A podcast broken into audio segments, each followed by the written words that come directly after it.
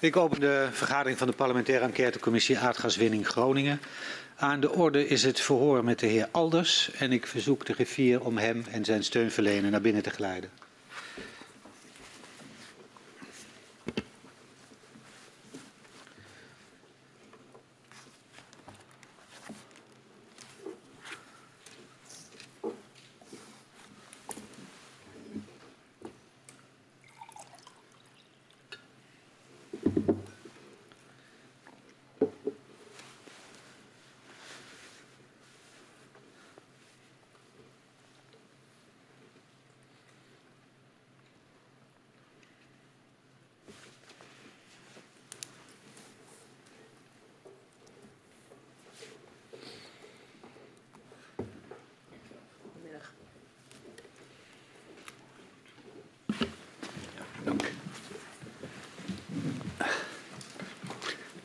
Welkom, meneer Alders. Dank u. Ook u, meneer De Boer, van harte welkom hier bij de parlementaire enquêtecommissie Aardgaswinning Groningen.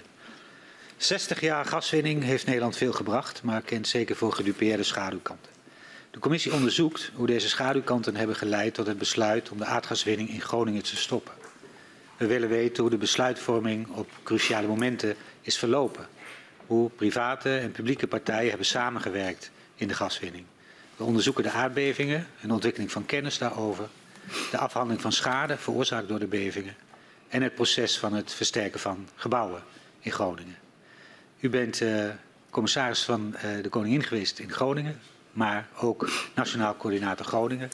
Uh, en derhalve willen we u graag spreken als getuige. U heeft ervoor gekozen om de belofte af te leggen en daarmee de gehele waarheid en niets dan de waarheid te zullen verklaren. En daarom verzoek ik u om even te gaan staan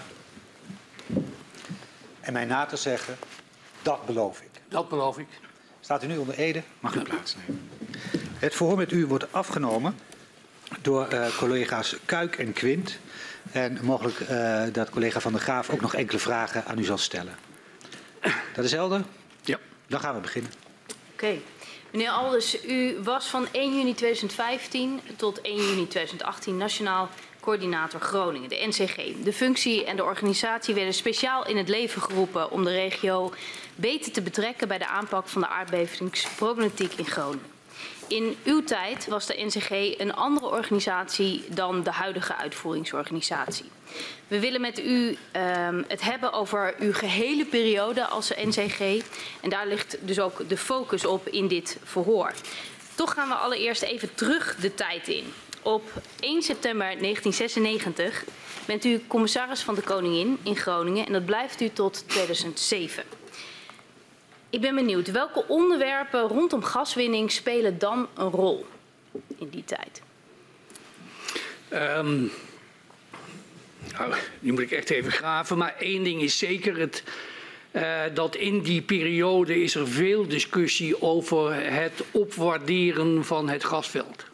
Uh, wat wilde dat zeggen? Um, inmiddels is het gasveld zo geëxploiteerd, hè, er is zoveel uit. Um, de druk moet vergroot worden en dat betekent dat er compressoren moesten komen en dergelijke. Uh, dat was een miljardenoperatie uh, die over het hele gasveld werd uitgevoerd. de directie werd in mijn herinnering gevoerd vanuit Hoge Zand. kortom, er waren toen heel veel activiteiten die te maken hadden met het gasveld op zichzelf. Uh, daarover waren contacten, uh, contacten met, met andere overheden, ruimtelijke ordening, alles wat ermee te maken had. Ongetwijfeld ook contacten met de NAM. Um, dus dat, ja, op die manier speelde dat. In die periode is ook aan de orde geweest, er vinden bevingen plaats, die vonden altijd plaats, maar die vinden plaats uh, en um, hoe gaan we daar eigenlijk mee om? Mm -hmm. de, de heer Rodeboog heeft daar al het een en ander over gezegd. Dat heeft geresulteerd in, uh, in het vernieuwen van de informatieve folder. Om het zo maar te zeggen, wat te doen als. dus dat, en eigenlijk was dat allemaal gebaseerd op het feit dat er een fonds was en als er iets aan de hand was, dan was het algemene gevoel, dan ging je naar dat fonds en dan werd het opgelost. Dat gold voor uh, uh, uh, de waterschappen die allerlei aanvullende investeringen moesten doen. Maar dat gold ook als er ehm, bevingen waren of anderszins. zij het dat vaker aan de orde kwam dat uh, individuele bewoners meer moeite hadden om toegang te krijgen dan anderen. Uh, aan het einde van die periode, en dat komt omdat wij het voorgesprek hebben, heb ik dat opgezocht. dat zeg ik er eerlijk bij. Um, speelde er wel een discussie. Omdat zichtbaar werd in de beantwoording dat eigenlijk in korte tijd de maximale uh, magnitude werd gebracht van 3,4 naar 3,8. Dat werd in, een, in, een, in de gemeenteraad van Loppersum aan de orde gesteld. Mm -hmm. en we hebben daar overleg over gepleegd en gezegd: die vraagstelling, hoe kan dit nu? En hoe moet je daar eigenlijk mee omgaan als over zo'n korte tijd dit gebeurt? En hoe moet je daar nou beleidsmatig mee omgaan? Wat moeten we hiervan leren wat je hier ziet? Uh, en toen is gezegd, uh, die, we gaan die vraag doorgeleiden uh, aan de minister van Economische Zaken. Degene die voluit verantwoordelijk was en ons ook eerder te verstaan had gegeven, bemoei je er verder niet mee. Hè, want dat, die discussie was eerder ook gevoerd over al heel ver teruggaand het bewijsvermoeden en de beïnvloeding van de vergunningen. Uh, die vraag is toen gesteld en de aankondiging is toen gedaan dat wij ook vanuit Groningen, provincie met gemeente, in dit geval gemeente Loppersum, uh, enige onderzoeken zouden starten juist op dit soort vragen om ook te weten hoe je daar beleidsmatig mee om moet gaan. Dus dat was aan het einde van de periode uh, als CDK. Uh, dus een brief van 2007. Ja, rond 2007. Speelde uh, dit nou ook in de Provinciale Staten, deze discussie? U had het net over de gemeenteraad van Loppersum. Het, kijk, het is zeker dat het via uh, rode bogen op, op, op tafel kwam. Hè. Die mij daar ook op aansprak in de zin van, je hebt mij benoemd, hè, dat kon je toen ook zeggen als tegencommissaris. En je had me wel eens beter kunnen informeren op dit punt. Hè. En toen hij mij ook dit verhaal heeft verteld van wie is portefeuillehouder, nou, mocht hij dan ook doen. Eh, dus, maar het speelde wel en er kwam toch steeds meer op. Uh, en daarin past die vraag of het in provinciale staten behandeld is, of het in de commissie in de orde is geweest. Ik durf het niet te zeggen. Oké. Okay. In hoeverre maakten inwoners van Groningen uh, in die tijd zich zorgen over de gaswinning? Uh, dat was verschillend. Um, er waren natuurlijk discussies over, uh, er wordt veel te makkelijk gesproken over bodemdaling. Uh, er zijn misschien toch meer bevingen en misschien worden die wel van een zwaarder karakter dan we vandaag de hebben. Is er voldoende nagedacht over hoe we die ondergrond gebruiken? niet zozeer nu als commissaris, maar eerder in mijn periode als minister. Uh, speelde bijvoorbeeld de discussie over de ondergrondse opslag bij Langelo. En daar was um, echt een hele discussie in Drenthe. Maar dat waren dus specifieke gebieden, uh, ja. maar niet per se in, het was niet, in de het was niet, Maar er waren discussies dat... over, klopt het allemaal wel? En nou, dan krijg je gemeente ja. van de sluis. Ja. Uh, dus dat soort discussies waren er.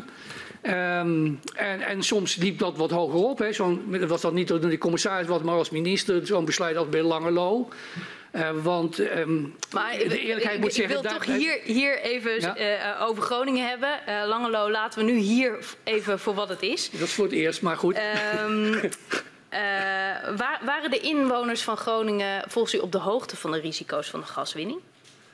Nee, maar het feit dat, wij, eh, dat we in die periode met elkaar gezegd hebben... ja, er is informatiemateriaal, want er is soms behoefte om te weten hoe je ermee om moet gaan... Uh, uh, die is wel uh, erg verouderd. Het wordt tijd dat wij iedereen opnieuw informeren over wat is er nou verbonden aan de gaswinning en wat moet je dan doen als je daar, als je daar schade mee hebt of gevolgen van hebt.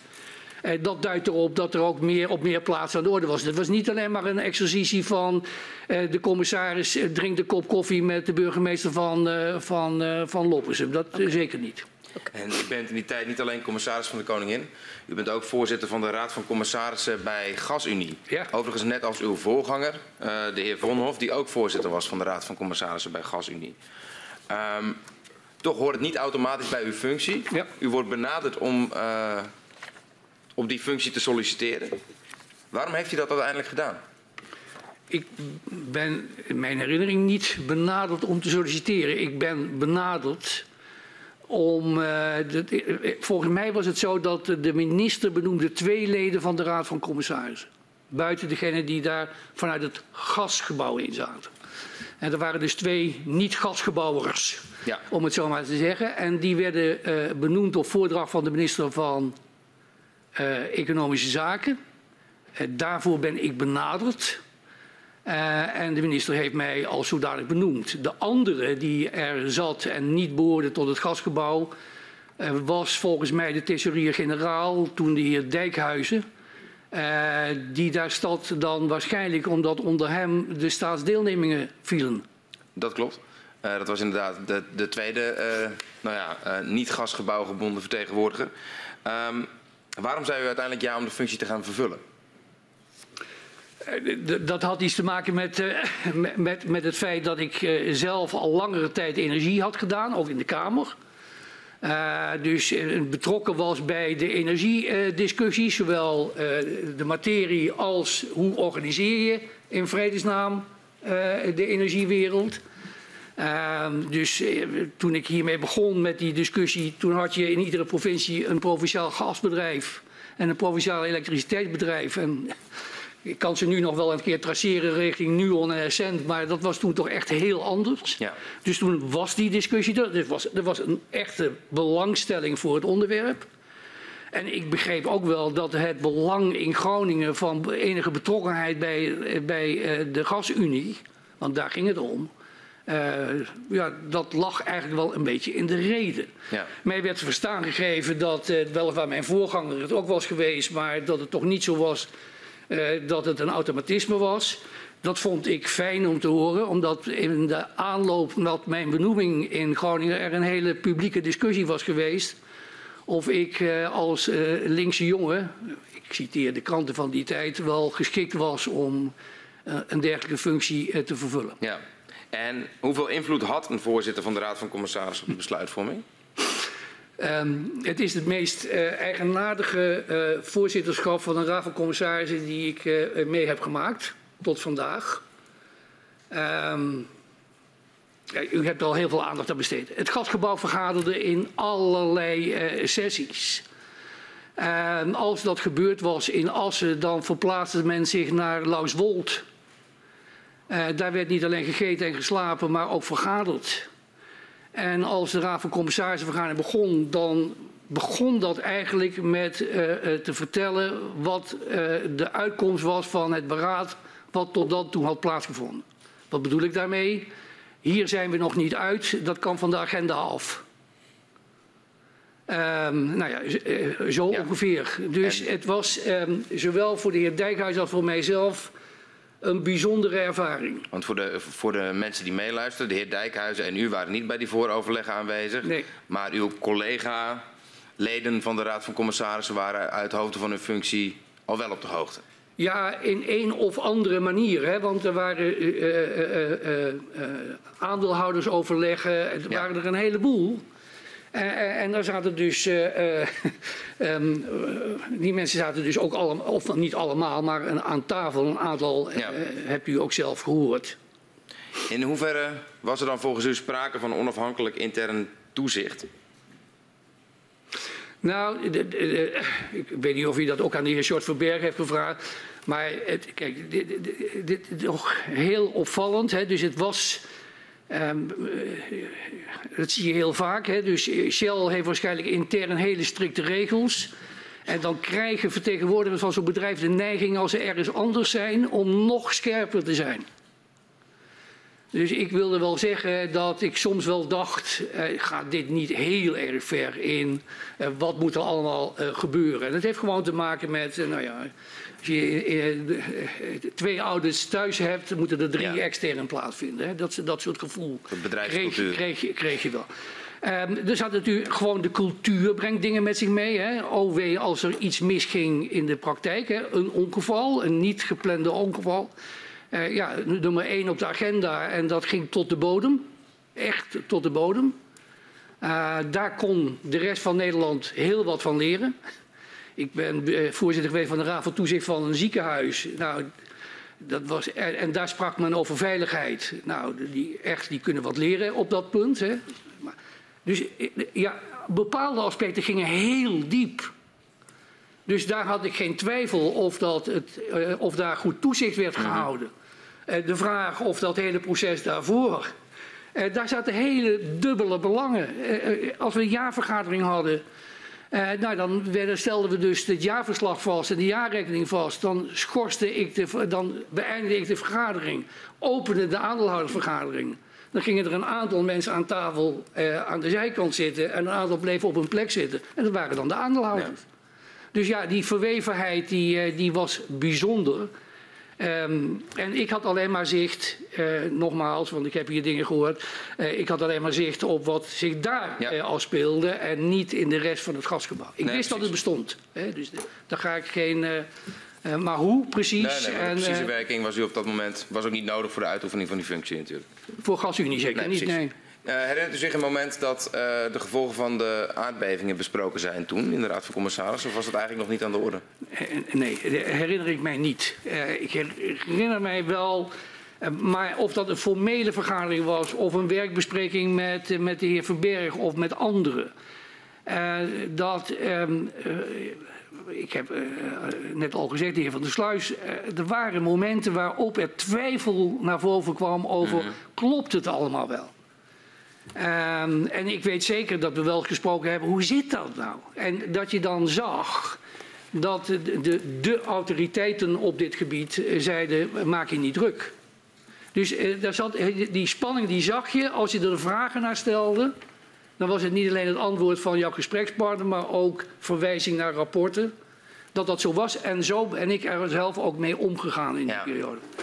Uh, misschien een wat speculatieve vraag, maar denkt u dat later in het traject, wanneer het gaat over de schaduwkanten van de gaswinning, het geholpen had wanneer er nog een plek aan tafel was geweest voor een vertegenwoordiger van de provincie?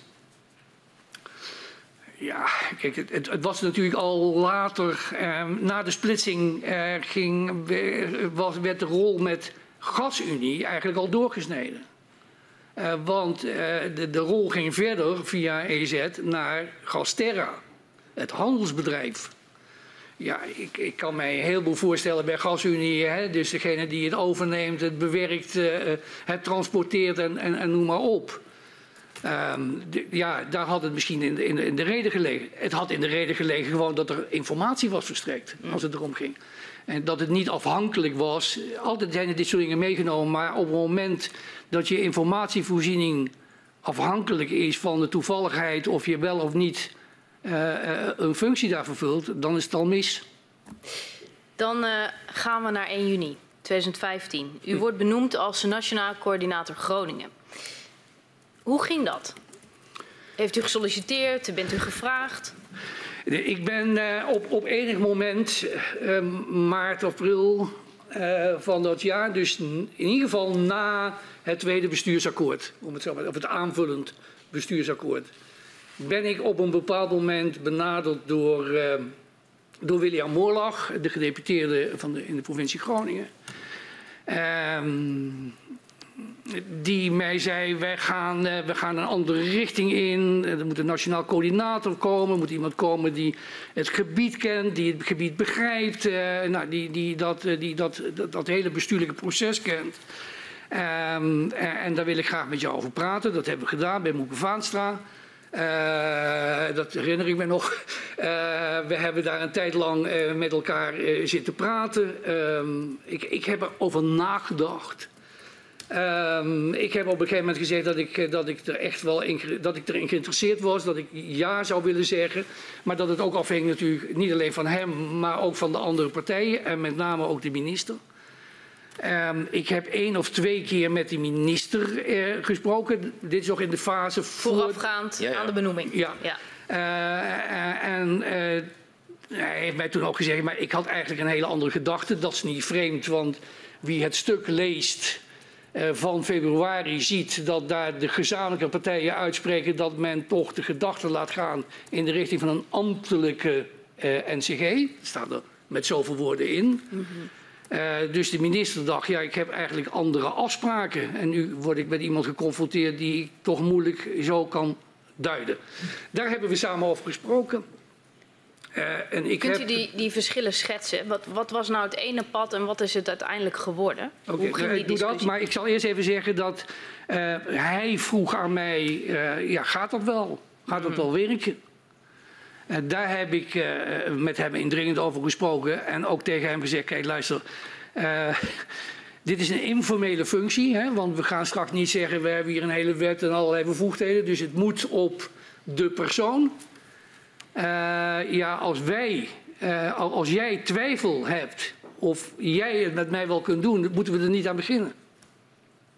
Want dat, dat gaat in zo'n wat meer informele sfeer, waar je dus niet terug kunt vallen op, uh, nou ja, dan gaat dat mis. Daar heeft hij over nagedacht na de eerste contact. Uh, en daarna zijn we in contact gekomen over dat moeten we maar doen. En dan, en dan moeten we in gesprek. En dan kom je in gesprek over hoeveel dagen en, en, en, al, al, dat soort dingen. Um, er lag natuurlijk dat tweede bestuurs, of dat aanvullend bestuursakkoord kent een bijlage, waarin eigenlijk heel uitvoerig hierop ingegaan wordt. Dat hinkt zelf op twee gedachten. Uh, want daar staat dat er iemand moet komen met doorzettingsmacht. Uh, die vooral voor de partijen moet zorgen dat er samenhang komt. Uh, dat wat er niet is, dat dat er moet komen. dat als het nodig is, bestemmingsplannen geïnitieerd moeten worden door de NCG om te wijzigen. Nou, als je het leest, denk je, hier heb je toch hopelijk samen goed over nagedacht. Want degene die dit gaat doen, um, die, die brengt natuurlijk in, in de, in de normale huishouding van de gemeente en van de provincie. Maar het is mm -hmm. uw stuk. Mm -hmm. uh, ik dacht, ik begrijp waarom je nu toch zegt, hier moet je geen ambtenaar neerzetten, want die, dat gaat helemaal mis. Niet omdat hij ambtenaar is, maar gewoon over hoe lopen dan de gesprekslijnen. Uh, er zullen weinig bestuurders die zijn die met mij beginnen, het gesprek beginnen als van, daar heb je, alders, daar heb je ambtenaar alders. Zo, hè, dus dat, ik kan dus op een andere manier dat doen en dat paste uh, daarbij. Um, dus ja, hoe dat precies ooit tot stand is gekomen toen dat opgeschreven werd, kan ik niet overzien. Maar als je het stuk helemaal gelezen hebt, begrijp je beter dat je dan iemand zoekt die en bestuurder is, maar die ook ogen heeft voor als er dan een inbreuk is op het normale democratisch proces, hoe je daar dan mee omgaat. Ja. En, en, en, als we het dan hebben over de opdracht uh, die hmm. u krijgt uh, als NCG. Um, ehm, wat is bij de start de kern van de opdracht voor u? Nou, het, het, is, het is, eh, kijk, heel duidelijk is al, de verhoudingen zijn totaal verziekt. Hè? Uh, dat wordt later alleen maar erger, maar NAM, CVW, uh, dat is echt, uh, als je het alleen al zegt, is het mis. Maar het is ook niet zo dat, dat er bestuurders zijn die allemaal kunnen zeggen, nou daar is het vertrouwen wel. Hè? Dus de discussie was breed uit. Um, uh, en als je het aanpakt, dan er moet hier echt iets gebeuren wat ook met herstel van vertrouwen te maken heeft. En dat kan alleen maar als mensen het idee hebben, het gaat over mij als het over schade gaat en niet over een technocratisch proces. iemand die begrijpt dat het niet over huizen gaat in de termen van het stenen maar over het thuis van mensen. Die thee is in het hele proces essentieel. Het is niet een bakstenen en zet er maar andere bakstenen neer. Nee, het is je, je thuis, je, je veilige plek waar jij over gaat. Nou, uh, dus het, wat daar stond was, maak dat proces. Nou, de ontdekking was natuurlijk vanaf dag één, er is niks. Mm -hmm. uh, ja, heel veel uh, verwachtingen. Uh, lopend van een paar honderd woningen tot 170.000 woningen. Voor de goede orde, dat ruim twee derde van alle woningen die in de provincie Groningen staan. Uh, om even een, een, orde van grootte te hebben wat je dan tegen elkaar zegt. Um, maar als gewoon de simpele vraag was, ja, afgezet tegen wat? Ja, nog zegt u dat dan? Nou, want, dus, want, u geeft aan van, ja, het ging ook over herstel van vertrouwen. Dat ja? is natuurlijk best wel nou ja, uh, ruim. Hoe vul je dat dan in? Wat is dan de kern van waar u mee aan de slag moet?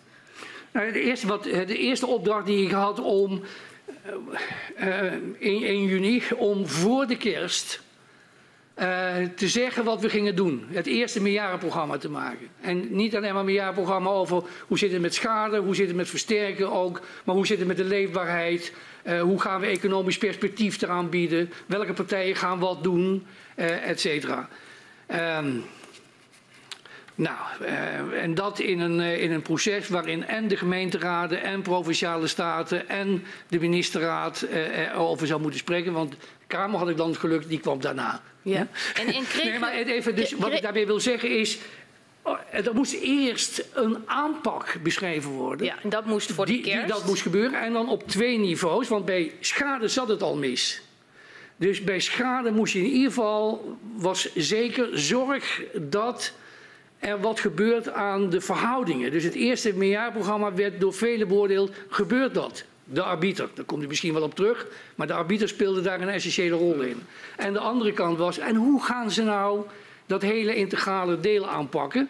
Opnieuw eh, erop wijzend dat dat ook in eh, dat aanvullend bestuursakkoord uh, en het bijkomend stuk uh, stond. Want daar stond uh, niet alleen maar in dat het ging over versterken en schade, maar ook over de vertrouwen in het gebied, een integrale aanpak en alle elementen die treft hij daarin aan. En dat was dus de poging. Ja, dus voor de kerst moet u dat meerjarenprogramma klaar, klaar hebben. Kreeg u nou van minister Kamp um, de ruimte om uw eigen invulling daar aan te geven? Ja. Dat is duidelijk. Ik had nog een paar um, korte vragen over, um, over die positie in, nou ja, wat ik dan maar het Groningse uh, krachtenveld noem. Over de positie van u als nationaal coördinator. Um, in het instellingsbesluit van de nationaal coördinator staat dat u een regierol krijgt. U schetst net zelf al dat dat redelijk ruim geformuleerd is. Uh, u moet dan zelf in gesprek met de diverse partijen om dat in te vullen. Om dat concreter te maken. U neemt daar het initiatief toe. Hoe gingen die gesprekken en met wie, met wie werden die gevoerd? Ja, de ene is het bruggetje naar het vorige toe. Uh, ik kreeg alle ruimte, maar de minister, maar niet alleen de minister, uh, het kabinet en alles wat daarmee samenhing, was er in één ding duidelijk. Dit gebeurt wel allemaal binnen het leerstuk van de aansprakelijkheid. Uh, en dat bestond politiek gezien, en nu trek ik de Kamer erbij. Ja geen verschil van mening over. Dat is heel lang zo gebleven. En dus nee. ja, ik had alle ruimte. Maar die ruimte had wel te maken met... Uh, uh, het moest wel binnen het leerstuk van de aansprakelijkheid. En ter verduidelijking, daarmee bedoelt u NAM veroorzaakt schade, dus NAM betaalt? Ja, het is uh, risicoaansprakelijkheid. Dus wat er ook gebeurt, u staat aan de lat. En die lat die lag bij de NAM. Ja. Uh, dus uh, ik, ik, zeg dat even omdat dat uh, ja, alle ruimte, maar weet wel, dit is het kader waarbinnen de dingen gebeuren. En het tweede wat op dat punt van belang is, en het geldt ook naar uw vraag toe, dat is de hele gedachte was op dat moment politiek zeer gesteund. dit moet leiden tot heel goed kijken naar de omvang van de winning, maar wel winning, want we versterken ook. Dus winning en versterken werd in die periode gezien als twee kanten van dezelfde medaille. Uh, dat gezegd hebben, ben ik uh, begonnen, ogenblikkelijk nadat ik aangetreden ben, om iedereen te vragen om mij te helpen. Uh, er zijn in die periode een ongekend aantal gesprekken gevoerd. Wat moet u dan denken? Alle bestuurders in de zorg. Hoe, wat is de impact van de bevingen op de zorg? Ja. Alle bestuurders op het punt van onderwijs. Wat betekent dit voor de onderwijsgebouwen. Hoe doen we dat? Uh, de monumenteneigenaren en de monumentenorganisaties, de werkgevers en de werknemers. Uh, degenen die zich met infrastructuur bezighielden, die kwamen allemaal in allerlei sessies bijeen. Ja, dan, moet ik mijn, dan moet ik mijn vraag misschien verduidelijken. Want volgens mij schetst u nu de programmalijnen waarlangs u uiteindelijk ook in, in dat meerjarenplan aan het werk gaat. Ja? Ik had het meer specifiek over um, het invullen van die, uh, van die regierol tussen u en bijvoorbeeld het ministerie van EZ, de gemeente en de provincie. Hoe, die, hoe dat verder afgebakend werd. Nou ja, dus, oh ja, kijk, ben, uh, dus één, er was een een kwartiermaker geweest, uh, die Hans van der Vlees, die had een stuk geschreven en daarin werd precies uitgelijnd hoe het verder zou gaan. Uh, hoe het zou gaan met dat bejaarprogramma en hoe het zou gaan met de gebiedsversterkingsplannen. naar de twee niveaus. Mhm. het eerste was, er moest een bestuurlijke stuurgroep komen. En in die bestuurlijke stuurgroep ontmoette de NCG alle bestuurders. Rijk, provincie, gemeente. Ehm, er was nog uh, de dialoogtafel, uh, maar in dat stuk stond. Nou moeten we wel oppassen dat we gaan dubbelen. Dus er komt een bestuurlijke tafel en we adviseren de NCG om een aparte tafel te organiseren met de maatschappelijke organisaties. Ik heb u heel veel mensen horen uitleggen wat het einde van de dialoogtafel was, maar die staat gewoon in dat stuk. Daar had men vooraf toe besloten. Uh, uh, en ik heb inderdaad uh, die bestuurlijke stuurgroep opgericht en ik heb die maatschappelijke organisaties uitgenodigd. U heeft misschien gezien dat dat toch een hele operatie is geweest. Eén, omdat de organisatie zichzelf wilde organiseren, het gasberaad. Twee, de Groninger Bodembeweging uit de dialoogtafel was gestapt en meer moeite had om terug te komen, maar ook als ledenorganisatie een eigen positie wilde hebben. Um, nou, die twee groepen zijn tot stand gekomen en in die beide stuurgroepen is eigenlijk alles wat er ooit gebeurd is besproken. Uh, daar lagen de voorstellen voor, uh, daar lagen de ontwikkelingen voor. Daar is gesproken over hoe ziet dat proces met het meerjarenprogramma eruit. Daarin staat, is besproken hoe ziet het meerjarenprogramma eruit. Uh, dus dat maakte gewoon onderdeel daarvan uit. Mm -hmm. um, het was ook duidelijk in deze hele stukken, uiteindelijk maakt de NCG het meerjaarprogramma. Ja. Gehoord iedereen en alles. Dat deed ik dan. Uh, en dan moest ik een nationaal bestuurlijk overleg organiseren. Ja. En dat waren de bestuurders, dat waren weer Rijk, provincie en gemeente. Uh, en daarin werd dan gesproken, we hebben het hele voorproces gehad. Uh, de gemeente en de provincie zeiden, we hebben het ook met de staten en de gemeenteraden besproken.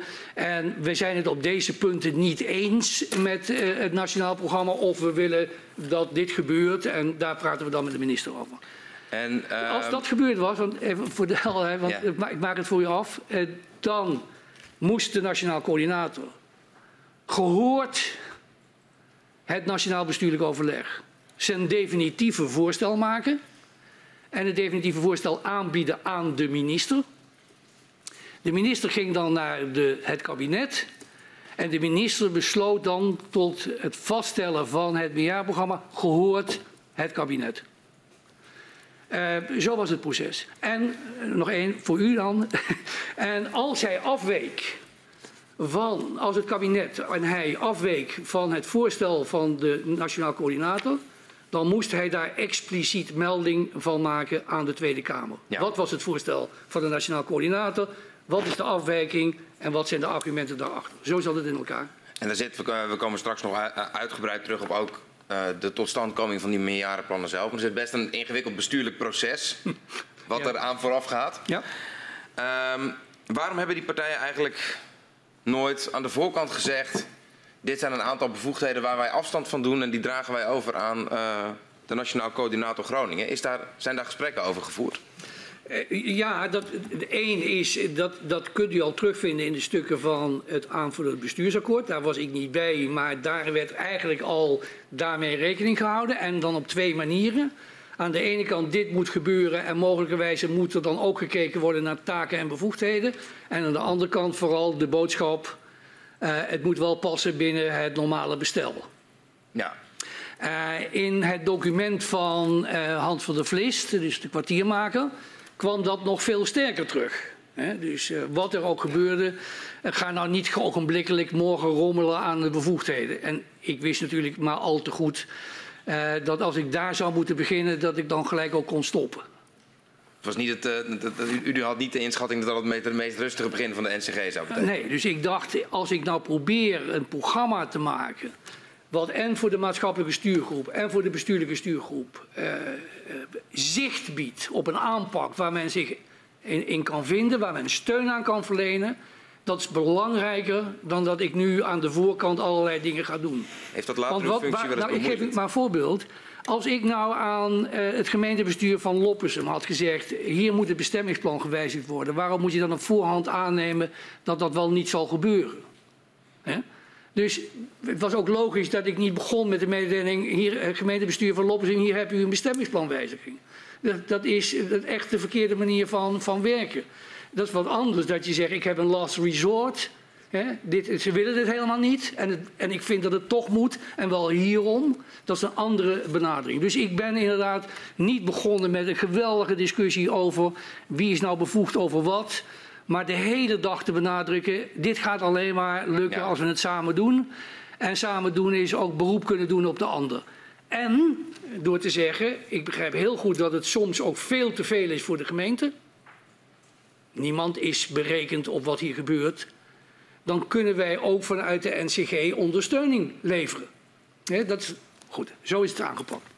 Uh, heeft u daar later wel eens last van gehad? Dat die, dat die formaliteiten niet, of dat de, de bevoegdheden niet helemaal formeel waren vastgelegd. Zeker, u vindt uh, dus in het eerste meerjaarprogramma heb ik me helemaal gefocust op dit gaan we doen en dit gaan we samen doen. U, leest in, het, uh, in uh, zeg maar de inleiding van het meerjaarprogramma 2017-2021 uitgebreid door mij beschreven dat het niet gaat lukken met de samenwerkingsregels of de samenwerkingsafspraken die er bestaan met de NAM, et cetera. Dat het echt nodig is om tot een wetsontwerp te komen. En dat het wetsontwerp heel helder moet maken. Dat dat na alle discussies er iemand moet zijn die aan het eind van de dag zegt: en dit doen we. Ja, daar komen we specifiek nog even op terug. Ja, maar u vroeg, u vroeg dat. Dus dat Jazeker. dus het was snel. Um, dan even over dat uh, meerjarenprogramma. Uh, u stelt dat op met de verschillende partijen ook. U heeft het proces net geschetst. Welke afspraken werden in dat meerjarenprogramma um, vastgelegd? Um, ja, heel veel eigenlijk. Um, dat varieert van uh, hoe gaan we om met de chemische industrie in, uh, in Delfzijl? Hoe gaan we dat aanpakken? Want de conclusie is, er is niks. In de normstelling is er geen rekening mee gehouden. Hoe kijken we eigenlijk? Wat, wat, wat moet er wel of wat moet er niet gebeuren? Uh, er is überhaupt niks. Eh, eerlijkheid gezegd, toen ik begon was er niet eens een norm waarop je kon, een, huis moest toetsen. Mm. Ja, dat was de eerste vingeroefening van de, van de NEN-commissie, eh, de, de groene NPR. Maar de NPR waarmee we gingen toetsen kwam in november 2015, heeft de minister per brief meegedeeld, dit wordt de norm. Er was dus, als je er gewoon naar keek, niets. Nee. Dus dat betekende dat je moest zeggen, hoe gaan we dit nou doen? Mm -hmm. Um, ja, dus eenvoudige dingen als uh, uh, je mag aannemen dat het risico in het centrum van het gebied groter is dan aan de rand van het gebied. Um, dus wij stellen voor om van binnen naar buiten te werken. Mm -hmm. um, je mag aannemen dat sommige gebouwen sterker en andere gebouwen minder sterk zijn. Dus rijtjes, als een rijtje echt beschadigd is, is het risico groter dan een alleenstaand huis. Um, uh, zullen we uh, afspreken dat uh, gebouwen waar veel mensen komen voorrang geven boven gebouwen waar weinig mensen komen? Dus een school eerst, een kerk maar één keer in de week kan wat later en de schuur die maar af en toe gebruikt wordt, die komt straks wel. Ja, dus eigenlijk op allerlei dus punten... al die dingen moesten, stonden er dus voorstellen in dat meerjarenprogramma... Ja. Waar partijen tegen moeten zeggen, ja, eh, wat ontbreekt... moest dus in het meerjarenprogramma beschreven worden. En hoe zit dat dan met, met wat er in dat meerjarenprogramma staat? Ehm, moesten die afspraken ook onderschreven worden door EZK en de NAM? Uh, dat, dat, dat... Excuus. Um, ik heb net uitgelegd hoe de besluitvorming plaatsvond. Uh, dus ja, het werd met alle gemeenten en met alle maatschappelijke organisaties besproken. Mm -hmm. Maar het besluit lag bij de minister, niet bij de NCG. Die deed het finale voorstel. Dan deed de minister, ging naar het kabinet. Het kabinet zei zo, de minister besloot en dat was het. En wat is dan de status van die afspraken? Zijn die bindend voor alle partijen? Eh, ik ben ze gaan behandelen als bindend voor alle partijen. Want eh, ik heb het nu nog over het eerste meerjarenprogramma. Dus mm -hmm. ik mhm. ben eh, gaan werken de hele dag met... als u mij ziet, neem me serieus, want zo gaan we het doen. Ja. Dus dat was... Eh, dat zou u kunnen zeggen powerplay of zo. dus ja, wij straalden uit, zo gaan we het doen. Mhm. Dat hebben we besloten, dat is in de ministerraad geweest. Het was ook uitgebreide discussie in de Tweede Kamer. Dus hier heeft iedereen ja tegen gezegd, zo doen we het. Was dat in de praktijk ook zo, dat de partijen eh, dat als bindend beschouwden? Ja, dat werkte zo. Uh, eigenlijk die hele eerste periode, zolang de uitstraling geweest is, de, de NCG heeft de volle steun van alle partijen, heb ik niet elke dag last gehad van de vraag of ik wel bevoegdheden had. Dat was vooral wat u aangaf, ik, dat eerste. Op, dat komt veel later, maar ik wijs daar wel op. Dus dat eerste meerjaarprogramma 2016-2020, daarvan geldt eigenlijk wat u zegt. En 2017, vanaf 2017-2021, verandert daar al wat? Ja, dus één, ik beschrijf in die inleiding dat er dus dingen gewoon niet lopen. Hè? Dus als puntje bij komt, gewoon dingen niet gebeuren. Uh, dat er toch weer iedere keer discussie ontstaat over, klopt die norm wel? zouden we dat niet anders doen? allemaal voorbijgaand aan het feit dat het over het thuis van mensen gaat. Hè? Dat, ik kan dat niet genoeg benadrukken. Uh, ik heb uh, uren doorgebracht in technocratische uh, discussies, maar daar, als je terugkwam ging het, ging het daarover. Hè. Ik ja. benadruk dat maar eventjes. In 2017 zie je ook dat ik een voorstel doe, um, eigenlijk vooruitlopend op de wet die dan in discussie is, om um, eigenlijk de oude systematiek van de planologische kernbeslissing van toepassing te verklaren op het meerjarenprogramma. Wat houdt dat in? Je schrijft op in het meerjarenprogramma wat een strategische beleidsbeslissing is. Die kan ook iedereen zien, want die wordt apart afgedrukt uh, in, in bold en uh, met een kader. dus iedereen die een besluit neemt, die weet, nu besluit ik dit. Uh, en het tweede was dat dat soms zelfs zover zou moeten gaan dat je op die manier beslissingen kon nemen, maar dat die besluiten dan vervolgens omgezet moesten worden in een formeel besluit binnen één jaar.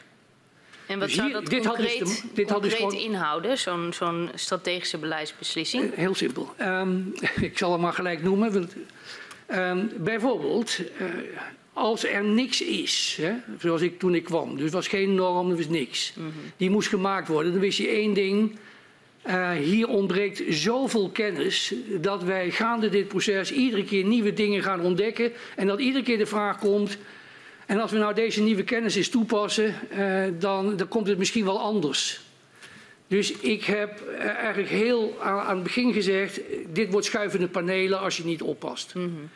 Dus laten we afspreken dat we niet elke dag een wijziging doorvoeren, maar we spreken af twee keer per jaar halen we het net op van alle nieuwe kennis die er is. En moet er een formeel besluit genomen worden of we die kennis vanaf dat moment toepassen, ja of nee. Uh, de keerzijde van diezelfde beslissing was dat je dus tegen mensen zei, u gaat het proces in. Mm -hmm. Uh, ja, het is waar en het ligt aan ons, aan onze kant, dat we het allemaal niet weten. Maar met u, kunt u, daar geen, uh, u mag daar niet de dupe voor, dus we beginnen met u een proces. En als we het proces begonnen zijn, maken we het ook af. Mm -hmm. Vastklikken. Vastklikken. Uh, en daarvan heb ik de eerste keer dat heel expliciet in het meerjaarprogramma opgeschreven. Mm -hmm. En dus alle partijen hebben dus besloten om dat zo te doen. En in het MJP 2017, meerjaarprogramma 2017, heb ik laten zien hoe dat eruit zou zien eh, als al die procedure van die planologische kernbeslissing zou zijn toegepast. Dus daar stond die nog explicieter in. Uh, en dat is de tweede, de tweede keer dat alle partijen daarmee hebben ingestemd. En dan treft u hem aan in het addendum van juni, juli 2017 u treft hem aan in de meerjarenbrief. Dus die regel die is iedere keer herbevestigd op dat punt. Maar dit was zo'n voorbeeld. Als je dat, want met NAM kwam heel vaak bij mij. Ik zal niet zeggen elke dag, eh, maar heel vaak bij mij dat er mogelijkerwijze weer nieuwe kennis was. En als die kennis zou worden toegepast, dan zou het mogelijkerwijze wel blijken dat al die woningen wel veilig zijn. We hebben een regeltje in, in de MEP, ja, dus ja. Mijn, mijn stelling was, ja, eh, we hebben dit besloten. Dit zijn de kaders waarbinnen het moet gebeuren. Dus, nog uh, even voor mij. De NAM heeft ingestemd met deze afspraken en moest zich daar ook aan houden. Dat was de status van de afspraken die er waren. Uh, ja, uh, dat moet ook wel, want ik moet hem erbij pakken. Hè. Er waren dus de samenwerkingsafspraken. De samenwerkingsafspraken gingen erover, uh, daar, daar, stonden ook instructies aan mij in, om het maar te noemen, het woord instructies. daar stond bijvoorbeeld in um, dat um, de lijst van te inspecteren woningen onder andere gebaseerd moest zijn op de Hazard Risk Analysis. Uh, daar stond ook in dat er andere bronnen waren en er stond ook in dat de NCG daar afwegingen aan kon toevoegen. Maar, volgende punt, uh, voordat de NCG dat verder in procedure brengt, heeft hij de goedkeuring nodig van de NAM. Dit is even met mijn eerdere opmerking, het liep wel allemaal binnen de aansprakelijkheid. Mm -hmm. En niet uh, helemaal onlogisch als je zo'n proces opzet. maar dat was wel het geval. Nou, over het eerste MJP is tot stand gekomen. En ik ken geen uh, stuk waarin de NAM gezegd heeft, we zijn het er niet mee eens. Mm -hmm. Ze hebben mij brieven gestuurd over, dit zouden wij anders doen. Uh, ze hebben mij brieven gestuurd dat ze over dingen ongelukkiger zouden zijn mm -hmm. geweest.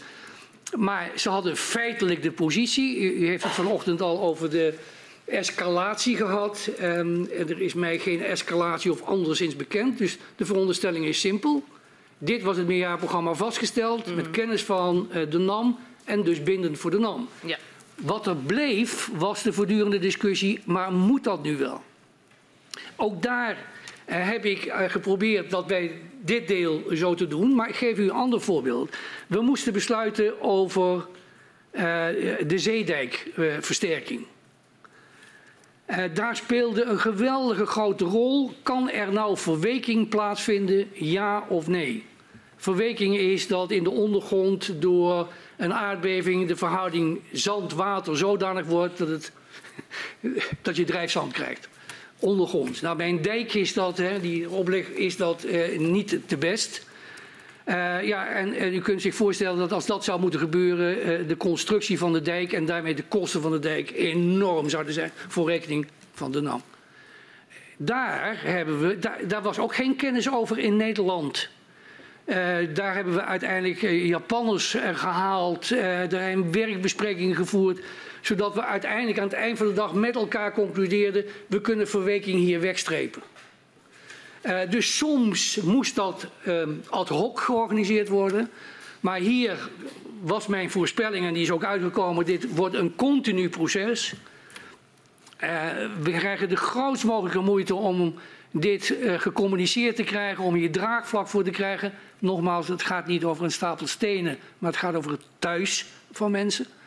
Uh, dit moeten we absoluut niet hebben en van daaruit dat die lijn er is gekomen. Ik ja. uh, wilde even met u terug. U had het net over, u noemde de dialoogtafel even kort. En dat u daarna met een bestuurlijke en maatschappelijke stuurgroep aan de slag ging om met uh, partijen te, uh, te overleggen. Um, kreeg u in die stuurgroep een duidelijk beeld van hoe de verschillende partijen in de regio tegen u en tegen uw positie aankeken? Uh, ja, niet alleen voor de regio, maar ook voor het Rijk, hè, want uh, je zat ook in de stuurgroep. Ja. Uh, hier werd uitvoerig met elkaar gediscussieerd over allerlei regelingen. En ik had niet alleen daaruit, maar ook uit één op één contacten en contacten met de maatschappelijke organisatie in de vergadering en daarbuiten een heel aardig beeld, vond ik zelf. Overigens ook van Den Haag, wat de verschillende partijen dachten. Um, ja, en dat ging vaak over, het is een goed voorstel, NCG, maar het had nog beter gekund. En met dat laatste was ik het ook altijd eens. Ja. En nou lezen wij in de, in de Volkskrant in 2018 in een bijzin eigenlijk dat u in Groningen te zeer beschouwd werd als een vazal van Den Haag. Um, ja, laat ik het gewoon open vragen. Wat vond u daarvan?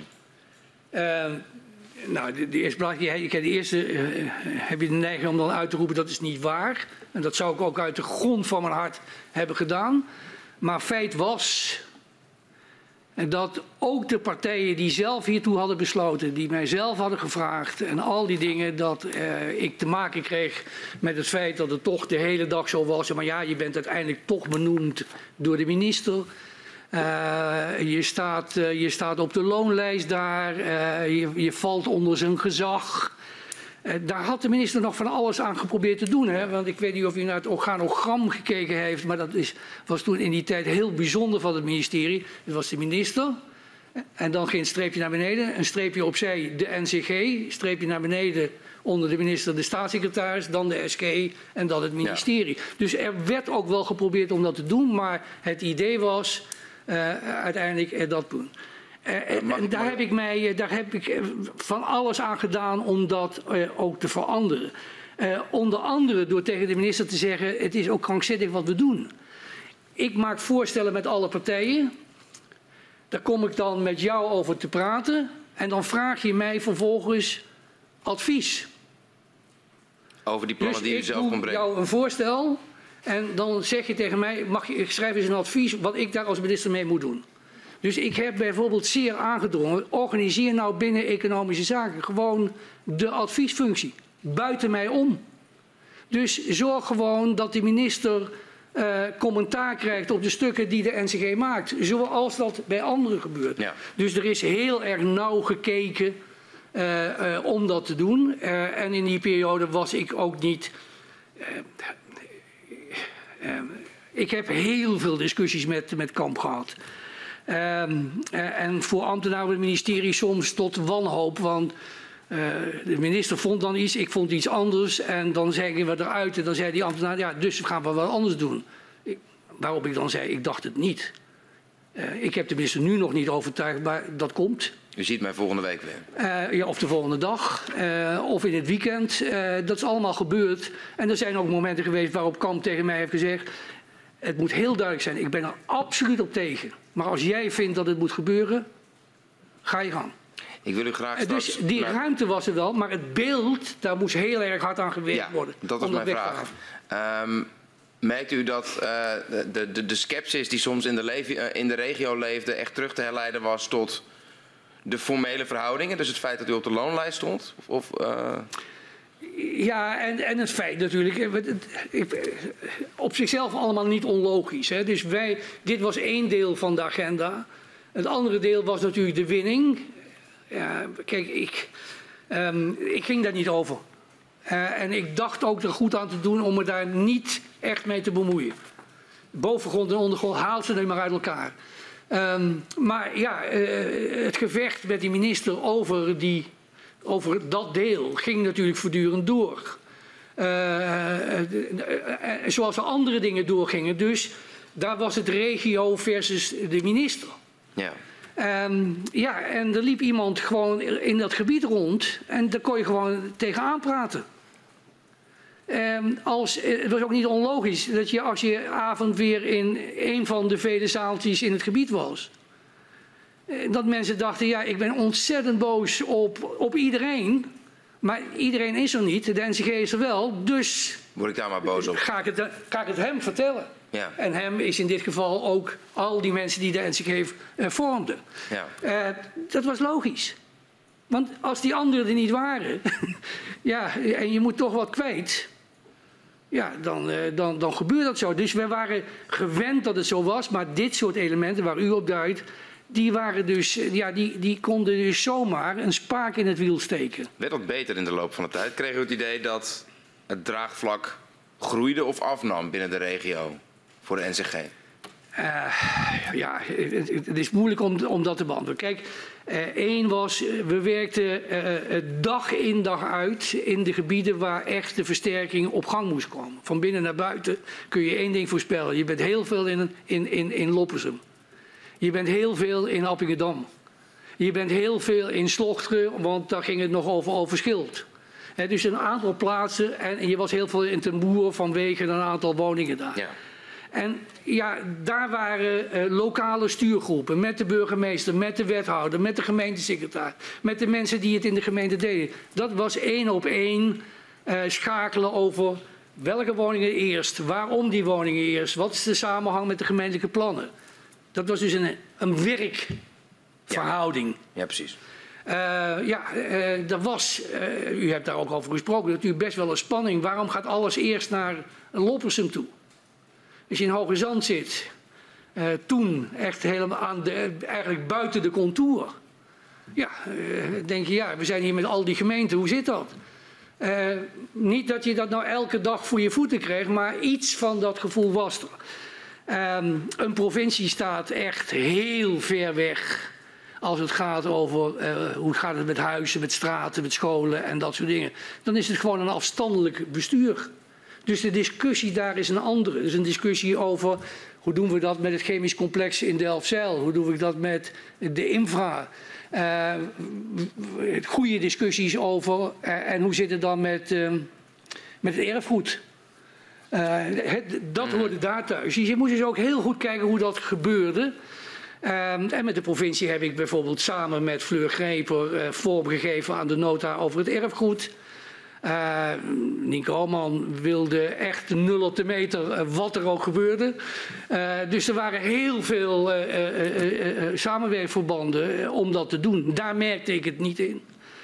gaande het proces, en dat ziet u ook, maar daar komt u ongetwijfeld op terug als u eind 2017 bent, komen er allerlei, dan is de formatie. Ik was gewend dat tijdens de formatie de onrust toeneemt. maar hier werd die wel heel bijzonder. Um, en toen merkte ik ineens dat er geluiden waren als ontevredenheid over uh, de NCG. Uh, nou, dat was om meerdere redenen bijzonder. Eén, uh, het was het resultante van uw eigen tweede aanvullend bestuursakkoord. Daar stond het allemaal in. U hebt het zelf besloten. Twee, voor u, ehm, ik misschien niet, maar alle andere medewerkers van de NCG kwamen gewoon van de provincie of van een van de gemeenten. Hè? Althans, de mm -hmm. mensen die in Groningen zaten. Het waren hun eigen mensen. Ja. Hè? Dus het was ook een beetje. Dat deed mij pijn. Uh, dat je zo over je eigen mensen gaat praten. Dat, we, dat er dus toch iets gebeurd is. Ja, daar we en ik heb, uh, toen, toen, gingen we armpje drukken, geloof ik. Ja, ik, ik sluit niet uit dat we daar nog op terugkomen. Oké. Okay. Dan uh, ga ik naar een andere belangrijke gesprekspartner, de NAM. Hoe was uw verstandshouding met de NAM? Uh, de NAM liet weten toen ik benoemd was dat ze ontzettend blij was dat ik benoemd was. Uh, zowel in functie als, als persoon. Uh, dat was dus hartstikke goed. Um, de NAM heeft, toen was Martijn Verwoerd was degene waar, die, die, die alle contacten deed. Schotman heeft heel snel opgeschakeld. toen is Thijs Jurgens gekomen. Uh, eigenlijk op een veel hoger niveau in de organisatie, rechtstreeks aan hem gekoppeld. Ook veel meer iemand die dit soort processen uh, beheerste. Die uh, eigenlijk de, de, de echte gesprekspartner werd tussen de NAM en de NCG. Mm -hmm. um, Waar gingen die gesprekken dan over? Over alles. die gesprekken waren wekelijks. Mm -hmm. Uh, die bestonden op verschillend niveau. Er was technisch overleg, hè, dus uh, er werd, uh, waar alle zaken werden voor besproken. En er was bestuurlijk overleg, waar ik ook elke maandag aan meedeed. Waarin van alles en nog wat over hoe loopt het, wat gebeurt er aan de orde kwam. Een soort van updates die elke keer kwamen, maar ook dat er gestuurd ja, maar werd dingen, op, op bepaalde dingen die, beslissingen? Of? Zeker, maar ook dingen waar men ongelukkig mee was of gelukkig mee was. Uh, ja, dat ging over, over, over echt uh, van alles. Dat varieerde van hou nou eens op om met, uh, met, met kraaltjes te strooien. en waar, hadden we, waar, waar, nou ja, ging het dan over? u heeft hem hier gehad, hè, dus ehm, de, de heer De Haan, fantastische man, maar ja, die was nog gewend om te zeggen, nou heb u een probleempje burgemeester, dan, dan regelen we dat toch. Uh, dat was voor de betrokkenen zo, echt fantastisch. Dat was voor een operatie waarin zoveel mensen zaten en over zoveel ging, een verschrikkelijk dat dat gebeurde. En daar spraken we over. Maar ja. ook over hoe loopt het nou bij de inspecties, wat zien we bij de inspecties. Um, ja, ik geef u maar een voorbeeld. Uh, uh, bijvoorbeeld de 1467, dat is toch heel cruciaal. Uh, die zaten dus, dat waren dus de eerste woningen die dus echt volgens een nieuwe aanpak werden geïnspecteerd. Hè. Dus hier deden we echt kennis op. Mm. Uh, de NAM heeft mij meegedeeld uh, dat alle woningen zo ver afweken van de norm dat ze allemaal vergaand versterkt moeten worden, naar alle waarschijnlijkheid sloopnieuwbouw. Dat is niet de conclusie die ik heb kunnen trekken aan de hand van de stukken, want ik had ze eerder. Nee. Dus de, wij hadden de opdracht gemaakt. Welke woningen, wat kijk je naar? Het CVW deed de uitvoering, rapporteerde aan de NAM. Die trok zijn conclusie en daarna kwam het bij mij. Dat was niet helemaal de procedure, de volgorde zoals ik die voor ogen had, maar om te laten zien waar het over ging. En dus de eerste die geconcludeerd heeft dat alle 1467 woningen gesloopt moesten worden en nieuwbouw moest worden gepleegd, was de NAM zelf.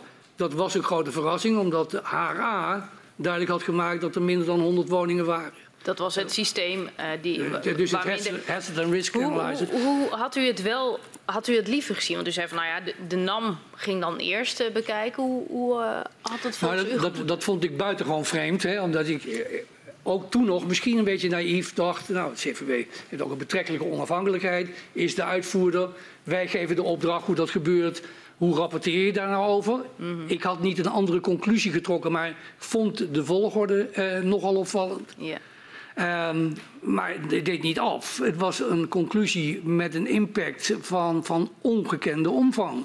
Als de eerste 1467 woningen die je inspecteert, uh, waar je engineering doet op basis van de norm, allemaal uh, tot de uitkomst hebben, dit kan zo niet. Die moeten allemaal heel ernstig aangepast worden. Waarschijnlijk zo ernstig dat sloopnieuwbouw mm. de beste oplossing is. Als dat de start van het proces is, ja, dan is het schrikken. Ja. Ik heb bijvoorbeeld toen aan de NEN-commissie, want de verwachting was niet, ook niet bij ons zonder meer dat alle woningen die uitslag zouden hebben. Nee. Op basis van gesprekken die wij hadden gevoerd. Dus wij hebben tegen de NEN-commissie gezegd, vindt u het goed dat we er tien uithalen? Tien van die VA's, die mhm. versterkingsadviezen. En, eh, en die inspectierapporten. En dat we die eens aan u geven. Hebben deze techneuten nou op een goede wijze uw norm en uw systeem toegepast? Begrijpt u dat zij tot deze conclusie zijn gekomen? En? En daar is ook een rapportje over. En het rapportje heeft als antwoord: klopt. Zitten verschillen tussen die mensen, maar dat zul je altijd zien. Laat tien bouwkundige deskundigen naar hetzelfde muurtje kijken en u krijgt een variatie van antwoorden. Maar hier waren de NAM en u uh, dezelfde conclusie uh, aangedaan. De volgorde klopte niet uh, wat u ja. betreft. Um, u heeft veel overleg met de NAM. Welke afspraken maakt u met de NAM over versterking? Nou, die, die hadden dus het eerste in dat eerste MGP dus uh, op, op dit punt. Hè. Dus wat gaan we nou het eerste doen? Mm -hmm. Omdat er geen norm was, omdat we dus ook geen bureaus in Nederland hadden die ervaring hadden met uh, dit soort zaken. We hebben alle bureaus gevraagd, hebben u mensen in dienst die hier ervaring mee hebben? Nul. Nee. Uh, omdat we ontdekten dat de software die nodig was om de berekeningen te maken in Nederland niet voorhanden was. Logisch, want als het niet voorkomt, waarom zou een bedrijf dan die software in zijn bezit hebben? Dus er werden uh, relaties gemaakt met Nieuw-Zeeland en allerlei plaatsen om dingen te doen. Dus uh, het was echt een proefjaar ja. om kennis op te doen. Daar speelde de discussie van de vijf jaar bij. Ik moet dat even op die manier uh, zeggen. want de minister werd voortdurend door de regio eraan herinnerd dat hij gezegd had: vijf jaar na de start, dan is alles versterkt. Um, wij hebben uh, toen gezegd, dat is uh, onmogelijk. Is dat ook um, toen direct naar buiten gecommuniceerd? Ja, uh, en dus we hebben toen gezegd, wat, dat was ook een, een, een, strijdpunt tussen de regio en de minister. Dus daar moest een oplossing voor komen. Dus wij hebben toen gezegd, wij kunnen wel binnen vijf jaar alle woningen binnen de 0,2 contour, PGA-contour, die kunnen wij inspecteren. Mm -hmm. Maar we kunnen pas wat gaan doen aan versterken als je weet dat iets versterkt moet worden. Ja. Dus we gaan dakpansgewijs werken. We inspecteren alles binnen vijf jaar. En het jaar nadat het geïnspecteerd en geëngineerd is, wordt het versterkt. Dus we hebben 5 plus 5. Uh, dat staat ook in het MJP, daar is zeer uitvoerig over, over, over gesproken. Dat betekende wel dat we van 1467 moesten naar 5000 inspecties in 2017. We hadden er 1467 in het mm. eerste jaar gedaan. Maar als je 22.000 uh, gebouwen, woningen hebt, dan moet je dus enorm opschalen. 5000 inspecties. En eh, daarbij moest dan op zijn minst 3500 panden ook geëngineerd worden. Om weer die volgorde van die, dat dakpansgewijs werken om dat voor elkaar te krijgen. Dat, dat soort dingen werden um, uit den treuren met elkaar uh, besproken. En daarin kwam was die samenwerking dan goed? Uh, die, die was vaak heel erg goed. Uh, ja. Dus het, het, was ook vaak materiaaloverdracht. Hè. Dus bijvoorbeeld de, ik geloof dat het het tweede jaar was. Toen viel het ons op dat tussen de NAM-kaart en de KNMI-kaart een verschil zat. Uh, en dat in de, de, de, de, de NAM-kaart een veel groter accent kwam te liggen zeg maar, op de lijn ten boer delfzijl En dat zag je niet in de KNMI-kaart terug. Dus daar hebben we dan uitvoerig over gesproken. En wij hebben ervoor gezorgd dat dat in de vervolgaanpak een rol speelde. Uh, we zagen uit de berekeningen van de NAM dat er een zuidwaartse beweging plaatsvond. Ik, dus dat soort informatie kwam langs deze lijnen op. Dus het ja. was deels werk, dus gewoon een werkoverleg, gewoon heel zinvol om uh, te doen. Eh, maar het, het, het, had ook met, met, met, met knokken te maken, want er ging geen gesprek voorbij waarin aan de orde kwam of wij de NEN-commissie wel hadden gewezen op eh, dat er weer een nieuwe norm moest komen. Ja, dat, dat, dus ja. het, het, had dus die twee kanten. U, u, geeft aan, het, het was ook, ook, knokken. In hoeverre waren eh, Shell en Exxon eigenlijk betrokken bij dit soort ja, dat, overleggen, gesprekken? Buitengewoon ingewikkeld te, te, beantwoorden, want iedereen heeft een uh, e-mailadres met Shell erop. Uh, dus, uh, maar ik weet heel zeker, en zo werd het ook gepresenteerd, dat er op bepaalde momenten mensen aanschoven, met name ook juristen, die van het hoofdkantoor kwamen. Die, die, dus van Shell daarna kwam. Dus, dus er schoven mensen aan, juristen aan van ehm, Shell, Exxon misschien ook? Of heb ik u niet horen zeggen? Nee, ik denk dat, eh, zoals tegen, tegen u gezegd is, dat de operator ja. in dit geval was Shell. Ik, ik, ik, kan mij niet herinneren in dit geval mensen van Exxon in dat kader gezien te hebben. Ja, dus die schuiven aan. Wat merkt u daar dan van? Niet, uh, uh, niet anders dan, dan merkt dat op een bepaald moment ehm, afspraken werden gemaakt. Dan kwam er scherpte in de discussie. Ik heb het nu over dat je misschien wat makkelijker formuleert, we hebben dit afgesproken. En dat dan zei, ja, maar als die komma daar niet staat, dan heeft het een andere betekenis. Dus het, had, het, het maakt het vaak scherper. Ja. Als er inderdaad afspraken werden gemaakt, dan kwam die scherpte er wel in. En op welk moment was dit nou het meest problematisch voor u? Uh, nou, eigenlijk dit eerste uh, eh, MJP heb ik net gezegd, is, is goed gelopen. Die, ik vind die mhm. gesprekken ook. Um, eigenlijk naar het tweede MJP ook. Het werd scherper. Hè, want wat ik net gezegd heb, liep dat echt, uh, liep dat echt heel erg fout. Um, ook omdat wij inmiddels zagen dat afspraken die gemaakt werden, naar ons oordeel niet nagekomen werden. En waar, wat, kunt u een voorbeeld noemen? Waar, waar moet ik dan aan denken? Nou, uh, de NCG overlegde met de gemeente de, uh, over in welke volgorde gaan we nu inspecteren. Hmm. En daar speelde veiligheid een belangrijke rol in. HRA was input op datgene wat er gebeurde. De algemene kennis die we opdeden, die vertaalden we ook gelijk daarin. Maar het was ook de soort van aanpak. Hè. Dus um, ik, ik, heb hier heel veel over het gebiedsgerichte gehoord, maar eh, als je gewoon moet denken dat hele straten versterkt moeten worden, dan laat je het wel uit je hoofd om objectgericht te gaan werken. In een rijtje de ene woning wel doen en de andere niet doen en die volgend jaar doen. Dat is niet helemaal logisch. Maar die afspraken kwamen dan niet na? Ja, dat, dat, dus dat, dat gebeurde dan. En wat we dan zagen, eh, dat ineens bleek uit rapportages dat ze niet gebiedsgericht gingen inspecteren maar objectgericht gingen inspecteren. Um, dat er geen uh, dat, dat, dat, uh, dat engineering zou plaatsvinden en dat die niet gebeurde. En wat kon u daaraan doen? Eén uh, was natuurlijk, waarom gebeurt het? Nou, één voorbeeld geef ik u, uh, dat je soms ook denkt, ja, dat we waren toch nog in het leerproces. Eind van 2016 constateren we die 1467 moeten allemaal versterkt worden. Mm -hmm dan moet het gesprek dus met de bewoners plaats gaan vinden. Um, die, die zijn niet op zoek naar een nieuwe woning. Hè? Dus het, je moet je even voorstellen wat het gesprek dan is. Er komt iemand en die zegt, u moet daar uw huis uit. en uh, dat gaan we allemaal doen, et cetera. Nou, dan, heeft iedereen de houding, u ook en ik ook, ik, al, al laat ik voor mezelf spreken, waar bemoei jij je mee? Dus dan mag ik daar even zelf over nadenken. Dus het hele proces. Dus dan wil je ook van A tot Z weten, wat gaat er dan met mijn woning gebeuren? Hoe ziet dat versterkingsadvies eruit? Waarom moet dit gebeuren? Hoe zit dat? Nou, honderden vragen. Mm. Toen wij beter gingen kijken naar die eerste versterkingsadviezen, waren ze gewoon beneden de maat.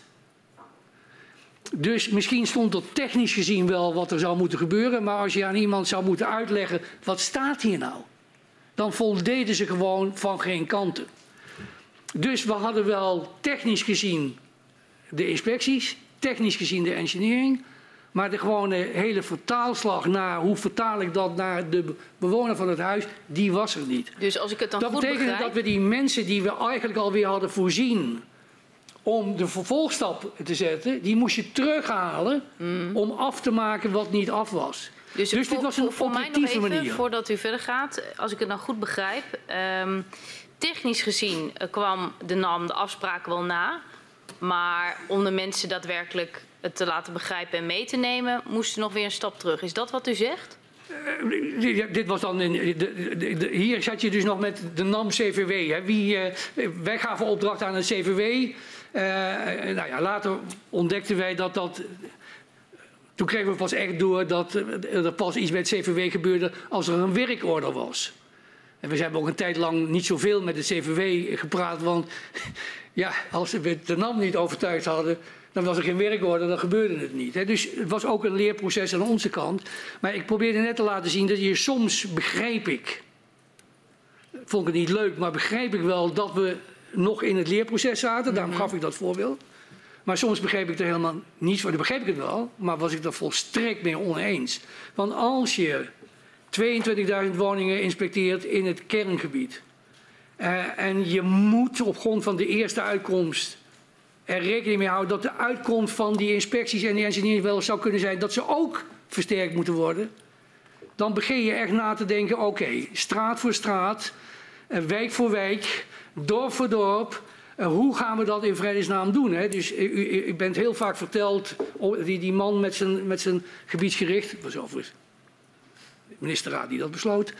Uh, maar dat had echt iets te maken met, stel je nou eens voor dat er 22.000 panden, de uitkomst is allemaal versterkt moeten worden. Dan mag je toch aannemen dat je dat niet woningje voor woningje doet, maar dat je dat straat voor straat doet, die die wijk doet. Want we leven er wel. De mensen moeten dan ook naar de winkel kunnen en de kinderen naar de school. Mm. Het is een hele andere soort operatie. Nou, tegen die achtergrond was het, iedereen wist hoe gevoelig was vijf jaar. Voor die vijf jaar was het nodig dat we 5000 inspecties zouden doen. Mm -hmm. Om weer naar de volgende te gaan. Om zo binnen vijf jaar het hele gebied, het kerngebied geïnspecteerd te hebben. En vervolgens daarachteraan de versterking te doen. Dus het niet uitvoeren van deze afspraak waar we bij toeval achter kwamen. Want ik kan u, die, u heeft ze ook, de eerste twee rapportages van dat jaar laten zien. Dan is er niks aan de hand. En in de derde kwartaalrapportage blijkt ineens dat het totaal mis is.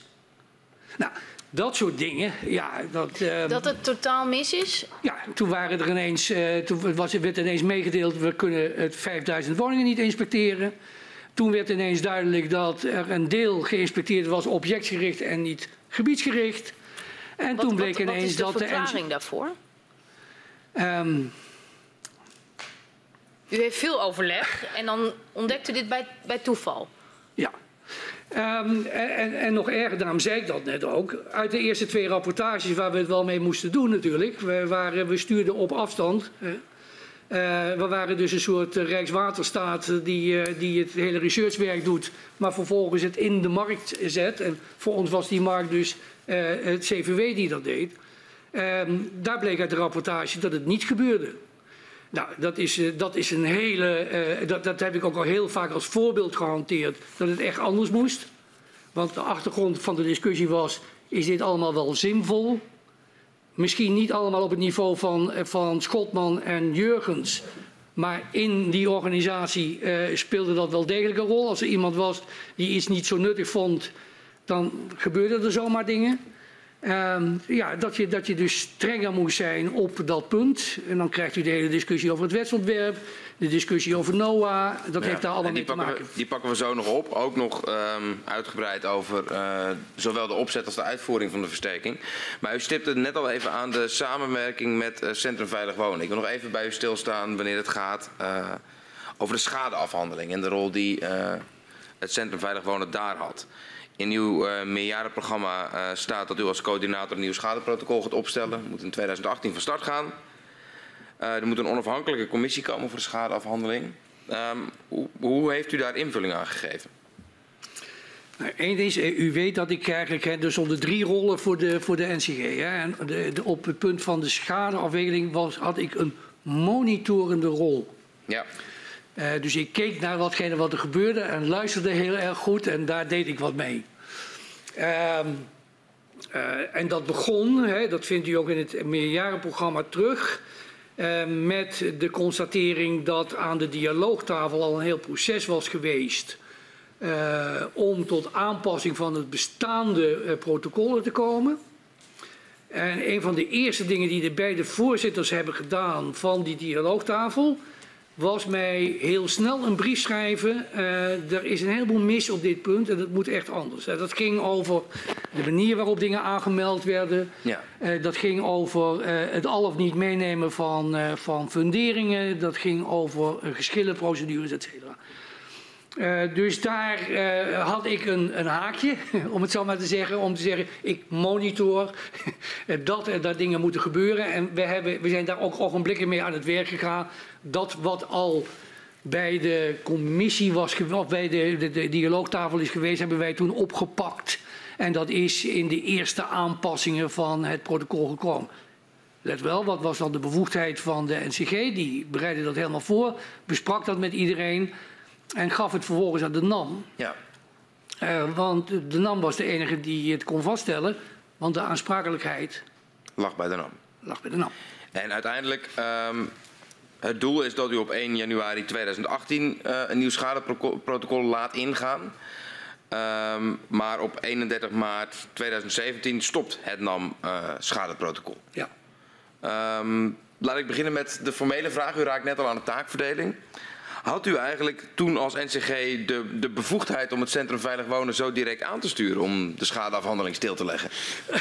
Ja, ik zal proberen. Dit is overigens de tweede aanpassing van, uh, van, van, ja. uh, van uh, het protocol. Waar ik net over sprak was de eerste. Die is ook doorgevoerd. Dat is ook allemaal in 2016, 2017 gebeurd. dat had ook te maken natuurlijk met de komst van de, van de, van de arbiter. Mm -hmm. dat is ook een grote rol in speelt. Um, duidelijk was dat we nog veel verder zouden moeten gaan. Dat was een algemeen gevoel en ik heb toen een, een soort, ik niet, maar wij hebben toen een tijdpad gemaakt. Hoe zou je dat kunnen doen? En wat is dan van belang?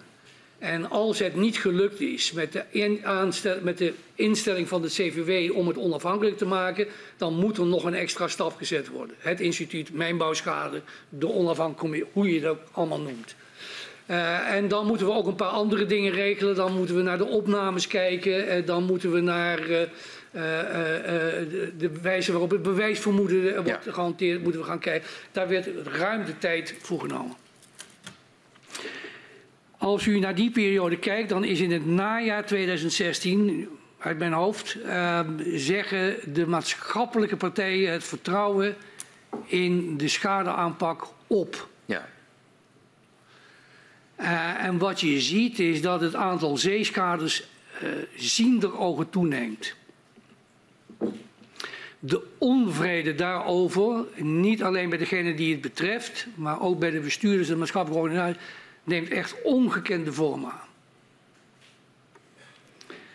Uh, dit is niet vol te houden. En ik moet ook eerlijk zeggen, ik ben toen ook vele malen bij mensen geweest en heb mij laten uitleggen hoe dan dat gegaan was, et cetera. Ik kon het ook niet. Uh, dan speelde er ook nog dat de NAM um, op grond van een Arcades-rapport had besloten om buiten die 0,2 contour uh, te registreren, maar überhaupt niets te doen. En we hebben in die periode onderzoek laten doen door de TU Delft. Is dit uh, een terechte conclusie? Ja. En de uitkomst daarvan was, nee, dit is geen terechte conclusie. U kunt niet zo generaliseren, u kunt niet uh, zo extrapoleren, dat, dat, dat, dat mag niet, u moet dus uh, beter kijken. Um, toen heb ik inderdaad gezegd en ook publiek gemaakt, dit standpunt van de NAM is niet handhaafbaar en de NAM heeft geen andere keuze dan al die schades op te nemen en te beoordelen. Um, wat we toen al gezien hadden, althans de NAM, maar ook wij bij de arbiter, dat de arbiter hels werd, en terecht, over het feit dat er in het, rapport, het schaderapport stond, um, we hebben dit uh, beoordeeld en dit is zeker geen aardbevingsschade was ja. getekend. Nee, dat, dat maar dit is, dit is waarom de schadeafhandeling uiteindelijk wordt stilgelegd. En ik was benieuwd hoe u dat voor elkaar kreeg. Nee, maar ik probeer dat, die... nee, nee, maar dit gebeurt okay. dus. Dus dan, dan zie je dus dat, dat, nou ja, dat, dat uh, er ook iets ontstaat van bij de NAM, ja, dit is ook niet vol te houden. Um, en, dan, en, en, zij zien dus bij, bij, bij de beoordeling van de, van, van de arbiter dat tegengeworpen wordt dat er eigenlijk geen onderbouwing is van waarom schade niet wordt toegekend. Ja. En dat, waar de arbiter dat ziet, is de arbiter eigenlijk iedere keer snel klaar. Als het enige wat u mij te melden heeft dat u van mening bent dat het niet zo is, dan besluit ik om de schade toe te kennen. Ja. dat was grosso modo wat er gebeurde. Dus eh, er was ook iets bij de NAM van misschien is ook wel het moment daarom eens anders te kijken. Dat heeft geleid tot de discussie over, maar als we dan in het buitengebied gaan, uh, gaan onderzoeken, kunnen we dan niet anders gaan onderzoeken? Kunnen we dan niet meehelpen door te zeggen, oké, okay, we onderzoeken alle mogelijke oorzaken, we rapporteren daarover. Dat gebeurt op een andere manier, dus een zorgvuldigere procedure en een andere methode. Ja. Hier komt Witteveen en Bos. Uh, en als je dat bekeek, en zo heb ik dat ook gedaan, dan was dat ten opzichte van de manier waarop het tot nu toe gebeurde een verademing. Dus op zijn minst was de gedachte, als we het dan doen, hè, laten we hier dus die schades gaan beoordelen, maar laten we dan ook dat gebruiken om te kijken of we een stap verder kunnen komen. U straks dus, heel eh, ik heb, dus het, wat er gebeurt is... Want anders, anders raak ik u kwijt en dat, ja? zou niet, dat, dat, zou niet, uh, dat helpt niet. Uh, ik wil straks nog even specifiek uh, stilstaan bij de inhoud van dat Witteveen ja? en Bosrapport. Um, het speelt op dezelfde dag natuurlijk, 31 maart 2017. Maar waar ik vooral naar op zoek was, was uh, de voorbereiding van dat besluit om het schadeprotocol op te zeggen. Had u dat afgestemd met het ministerie, met NAM, met de regio? Met de NAM ben ik het, het, het vertellen. Hè, dus dat, dat in, hierin paste dat ik dus toen gezegd heb, dit gaat helemaal mis. Dit is niet vol te houden. Daar heb ik de NAM eigenlijk van overtuigd ja. in die voorgesprekken. Waardoor zij ook begrip hebben getoond voor het besluit, geloof ik. Ja. Uh, de minister heb ik uitvoerig uh, geïnformeerd. U zult ongetwijfeld uh, een, een, een, een, een non-paper schade 2.0 hebben aangetroffen... waarin ik dat in, in, een twintigtal punten uiteenzet. Um, waarom dat noodzakelijk zou zijn? Omdat het, niet, het vertrouwen was totaal voetzie. Ja. En de begeleidingscommissie van het buitengebied, hè, dus die wethouders, mm -hmm. eh, of die burgemeesters plus die maatschappelijke organisatie, die zei tegen mij, nu krijgen we precies hetzelfde. Rampzalig. Doe iets. Nou, ik heb met de regio gepraat. Ja. In de GS-kamer van het provinciehuis met de commissaris en mogelijk alle burgemeesters, maar dat weet ik niet helemaal zeker meer. Um, daar is het gesprek gegaan over, ja, maar als wij nu tegen elkaar zeggen, we stoppen ermee. Dan lukt dat alleen maar als we ook tegen elkaar zeggen, en nou nemen we gezamenlijk de verantwoordelijkheid om te zeggen dat over drie maanden. Dat we er dan weer, dat we er dan weer dat zijn. We, dat we er uit zijn. Dus als ook... we veel moeten vechten, weinig moeten vechten, allemaal prima, dan maar nachten doorwerken, maar neem dat op je. Um, dat is een vergadering met schorsingen en alles geweest. Hè. Dus als u mij vraagt hoe, je, hoe is dat gebeurd, er, daar is geschorst. Koffieautomaten. Uh, uh, goed, dat is daar gebeurd. Dat is voorafgaande aan de 31ste maart gebeurd. Vraag mij nou niet of dat de 27e, de 28e, 29e, het is in die dagen Het ging gebeurd. om de vraag wie er meegenomen waren. Uh, omstandig en uh, de dag, de 30ste denk ik, dat is inderdaad de dag van tevoren, heb ik uh, de maatschappelijke stuurgroep, het gasberaad en de Groninger Bodembeweging in zijn geheel bijgepraat. Dan kom je op de 31ste. Mm -hmm. Dan is de volgorde dat NAM CVW rapporteren over het onderzoek in het buitengebied. Waarom? Omdat hun conclusie ook was. Het is allemaal geen schade gerelateerd aan de aardbeving. En dat, was, dat, dat kon niet mijn conclusie zijn. Dat was die niet, maar daar was ik ook niet van. En toen was mijn stelling namelijk, nu hebben we dus gezien wat er in het binnengebied gebeurt. Alsmaar toename zeeschades. Nu zien we dat we in het buitengebied een andere methode toepassen met dezelfde uitkomst. Uh, het draagvlak is naar nul. Laten we hiermee stoppen en een nieuwe start maken. En dat leidt dus tot twee besluiten. We gaan drie maanden, we gaan als een gek aan het werk ja. om dat protocol om dat te maken. Er lag natuurlijk al heel veel, hè, eerlijkheid gehalve. Uh, en we gaan een schone lijn maken. Dan even om, uh, als een soort check om te kijken of ik, of ik u goed begrijp. Formeel had u misschien niet de bevoegdheid om dat schadeprotocol op te zeggen. Maar simpelweg door het voortraject, door het betrekken van de bestuurders, de maatschappelijke organisaties, het ministerie, heeft u eigenlijk mandaat georganiseerd. Ja, als ze het niet gewild hadden, hadden ze tegen moeten zeggen. Uh, terug in je hok, Precies. hier ga je niet over, et cetera. Dat is nooit tegen mij gezegd, in tegendeel. Dan uh, is het 31 maart en uh, wordt het, uh, de schadeafhandeling stopgezet. Maar op diezelfde dag, we hebben er al even uh, over gehad, um, worden ook de uitkomsten van het onderzoek Witteveen en Bos naar buiten gebracht. Um, dit onderzoek gaat over de vraag of schade in het zogenaamde buitengebied um, door gaswinning uh, kan zijn veroorzaakt. Wat stond er precies in dat rapport? Ja, daar stond in dat men uh, dus al, uh, aan alle kanten gekeken had. Dus men had de vraag gesteld, kan dit komen door aardbevingen? Kan het komen door, uh, door bodemdaling? Uh, kan het komen omdat er uh, vroeger een sloot langs deze huizen liep? Je weet dat dat nog heel erg lang nawerkt. Kan het komen omdat er vrachtwagens hier afremmen, optrekken, nou, ik, et cetera? en dus iedere keer werd elk onderdeel, dus er werd geïnspecteerd. Er werd beoordeeld en dan werd iedere keer tegen elke achtergrond werd geplaatst of het zo was. Ja. En de uitkomst was dat de waarschijnlijkheid, want het werd ook niet in aller absolute termen uh, gezegd, mm -hmm. maar dat het niet waarschijnlijk was dat hier, uh, dat hier de gaswinning aan ten grondslag lag. Dat ging dan over het buitengebied. Wat betekende dat voor de Groningers? Nou, die mensen in het buitengebied die natuurlijk al des duivels waren dat ze al heel erg lang uh, schade hadden gemeld en te horen hadden gekregen, daar doen we niks mee. Als je CVW belde, dan zei hij, dat mogen we niet. Uh, daar was al uh, onvrede over. Mm -hmm. Ik zeg het nu heel netjes. Hè? En daar waren mensen dus duivels over. en nu werd het dus wel gedaan. En hadden ze dus twee jaar lang waren ze weggehouden. En kwam de mededeling, ja hoor, maar het is misschien van alles, maar hier heeft het niks mee te maken. Ja. Dat was een van de redenen om aan, waarop de begeleidingscommissie, die ik had ingesteld, waarin uh, burgemeester Be Beukema zat, burgemeester Wiersma, waar Martijn Wink zat van, van de maatschappelijke organisaties, maar ook een aantal techneuten. Of technische mensen, mag je niet mm. zeggen. Otto Wassenaar is een techneut, maar mensen. Ehm, tegen mij zeiden, ja, dit is een herhaling van zetten, Hans. Dit is geen, geen herstel. Uh, het is echt nodig dat we hier een, een, een stap zetten. En uh, dat was voor ons, even buiten hoe gaan we nu verder, reden om te zeggen, dit, er is ook argumentatie om die mensen tegemoet te komen. Daar is naar gekeken in de zin van, maar in het buitengebied waren er wel heel veel kleine schades. Mm -hmm.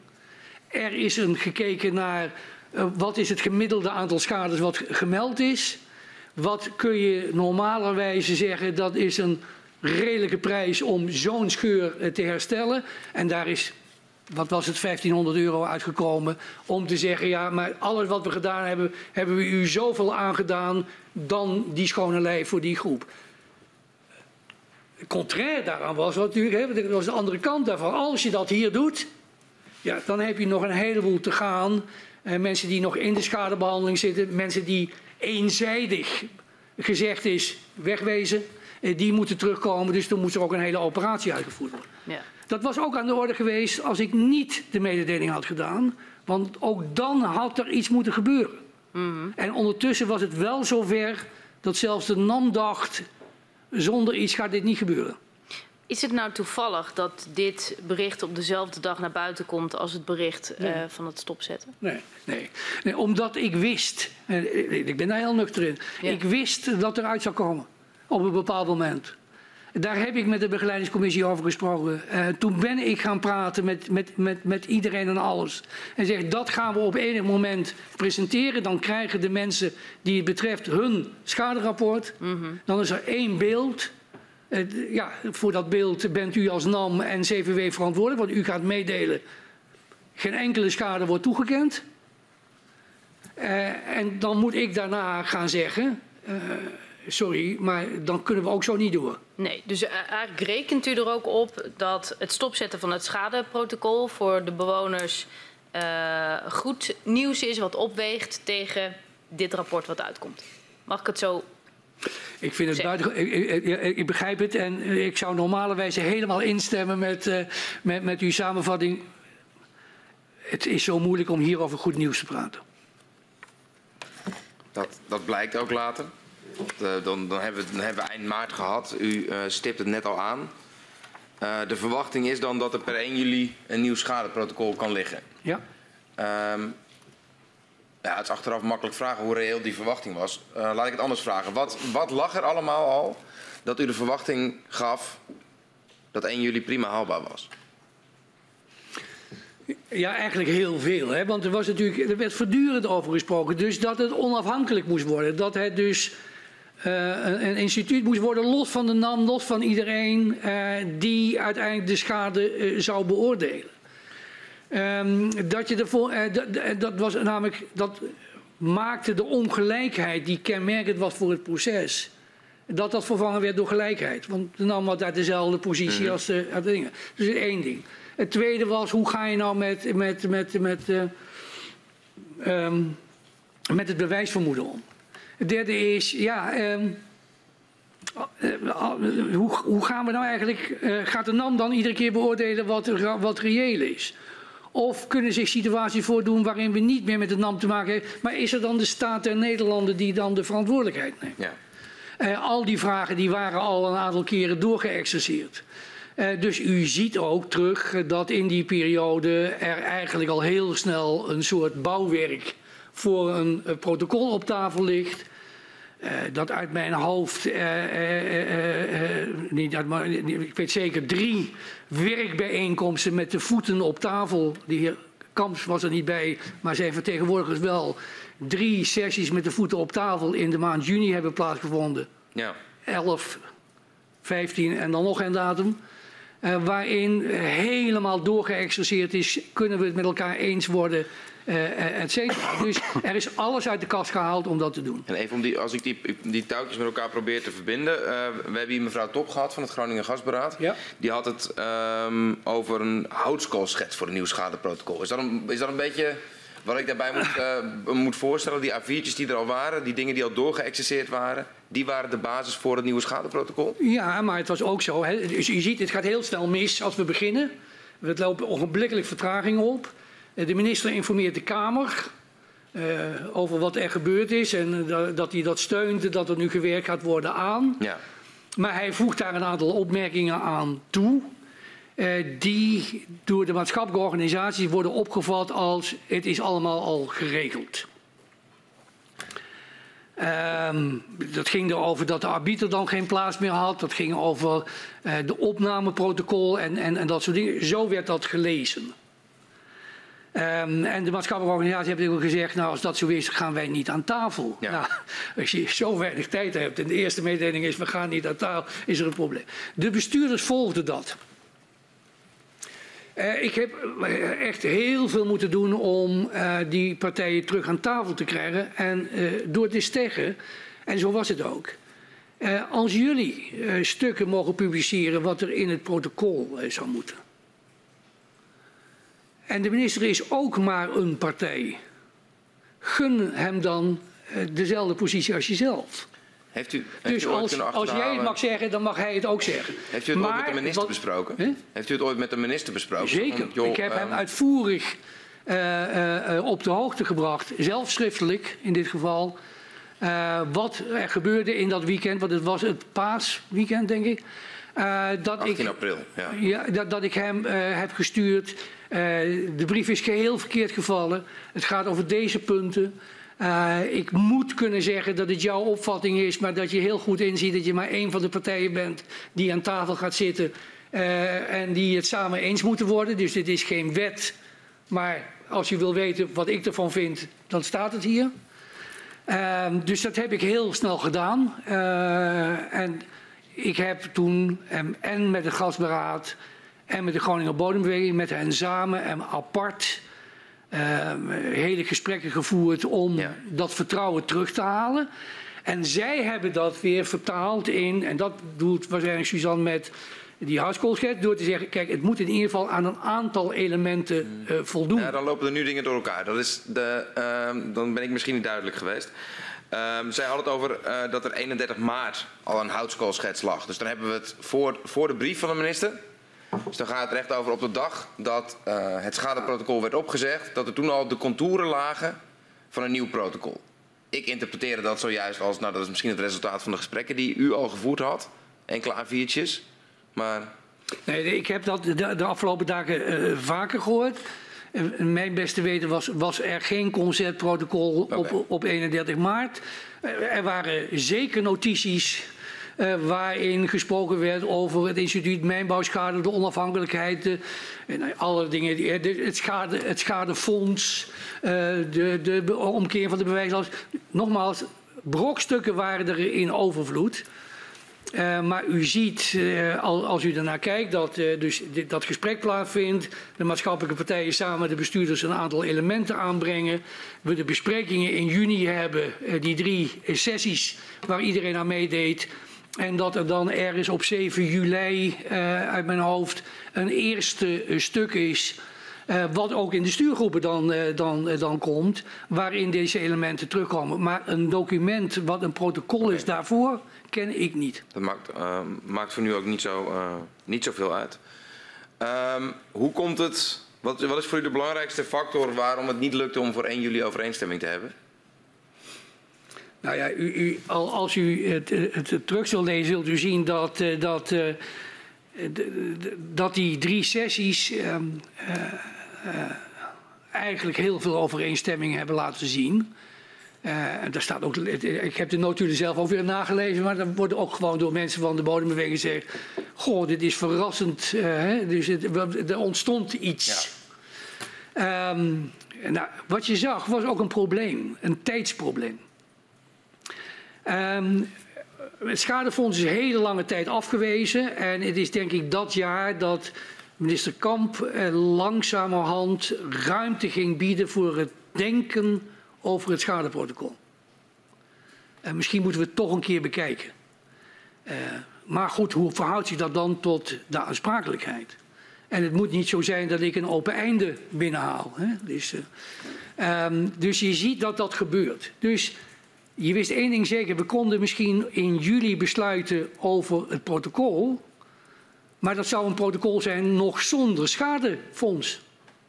Want het schadefonds moest nog ingesteld worden, er zou wetgeving gemaakt moeten ja. worden. Dus je zou dat was dus. geen besluit. Ja, ja, die zou dus dan kunnen zeggen: we doen het nu zo. Het, er is het instituut Mijnbouwschade en het instituut Mijnbouwschade neemt onafhankelijke besluiten. Uh, en uh, we, we, gaan anticiperen. We hebben afgesproken met de NAM dat ze geld in een fonds storten. Maar ja, dan is er nog geen geld van het Rijk in datzelfde fonds ja. hè, voor het geval. Maar we werken ondertussen aan het schadefonds en dat volgt. Ja, dat soort dingen lukt alleen als er vertrouwen is. Ja, nou hebben we het de hele tijd over dat we dus partijen hadden die zeiden ja, eerst zien en dan geloven. Ja. Dat was de enige houding die er was. Dus het was buitengewoon ingewikkeld om dit te doen. Uh, het viel op dat de vertegenwoordiger van het Rijk zei. Ja, uh, u zegt nou wel een heleboel over, over het bewijsvermoeden, maar zullen we dat dus aan het, het instituut overlaten hoe ze dat gaan doen? Terwijl iedereen kon vermoeden dat het heel erg belangrijk was om in het protocol duidelijk te maken dat het bewijsvermoeden van toepassing zou zijn. Uh, en dat je toch enig idee zou hebben over hoe dat gebeurt. Ik weet niet of je daarop terugkomt, maar er lagen toch heel verschillende opvattingen hoe je met bewijsvermoeden zou moeten omgaan. Dus het luisterde nauw. Er waren dus nogal wat elementen die je wel mee kon nemen in de bespreking, maar die in ieder geval in het protocol niet definitief konden worden afgerond. Je zou dan moeten werken met we beginnen hiermee en dit is een procesafspraak die vergaand is, waarin staat dat we de komende tijd die dingen gaan uitwerken en zodra ze er zijn, worden ze toegevoegd. Maar dan, dan is het dus dat zo speelt dan een belangrijke rol. Uh, en dan zie je ook dat de aarzelingen beginnen. Aan de ene kant bij de maatschappelijke organisaties. Zit het goed met het bewijsvermoeden? Uh, dan komt Hammerstein. Hè, dan wordt de, vra mm wordt de vraag gezegd, zullen we dat nog een keer extern uh, toetsen? Ja. dat is aan die kant. en het tweede is, dan begint de formatie ons vreselijk op te breken. Want ongeveer vanaf dat moment was het Rijk nooit beschikbaar voor enig overleg. Ja. En als ze er waren, was dat met de mededeling... u zult begrijpen dat wij eh, niet tot een conclusie kunnen komen. Probeer ik hem even uh, vanuit mijn optiek samen te vatten. Uh, aanvankelijk liggen er eigenlijk gewoon een paar knopen die op het ministerie van de EZ moeten worden doorgehakt. Om te kunnen komen tot een beter schadeprotocol dat ook voldoet aan de eisen van de maatschappelijke organisaties. Maar dat gebeurt uiteindelijk niet, mede vanwege verkiezingen, informatie, formatie. Ja, en, en, en, en misschien met de beste bedoelingen, hè, want eh, inderdaad, het schuif, de, de, de manier waarop bijvoorbeeld de discussie zichtbaar ja. over het schadefonds was opgeschoven. Mm -hmm. Uh, publiekelijk uitgesproken, in brieven vastgelegd, et cetera. Daar zou je van kunnen zeggen, nou, als je daar de afspraak over kunt maken, we gaan het doen. Maar we moeten het nu nog regelen en zodra het in de wet staat, voegen we het toe dat, dat, was een, dat was een denkbare afspraak geweest. In elke nogmaals, nogmaals, hoe de verhoudingen hier waren, was het onmogelijk. Hoe, hoe, hoe... Dus er was meer overeenstemming misschien wel dan partijen konden oogsten samen. En dat had iets te maken met de verhoudingen. Hoe interpreteert u in dat kader de uitspraken van de premier die het had over staatsrechtelijk geleuter? Wanneer het ging over de, de, de, de vertragende rol van de formatie. Maar ook bijvoorbeeld uh, ambtenaren van EZ die hier uh, die hier verklaard hebben dat de vertraging in deze fase toch echt meer uh, bij de provincie zat dan bij het Rijk. Ja, uh, helder. Ik was erbij dat de minister, de minister-president die uitspraak uh, deed. Dus ik heb die goed gehoord. ik heb gezien dat de minister van Economische Zaken een brief aan de Kamer heeft gestuurd waarin hij zegt er ligt een wetsontwerp, er liggen een aantal andere dingen en ik heb besloten het aan mijn opvolger over te laten. Punt. Was dit ook de ja, dus het, dus wat, En als, als de vertegenwoordiger van de minister op het overleg komt en dan zegt u heeft de brief van de minister gezien, ik kan hier u niet helpen. Um, ja, dat begrijp ik. Was dit ook de voornaamste reden dat zo snel na het aantreden van minister Wiebes er een schadeprotocol was? um, nee. Wat was dan wel de voornaamste reden dat er zo snel na zijn aantreden een schadeprotocol was? Nou, dat, dat is niet zo makkelijk te beantwoorden. U zult zien, of u heeft gezien, um, dat denk ik uh, met het hele gebied erbij op 6 oktober er een helemaal uitgewerkt protocol was. Waarin het instituut mijnbouwschade stond, waarin stond dat. Uh, hoe heet het, de, de omkeer van de bewijslast, dat die gehanteerd werd en al die elementen. Um, dus dat is dan de situatie. En eigenlijk de, de regio ja, die wil dus graag dat het Rijk daarmee instemt. Dat gebeurt niet. Dan ontdekken een aantal mensen, de anderen wisten dat, dat er ook nog een gesprek liep tussen de provincie, in ieder geval de provincie. Um, en de NAM. En daar was een, een, een, een soort alternatief akkoord gekomen. Dit is onmerkelijk, want het eerste stuk van 6 oktober is van de provincie, de gemeente en de maatschappelijke organisatie. Dus daarnaast was er dus nog iets. Ja. Daar wist ik niks van. Uh, althans, op enig moment heb ik gehoord dat het uh, zo was, maar ik wist het op dat moment niet. en de minister denk ik ook niet. dat was een heel ander model. U zult het ongetwijfeld gehoord hebben over eigeel en eierdooiers. Dus als er een beving plaatsvond, dan werd het effectgebied op de kaart aangebracht. Dus je binnen het effectgebied lag. en je had kleine schades, dan werden die, en je was bereid om die te laten repareren, dan werd je in één keer afgehandeld. En als je dat niet deed en je wilde het geld hebben, dan moest je in de procedure. Nou ja, dit soort elementen. Uh, dus dat was dan. Dat loopt nog een hele tijd door, want op 10 januari, dan bent u al bij de tafels van, uh, die toen in het kader van de aanpak van Bibis uh -huh. waren, besluit de minister samen met de provincie dat het overleg nu verder gevoerd wordt aan de hand van het model NAM-provincie. Ik heb toen in de dagen daarna, want de begrotingsbehandeling kwam eraan, heb ik een mail gestuurd aan uh, Anita Wouters, de, DG die de minister bijstond. Ja. En gezegd, uh, ik zie dat ook in het uh, voorbereidingsdossier. En ik moet je er echt op wijzen dat jullie hier de fout ingaan. En wel om de volgende reden, zo staat het er ook in. Eén, de maatschappelijke organisaties zijn des duivels over het NAM-provinciemodel. Twee, de gedeputeerde die het als eerste aangaat, laat aan iedereen weten dat het niet het model van de provincie is. Drie, u wijst er voortdurend op dat de commissaris dit wel zou delen, maar ik heb de commissaris eh, toevallig vanavond bij één vandaag gezien, waarin hij verwijst naar het protocol van oktober ja. 2017. Bent u er ooit achter gekomen hoe dat met het protocol van die provincie zat? Want als een commissaris zegt dat het niet van hem is, als een gedeputeerde zegt dat het niet van hem is, dan, dan neemt het aantal mensen van wie het kan zijn toch zien er ogen af. Ja, daar bent u voor. ik weet dat niet. nee, maar ik bedoel... Dit, nee, ik, maar heeft u het is, nu is het weg, hè. We hebben daar niet meer verder over gesproken. En dan zie je... Ik denk dat dat ook bij, bij, bij Suzanne aan de orde is geweest. Dat de minister denkt, ja, dit gaat ook niet zo. Uh, dan, dan, dan, is hij in, in, het weekend aan het werk, dan wordt er gebruik gemaakt van wat er ligt. Uh, dan komt er een voorstel wat geschreven is ja. door, door, door NAS, hè, dus de, de hoofd van de juridische afdeling van, van, van, van, van EZK. Die heeft gebruik gemaakt van, hè, want daar staat het instituut mijnbouwschade in. Dat is niet bedacht. Daar, dat komt uit alle eerdere discussies. Uh, nou, al die elementen zitten erin. Over het bewijsvermoeden zit er niet in. Uh, en dan komen er dus twee sessies waarvan uh, ik dacht dat ze beide uh, via de tv-scherm zijn gegaan. Omdat we allemaal op verschillende plaatsen zaten. -hmm. waarin uh, s'avonds langdurige discussies zijn gevoerd over die voorstellen. Ja. En waarin uiteindelijk in het provinciehuis dat akkoord tot stand is gekomen wat daarna gepresenteerd is. Dus die... Het past helemaal als je het, als je het protocol van 6 uh, uh, uh, oktober neemt, dan vind je alle elementen terug.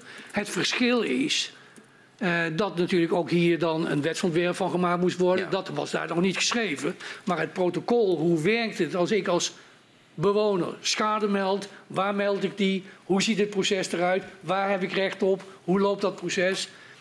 Uh, dat vindt u allemaal in eerdere stukken terug. Dat hebben, dat hebben we kunnen lezen. Ik ga toch nog even terug naar die conceptprotocollen. Ja? We hebben nu meermaals gehoord over dat er, dat er iets zou zijn tussen de provincie en NAM. We hebben ook gehoord dat een gedeputeerde dat uh, overal ten stelligste ontkent dat dat van de provincie is. Hebt u er ooit op doorgevraagd waar het nou vandaan kwam? Uh, nee. Uh, nee, ik heb wel Kijk, ik ken de ambtenaren die, wel, die het gesprek uh, daar dan met, met de NAM over voerden. Uh, ik kan mij niet voorstellen dat, uh, dat die ambtenaren dat gedaan hebben zonder enige bestuurlijke dekking. Ja. Dat kan ik me gewoon niet voorstellen. Maar u weet maar, niet goed, of die, ik heb, wel eens eerder, was, ik heb deze opmerking wel eens eerder gemaakt. zeker in dit dossier. En dan later gedacht, oh, kan toch. Maar ik zou, dat zou ik heel vreemd vinden. Uh, wat ik nog vreemder vond, hè, dat, dat heb ik ook later nooit onder stoel of bank gezet, daar heb ik wel over gesproken. Uh, jongens, hoe haal je toch in je hoofd om zulke gesprekken te voeren? Als je niet elke dag hiermee bezig ja. bent, um, dan heb je een tegenpartij die zoveel beter geprepareerd is op dit soort gesprekken dan jij. Waarom niet uh, contact opgenomen met de NCG? Misschien zelfs buiten mij om ja. als persoon. Uh, want dus degene die, die, uh, die de eerste ondersteuner was, die alles met mij deed op dit punt, weer naar u dat, dat was een ambtenaar van de provincie Groningen, gedetacheerd bij de NCG. Maar het waren ook nog ambtenaren die hier niet dagelijks mee bezig waren dus? Die, die dat namens de provincie deden, ja, het waren gewoon mensen die op de provincie uitwerkten. Die waren misschien wel heel veel hiermee bezig, maar niet met de specifieke problematiek. En als jij wil praten over een systeem als uh, ik maak een soort basiskaart waar ik iedere beving op zet. Mm. Ik maak van iedere beving uh, een impactgebied. Ik kijk naar de overlap van de, van de impactgebieden. Ik ga termijnen vaststellen waarop je een beroep kunt doen op dat impactgebied. Ja, dan, dan, ben je, dan ga je een gesprek in. Waar het verstandig is om te zorgen dat je een paar mensen bij je hebt die dat helemaal kunnen doorgronden. Maar die waren er niet bij? Ik kan het me niet voorstellen en eh, ik kan me ook niet voorstellen dat ze aan het einde dachten dit was beter dan wat er lag. In ieder geval was het onbegrijpelijk ten opzichte van wat ze samen met de maatschappelijke organisatie en de gemeentebestuur hadden gemaakt. Um, het was, dit, dit, was niet te begrijpen. Okay. In, mijn, in mijn ogen, daar zullen zij zelf anders over denken, want ik neem aan dat gesprekken ook gingen over um, kunnen we andere dingen nog regelen, et cetera. Kijk, op zichzelf dat er gesprekken plaatsvonden tussen bestuurders en de NAM, dat vond ik niet gek. Nee. Dit vind ik wel gek. In, als u terugkijkt, in, uh, in hoeverre vindt u het uiteindelijk een inschattingsfout dat dat nieuwe schadeprotocol er binnen drie maanden weer had moeten zijn? Had kunnen zijn? Uh, ja, naïef. nee, dat heb ik mij, reken ik mijzelf ook aan. En, en, u moet weten, daarom wees ik er straks op, hè, daarom, uh, dat gesprek in het provinciehuis is ook geschorst. Hè. Um, waarom? Omdat ik zei, kijk, ik, dit gaat echt over commitment. Want als het commitment er niet is, dan begin ik er niet aan. Ik steek hier mijn nek nu heel ver uit. Uh, en ik wil zeker weten dat wij, dat wij uh, elkaar goed verstaan. Um, we hebben geschorst. We hebben een hele tijd in de antichambre gezeten van de GS-kamer, zoals dat zo mooi heet. er zijn nog mensen bij ons aan tafel geweest in schorsingen die daar plaatsvonden. En uiteindelijk heeft iedereen gezegd, we gaan dit doen. Dat is niet gelukt, zeg ik nu. Ik heb net gezegd de maatschappelijke organisaties en de brief van de minister uh, die uh, de boel in de hens uh, bracht. Niet bedoeld, maar het gebeurde wel. De, weer tijd vinden om dat te doen. ja, misschien toch ook wel een beetje van waar beginnen we aan? Hè? Aan Hammerstein vragen hoe zit het nu precies? Dat had allemaal te maken met als je, met als je al met partijen iets afspreekt die goed met elkaar en door een deur kunnen, kun je meer tempo maken en meer bereiken dan wanneer dat niet zo is. Dat is geen verwijt, dat is gewoon een hele nuchtere constatering. Goed. U zei, uh, het was naïef. Ik uh, stel vast dat we meer dan zeven kwartier bezig zijn, dus we gaan even schorsen. En ik verzoek de griffier om u en uw steunverlener even naar buiten te geleiden.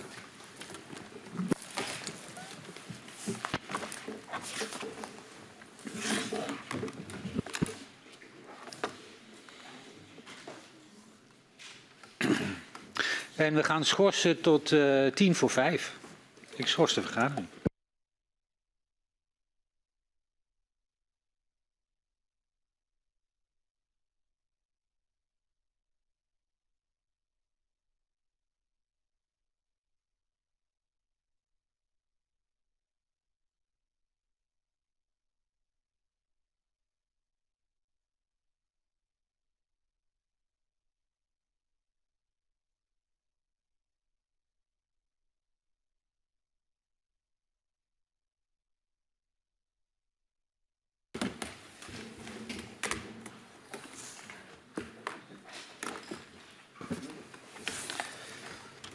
Ik heropen de vergadering van de parlementaire enquêtecommissie aardgaswinning Groningen en ik verzoek uh, de griffier om uh, de heer Alders en zijn steunverlener weer naar binnen te geleiden.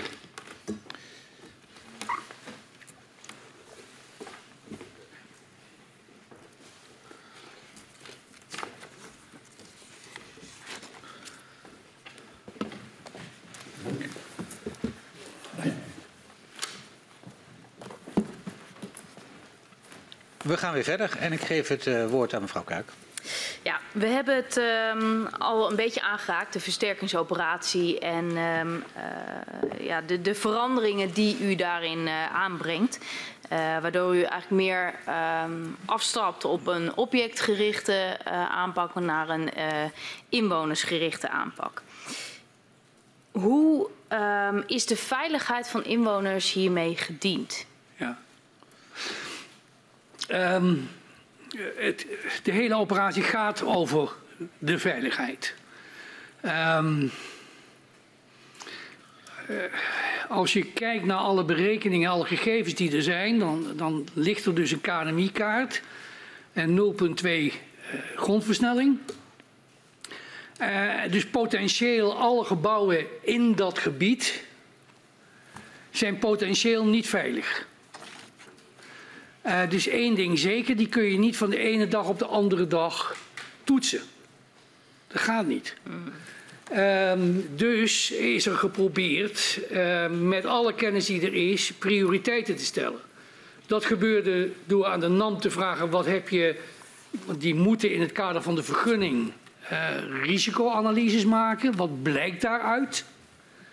En dat hebben we gedaan door met heel veel deskundigen te praten. Wat weten we eigenlijk van gebouwen? Mm -hmm. uh, en dan kom je bij dingen als, uh, nou, een rijtje. Als het eenmaal beschadigd is, dan is het hele rijtje in het geding. Dan is het meer gevaarlijk. Of je komt bij, er zijn op heel veel plaatsen uh, winkelcentra met beneden de winkel en boven drie lagen woonlagen. En die winkel heeft maar één belang, zo min mogelijk, muur, zo min mogelijk muren en palen. Dus dat staat gewoon op een schoenendoos. Als het gaat, dan, dan, nou, zo probeerden we met alle kennis die er waren te bepalen met welke volgorde moet je dan. Dus dan kom je bij van binnen naar buiten, eh, type van de woning, uh, zijn er mensen in het gebouw of is het met name een, opslaggebouw. Um, en het vierde was wat we hanteerden was, er lopen een aantal zaken, laten wij niet met de eerste stap die lopende zaken doorkruisen. Zo zijn we eigenlijk begonnen. Ja. Um, daar hebben we met iedereen over gesproken. Is dat de manier om het te doen? He, we gaan op het, uh, het kerkplein in, uh, of het dorpsplein in Sloppersum staan, staan we midden op het veld. En van hieruit doe je dit. Uh, ja, daar was iedereen het mee eens. Je, je moest een model vinden om dat te doen punt is, dat, en, en, en, duidelijk zijn, dat die eerste HRA, dat was toen nog echt in een embryonale fase, ook in de ogen van de NAM. Ja, die zei dus, um, nou, als er 100 gebouwen zijn die niet aan de 10 en 4 voldoen, dan is het veel. Uh, en de rest is met name uh, schoorstenen en ornamenten. -hmm. um, nou hebben we in ons, uh, ons verhoren met mevrouw Wouters... Um, Uh, van haar gehoord dat een gebiedsgerichte aanpak uh, niet paste bij het uitgangspunt dat veiligheid voorop hoort te staan. Ja. Hoe kijkt u daar tegenaan? Ja, ik, kijk, ik, ik heb straks geprobeerd uit te leggen, er was niks. Er was niet eens een norm waar je iets tegen af kon zetten. Want de uitspraak doen iets is wel of niet veilig. Daar heb je iets nodig om het tegen, eh, tegen aan te zetten. Want anders is die uitspraak ja, kan iedereen doen, maar wat is de waarde daarvan? Mm. Dus we waren nog in de, dus even goed, toen we begonnen, er was nog geen norm. Die norm is er toen gekomen. Er waren geen mensen die gewend waren met die norm te werken. Er was geen enkele bureau in Nederland die zei, we hebben ervaring, we kunnen u wel helpen. Iedereen zei, we gaan met u leren. Uh, ik heb straks gezegd, de software was er niet. We moesten naar het buitenland toe om, uh, om dat soort software uh, te krijgen. Dus in die situatie begonnen we. Dus ik vind het ook buitengewoon interessant dat ik inderdaad mensen tegen u hoor zeggen. U moest zich richten op de niet veilige woningen. Welke? Had er iemand mij gezegd, hier heb je een lijstje met 200, 500, 1000 onveilige woningen en die staan daar dan had iedereen met één ding begonnen, daar naartoe te rijden, afspraken te maken aan het werk. Ja, dus u zegt dat was helemaal niet duidelijk? Wisten, dat wisten we niet. En dat wisten we toen niet. Dat weten we vandaag de dag ook niet. Het feit dat u, dat u concludeert nadat alles gebeurd is om te zeggen dat alleen de niet veilige woningen moesten worden aangepakt. Ik herinner u aan, de NCG had destijds 22.000 woningen in het programma. U praat er over 26.000. En daar kunt u gewoon een conclusie uit trekken. Met welke. Even een slokje. Met welke partijen overlegde u uh, deze keuze om de versterking anders gebiedsgericht in te zetten?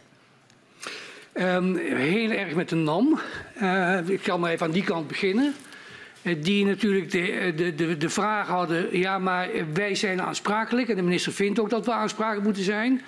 Dus jij moet bij de selectie rekening houden dat wij onze aansprakelijkheid waar kunnen maken. Wij moeten straks niet in de situatie komen, we hebben ons overgeleverd en wij worden voor de rechter door iemand mm. aangesproken en dan kunnen we het niet waarmaken. Dat moet een verhouding in zitten. Dat begreep ik. Ja. Van daaruit aan hun de vraag, eh, kom met materiaal om dat te doen.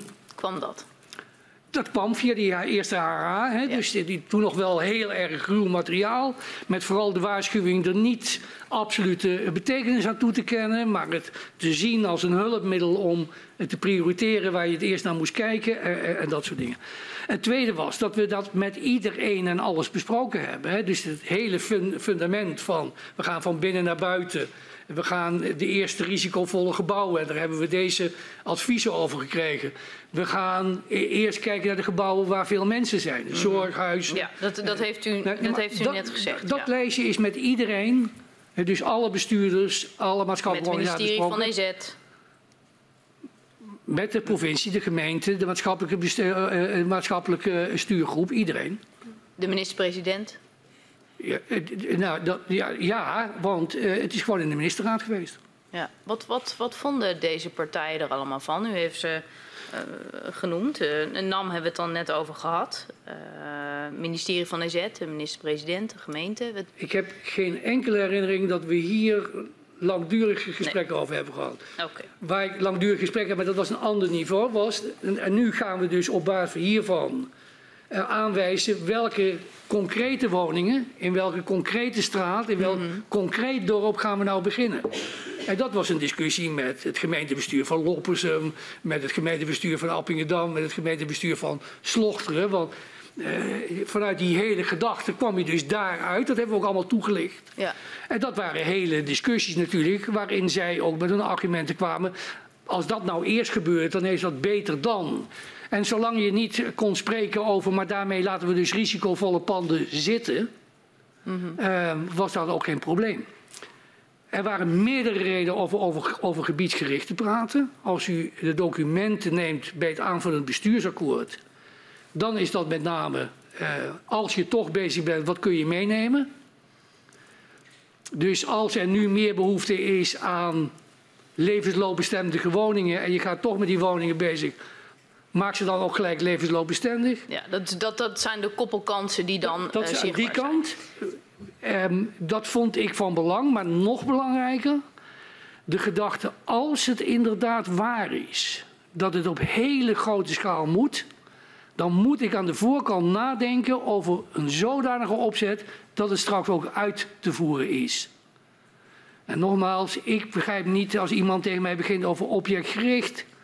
Uh, ik heb een straat, ik heb allemaal rijtjes van acht woningen. Ze zijn allemaal hetzelfde. Mm -hmm. En nou ga ik objectgericht uh, onderzoek doen, die eerst en dan pas die. En dan ga ik ze dus ook op een verschillend moment uitvoeren. Ik moet er niet aan denken dat dat ooit gebeurd was. Dus ik dacht inderdaad, als het grootschalig is, dan kom ik in een stadsvernieuwingsachtige aanpak. Mm -hmm. Notabene in een aanpak waar de mensen wonen, waar de kinderen naar school gaan, uh, waar uh, je gewoon de boodschappen moet doen, naar de kerk kunt, weet ik veel allemaal wat er, wat er allemaal speelt. Ik leef, het leven gaat door. Dan moet ik het zodanig organiseren dat dat kan. En, en u gaf aan, uh, dat, dan is er wel discussie. Want de ene gemeente Zeker. zal zeggen, ik sta bovenaan het prioriteitenlijstje met deze wijk. Ja. En de ander zegt, nee, dat ben ik. Hoe gaat u daarmee om? Hoe, hoe pakt u dat nou aan, die prioriteiten? Eh, gewoon door eh, inderdaad eh, uiteindelijk buiten die, die, die, die, die prioriteiten hebben wij hele lijsten gemaakt met adressen, wachtnummers, alles erop. Die hebben we gewoon successievelijk met de gemeentebesturen besproken. En dat was soms ambtelijk, heel vaak ook bestuurlijk. En tegen elkaar gezegd, hebben we de goede draad te, te pakken? Hmm. Um, ja, soms betekent dat je moest zeggen, ik, ja, ik ben er nog niet, ik kom volgend jaar of het jaar daarop, want je bent er nog niet. En ik wist dus, dat wist iedereen, ja, als je potentieel rekening moet houden dat er heel veel versterkt moet worden, Ik herinner u aan de studie van, uh, in opdracht van de heer uh, Moorlag uh, leverde getal van 170.000 op. Dus je moest er ook rekening mee houden dat het misschien wel heel groot was. Ja. Dan moest je, dat, ik herhaal, je moest dus nadenken over, en nu is het straks zo, en hoe pak je het dan aan? Dat kan niet objectgericht. Dat kan alleen maar gebiedsgericht. Dus zelfs als er niet dingen meeliften, dan was het vanuit de aanpak nog steeds noodzakelijk. Ik had, um, u had het eerder over die dakpanaanpak, 5 plus 5 jaar. Net vertelde u over, nou ja, wat u aantrof. Er was geen norm, er was geen model, er was eigenlijk gewoon helemaal niks.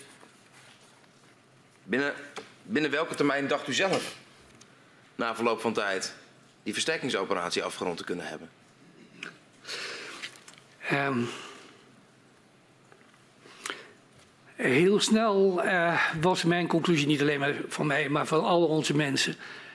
Ja, dat, dat beeld wat gewerkt is, binnen vijf jaar hebben we dit gefixt. Dat, dat, dat is onzin. Dat gaat niet. Dat gaat niet. Uh, dus daarom zijn wij gaan denken, ja, eh, dat moment van wanneer is het versterkt, dat moet gekoppeld worden aan het moment waarop we weten dat iets versterkt moet worden. Dus niet in zijn algemeenheid uitgesproken, maar dat moet je doen. Dan koop je tijd. Hebben wij veel discussie intern gehad over de vraag: is dat voldoende? Nou, ongekend veel. Als een gemeente normalerwijs een plan maakt om iets te bouwen, dan is een gemiddelde van zeven jaar voorbereidingstijd niet vreemd. Uh, we hebben hele gesprekken gevoerd met Rijkswaterstaat. Hè, die, dus zelf niet het werk doet, maar de opdrachtgever is. Hoe lang hebben jullie nodig om iets voor te bereiden? Hoe, hoeveel tijd heb je nodig om iets zodanig te definiëren dat je het weg kunt zetten? En dat was niet bemoedigend op deze, ook niet op de termijn van 5 plus 5. Waren dat pogingen uh, om de teugels aan te trekken, om iets meer grip nee, te krijgen? Nee, die nee dit, dit, had allemaal nog te maken met kan het überhaupt? Hè? Dus in de provincie Groningen zullen gemiddeld 2500 woningen per jaar in de hele provincie in nieuwbouw worden gepleegd. Dat is dus een terrein wat bouwrijp is, een hek eromheen, niemand stoort je en daar bouw je. Ja. En met z'n allen krijgen we er 2500 per jaar en dan hebben we een goed jaar achter de rug. Ja, wij dachten dus na over 5000 in een situatie waarin mensen woonden, naar een tijdelijke woning toe moesten, het leven voor moesten zetten. Dus als u de vraag stelt, waren we er echt van overtuigd dat die 5 plus 5, dat ons dat zou lukken, eh, daar was twijfel. En hoe probeert u dan samen met nou ja, de partners in die versterkingoperatie, uh, NAM, Centrum Veilig Wonen, uh, richting 2016, 2017 de boel aan te scherpen? tempo in te krijgen? Door inderdaad in het tweede jaar te zeggen, er moeten minimaal 5000 woningen geïnspecteerd worden. Plus 300 andere gebouwen. We moeten minimaal 3500 uh, uh, uh, engineeringsplannen hebben, versterkingsplannen. Dan, dan, zitten we op tempo. Als we er 22.000 moeten, we hebben er 1467 in het eerste jaar gedaan, moeten we vier jaar op rij, dan ben ik binnen die termijn van vijf jaar, ja. Die 5000 inspecties doen. Dat is niet alleen maar een kwestie van zo tegen elkaar zeggen. Dat is allemaal vertaald in hele lijsten over welke straten hebben we het, welke huisnummers. Eh, zodat het dus heel concreet was, daar spraken we over. Dat werd besproken met de gemeente. Dat werd weggezet bij het Centrum voor Veilig Wonen. We gingen dan avonden organiseren met de bewoners. Uh, dit gaan we doen en wel hierom. Dit kunt u verwachten. Uh, dan en dan komt er iemand bij u thuis. U kunt bij de bewoningsbegeleider het heleboel uh, uh, bespreken. Zodat stap voor stap we ook met de bewoners, want het ging over hun thuis, dat hele proces gingen uitzetten. Als het geluk zou zijn. Um, ja, dan, dan was het een mooie stap. En vergeeft u het mij. Toen de boel stopgezet werd, waren we halverwege de inspectie. Halverwege die 22.000. Ja. Uh, en er lagen uh, dus 4500 woningen die klaar waren of bijna klaar waren voor versterking. Dus uh, u kunt zich voorstellen dat ik verzucht heb, net nu we op stoom komen, gaan we wat anders doen. We komen straks op dat moment nog specifiek ja, terug. Probeer, maar ik, probeer even te laten zien ja, waar u was.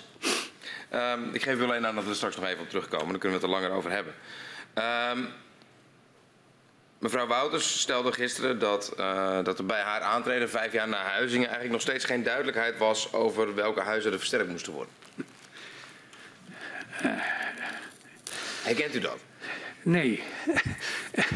um, we deden de inspectie van de 1467 en de uitkomst van de 1467. Ze moeten allemaal versterkt worden. Uw huis is niet veilig en we spraken met de bewoners over de versterkingsadviezen.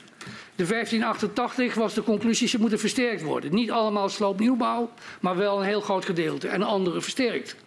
Uh, daarvan was de mededeling bij de mensen thuis. En de versterkingsadviezen zouden in die drie maanden uh, daarop volgen. De 1581 was de inspectie achter de rug. We zaten midden in de engineering. Ja. Dus niemand kan zeggen dat we niet wisten wat we waren. Want de uitkomst van die inspectie en die engineering was ja. Dat ze versterkt moesten worden. En wat zij dan zegt is dat dat signaal wat zij kreeg dat het juist was dat het niet de onveiligste huizen waren die in die bedjes zaten. Ja. Nee, um, ik heb u straks gezegd, ik had graag die lijsten uh, zelf gehad. Maar uh, ja, er was weer een HRA. En in die HRA uh, kwam, dat is denk ik de HRA, de HRA voor het winningsplan 2018. Dus dat is dus najaar 2017. In die HRA spreekt de NAM over 2800 panden uh, waarbij de veiligheid in het geding is. Er wordt ook gelijk toegelicht dat het toch wel erg afwijkt van de vorige melding. Ja. En er wordt ook toegelicht waarom dat gebeurt. Omdat nu uh, daarin niet alleen de onveilige panden zitten, maar ook de schoorstenen en de ornamenten. Die waren de, voor, de, de eerste keer apart gezet en die ja. zaten nu in het getal. Um, ja, ik herhaal. Input voor de NCG van het, uh, het MJP was de HRA-gegevens van de NAM. Ik moest met het inspectieprogramma naar de NAM toe vanwege hun aansprakelijkheid om ja. hun goedkeuring te hebben. Ze hadden dus ja gezegd tegen het, het inspectieprogramma 2016. Ja gezegd tegen 2017. Ja gezegd tegen het addendum 2000, juli 2017. Dus alles wat we wel deden, was met instemming van de NAM en mede gebaseerd op het materiaal wat ze aandroegen. Maar... Dus ik was zeer verbaasd dat er dus op enig moment die mededeling kwam. Um, daar hebben we uitgebreid over gesproken en u, u, vindt dat later ook terug. Dan vindt er zelfs besprekingen plaats om dat uit te meten. Want wij, wij hebben toen samen met het CVW eens naar die lijst gekeken. En hebben toen gezegd, die lijst die is niet goed. U moet, daar moeten 4500 woningen op staan. Ja. Eén, uh, dat zijn dezelfde woningen, maar die heb u niet op de kaart gezet. Maar die komen in hetzelfde gebied voor. Twee, ja, wij nemen toch even aan dat de gebouwen die reeds als onveilig zijn gekwalificeerd, dat we die ook maar gewoon ophouden. Want waarom zouden we eens uit een statistisch model naar voren komen dat iets veilig is? Uh, drie, er zijn de zogenaamde grijze panden, hè, de, de verspreide panden. Ja. Uh, die werden zelfs als voorbeeld genoemd. Hè. Uh, de chronische arbeiderswoningjes in een bepaalde setting waar het dak ten opzichte van de buitenmuren een zodanig constructie hebben dat ze risicovol zijn. Dus als je er gewoon naar ging kijken, was het. Wat, wat wordt hier eigenlijk gezegd? Dus de stelligheid waarmee nu iedereen zegt: ja, maar we wisten wat de onveilige woningen waren en waarom pak je die niet aan? Ik wil nog altijd graag degene ontmoeten die mij met zekerheid zegt wat de onveilige woningen zijn. Ja. Daarvoor werd nu de inspectie gedaan. En het interessante daarvan is dat de NAM in vele stukken over uh, de, de HRA herhaalt, u mag hier geen absolute betekenis aan toekennen. Het is een hulpmiddel in het prioriteren van uw inspectieprogramma. Ja. Dat is wat anders dan tegen iemand zeggen dit zijn onveilige panden. Dus een prioritering. En daarvan heb ik net uitgelegd hoe dat werkt. Ja, en even voor de mensen thuis die nu waarschijnlijk wat uh, afkortingen kwijt zijn. De HRA is de Hazard and Risk Analysis die door de NAM gedaan wordt. Een computermodel op basis waarvan een inschatting komt ja. wat wel of niet veilig is. Um, uh, u had ook een inspectieprogramma overeengekomen uh, samen met de NAM. Om te gaan kijken of die huizen daadwerkelijk onveilig waren. Levert dat nou grote verschillen op tussen wat de, wat de HRA nou ja, uitdraaide en wat de inspecteurs daadwerkelijk in huizen constateerden? Ja, um, daarom heb ik u straks misschien ontijdig uh, het voorbeeld gegeven. Dat uh, de eerste HRA zei, er zijn 100 panden ja. die niet voldoen aan de norm. En toen kwam de uitkomst van de eerste 1467 en toen was het de NAM die als eerste constateerde dat ze allemaal niet aan de norm voldeden en allemaal versterkt moesten worden. Dus ja, het was een punt en een heel belangrijk punt van discussie dat tussen een statistische benadering ja. En dat je die moest doen omdat je alsmaar op zoek was, hoe kom ik aan gegevens om te prioriteren, was ik er heel erg gelukkig mee. Maar om absolute betekenis toe te kennen aan een statistisch model, um, daar was weinig aanleiding voor. En in de praktijk zagen wij een ander beeld. En niet alleen wij, ook, ook de NAM. En de NAM ook. Ik had nog een vraag, want de, de, de, er is dan ook telkens sprake van uh, veranderende inzicht rondom de norm ja. bij veiligheid in, uh, in het algemeen. Um, die eerste badge waar u het net over had, de eerste groep huizen, die werd uh, nou ja, gecheckt door een controleur om te kijken of het huis veilig was. En dat gebeurde op basis van een norm die strenger was dan later werd vastgesteld.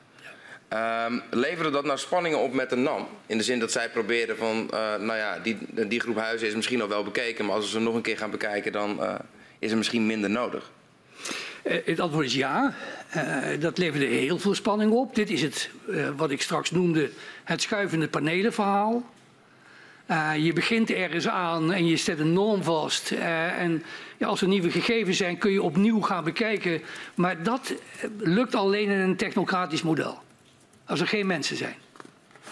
Ja, maar als jij op visite bent geweest, hè, eh, de, de, de, Grote Kerk in Appingedam, tot een nok toegevuld. Dit gaan we doen.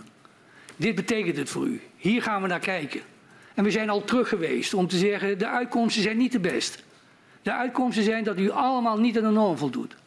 We gaan nu werken aan wat er dan moet gebeuren.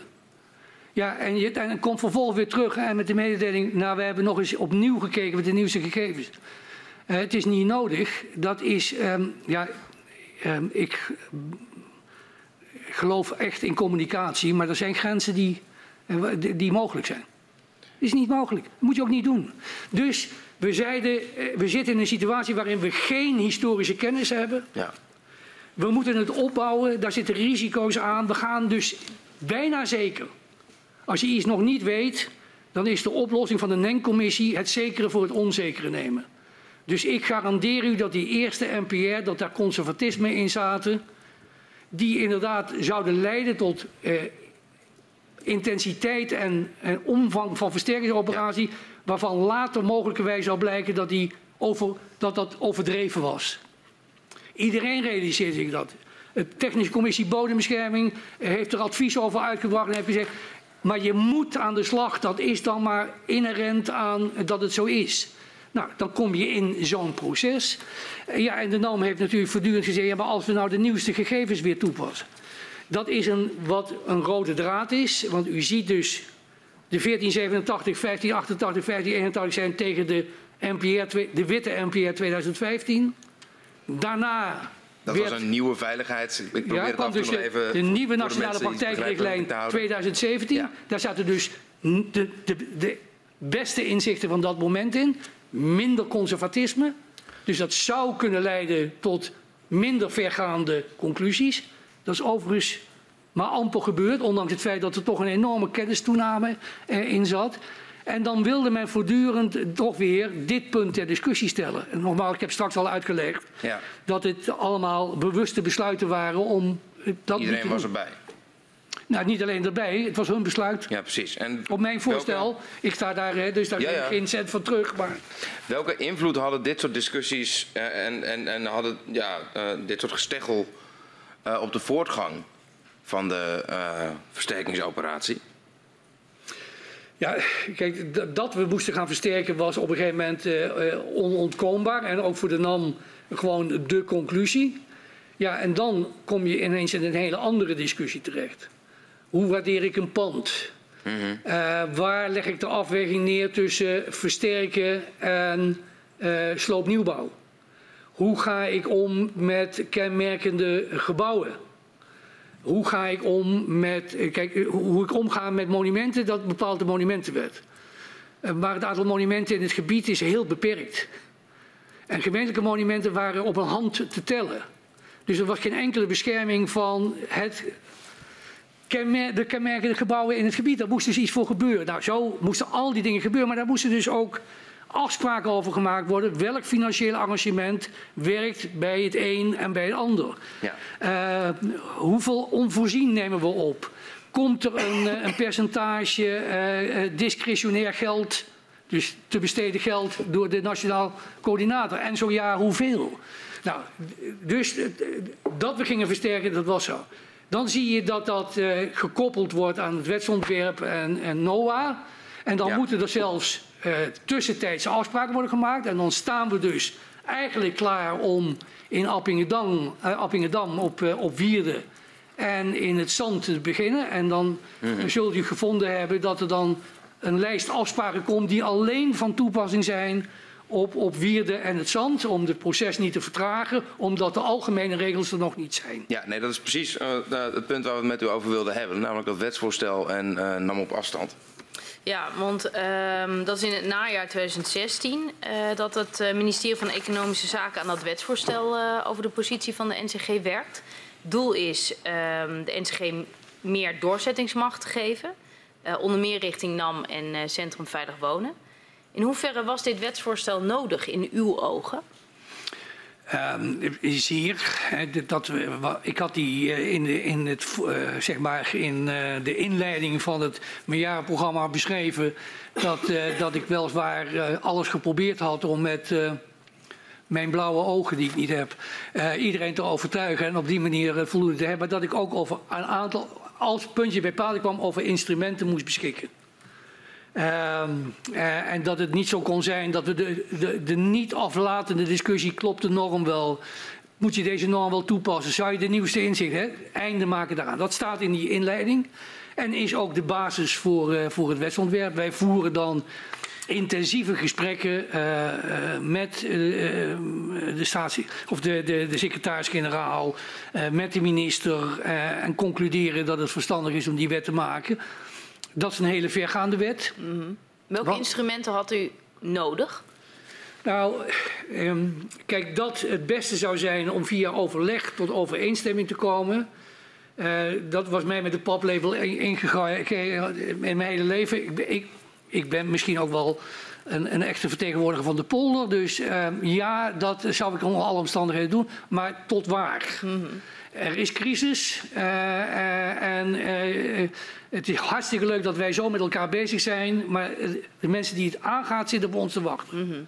Dus een keer moet je zeggen, nu is het gebeurd. Ja. Dus dat had te maken met de NAM. En dat was natuurlijk de vraag, hoe verhoudt de wettelijke aansprakelijkheid zich met het feit dat je een aanwijzing kunt geven? Het had te maken met het Centrum voor Veilig Wonen. Er zat een aparte aanwijzingsbevoegdheid in voor de Nationaal Coördinator naar de uitvoeringsorganisatie op dat moment het CVW. Um, ehm, het ging nog verder natuurlijk, want er stond ook in, als het meerjarenprogramma eenmaal goedgekeurd is, ik heb straks die opmerking gemaakt van die PKW, dan is het dus een stuk wat uitgevoerd moet worden. Mm -hmm. En als de uh, eh, NCG tot de conclusie komt dat een gemeente niet meewerkt, of dat een minister in zijn of haar portefeuille niet meewerkt, dan moet hij in staat zijn om voor eigen uh, rekening dat uit te voeren voor eigen verantwoordelijkheid, dat uit te voeren. Nou, ik ken niet veel van dit soort. En de derde was eh, dat iedereen erover eens was dat de attributie moest plaatsvinden.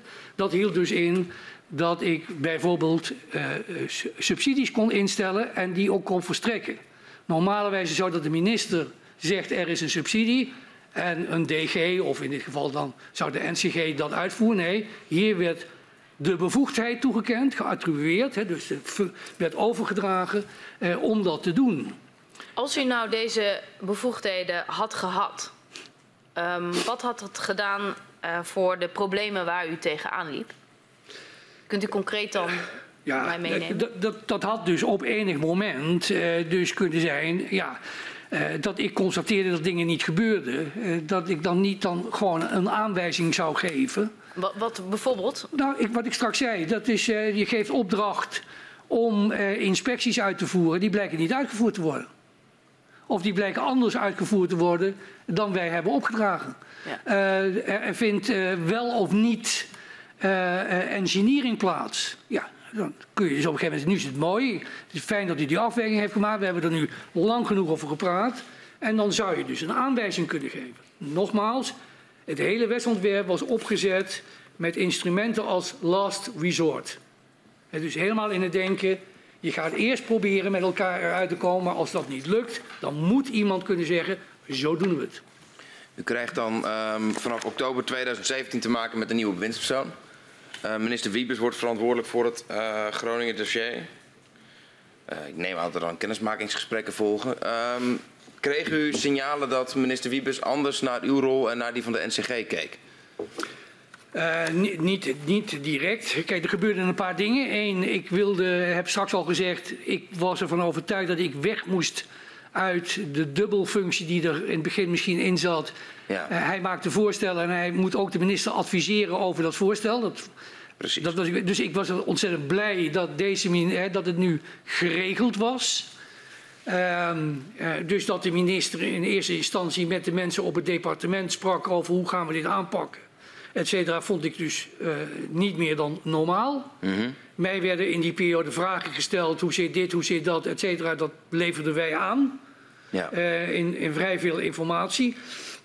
En, en na enige tijd merkte ik um, bij het bezoek bij, uh, van de minister aan Loppersen en Appingedam... Uh, dat, dat hij je merkte aan hem dat hij twijfels had. Wat, gaat dit wel goed? Kunnen we dit wel aan? Hè? Waar we het straks ook over hebben gehad. Op zichzelf niet onlogische mm -hmm. uh, vraag. Um, dus daar merkte ik wel dingen. En verder was het vooral dat je ja, in de rare toestand zat. Er moest een volgende meerjarenplan uitkomen. Want het opdracht was elk jaar, was een voortschrijdend ja. plan, elk jaar moet er een versie uitkomen. We liepen, de einddatum was de laatste ministerraad voor de kerst. Meer, meer smaken waren er niet. Um, dus hoe doen we dat nu?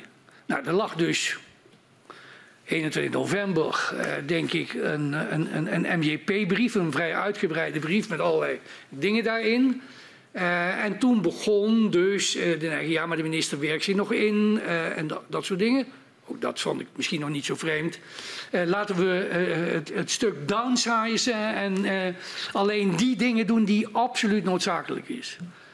dat gebeurde ook in de regio. Ik zag dat er ook overleggen plaats begonnen te vinden tussen in ieder geval de provincie en het ministerie. Um, ik, en ja, zo langzamerhand rolde je ergens in. Ik zag een ja. stuk voorbij komen van de provincie, wat ik niet eerder ooit gezien had, waarin men zei we moeten het anders gaan doen. Uh, mensen begonnen tegen mij te praten in termen van, maar jij bent de uitvoeringsorganisatie. Uh, nou ja, zo, hè, dus rechtstreeks gesprekken waren op dit punt, die ken ik niet. Maar wel later wel. Maar in die fase heb ik dat stapsgewijs ontdekt. Steekt het dan ook dat bijvoorbeeld in een brief over het schadeprotocol... als ik, als ik u verkeerd samenvat, moet u het zeggen. Ik kreeg de indruk dat u vond dat een heel groot deel van het werk voor het schadeprotocol... dat uiteindelijk door de heer Wiebes wordt afgesloten... ook het voorwerk was van uw organisatie, van de NCG. Nee, in het geheel niet. um, als je... Um, Zoals ik zelf en alle medewerkers avond aan avond in die zalen staat. Dan kan het je niet bommen hoe het voor elkaar komt, als het maar voor elkaar komt. Ja. Dus een brief waarin stond dat iedereen het gedaan had, behalve de NCG, daar kon ik me nou absoluut niet druk over maken. Wel over wat er geregeld werd. Heeft u um, het bij de minister aangekaart, het idee dat u, uh, het idee dat u begon te krijgen, die, uh, ja. die gesprekken, dat via via wat u omschrijft? Ja, ik heb, ik heb met hem gesprekken gevoerd. Want op een gegeven moment, dat wist ik wel, hij, hij wilde het bestuurlijk gesprek, et cetera. Daar hebben we een gesprek over gevoerd uh, met de minister.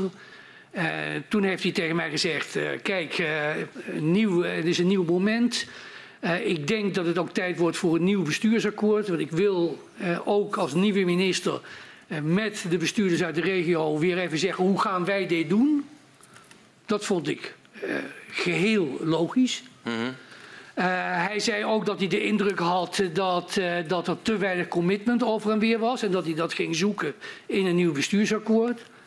Hij vond ook dat er iets te veel rupsje noodgedrag was. Um, je hebt iets geregeld met de regio en binnen de kortst mogelijke keren komt de volgende. Het is nooit goed. Um, dus hij zei, dat gesprek ga ik voeren. En dat is toch een heel normaal gesprek, vond ik zelf ook. En voor dat gesprek vind ik het van belang dat jij daarbij zit, maar dan als adviseur. Adviseur van die drie bestuurslagen. Dat leek mij, eh, als er een nieuw bestuursakkoord zou komen, heel normaal. En ik heb toen ook aan hem de vraag gesteld. Eh, dat gaat natuurlijk ook over hoe dit georganiseerd wordt. Het antwoord was ja. Um, en uh, toen heeft hij tegen mij gezegd, en we gaan in dat proces zien waar we uitkomen. Um, ik heb toen tegen alle medewerkers gezegd, uh, dit is de insteek, uh, daar kan ik mij in vinden. En wij gaan die rol vervullen. Wij zo snel mogelijk de mensen aan voor de verschillende onderwerpen. Zorg dat we de informatie gaan leveren, et cetera. Um, ik heb wel, u zult dat ook aantreffen, ik dacht in een notitie ergens van 7 december tegen hem gezegd, dan moeten we wel heel helder blijven.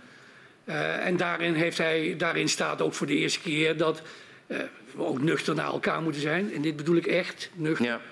Uh, als je nu denkt dat je het anders moet organiseren, is dat je goed recht. maar weet één ding, als destijds mij hadden gebeld, we hebben een directeur van een van een, eh, een, eh, een opdrachtgeversbedrijf nodig, dan had ik in alle eerlijkheid gezegd, eh, daar zijn anderen beter in. Dus toen heb ik gezegd, als het dus echt daar, als dat de bedoeling is, dan, dan, dan, dan ben ik niet de, dan ben ik niet de juiste Even goede vrienden, maar dan is er een geschikter iemand In die notitie vindt u ook dat, ik, dat, ik dat, dat, dat een uitkomst kan zijn en dat, dat, dat, dat het daar niet om moet gaan. Daar treft u ook voor het eerst aan dat ik zeg dat we wel moeten oppassen dat we een armpje drukken. Ja. En dat doe ik, eh, ik ben dan terug bij eerder, als je geen formele bevoegdheden hebt, kun je soms toch heel erg effectief zijn. Door de wijze waarop je optreedt en het beeld wat partijen met elkaar neerzetten. Zolang het beeld was, deze man wordt onverkort gesteund door de minister, de provincie, de gemeente. En die heeft zelfs krediet bij de maatschappelijke organisaties. Was ik, kon ik heel effectief zijn. Dus op het moment dat je zo'n discussie begint, is er één partij die denkt, even kijken. En dat is gebeurd.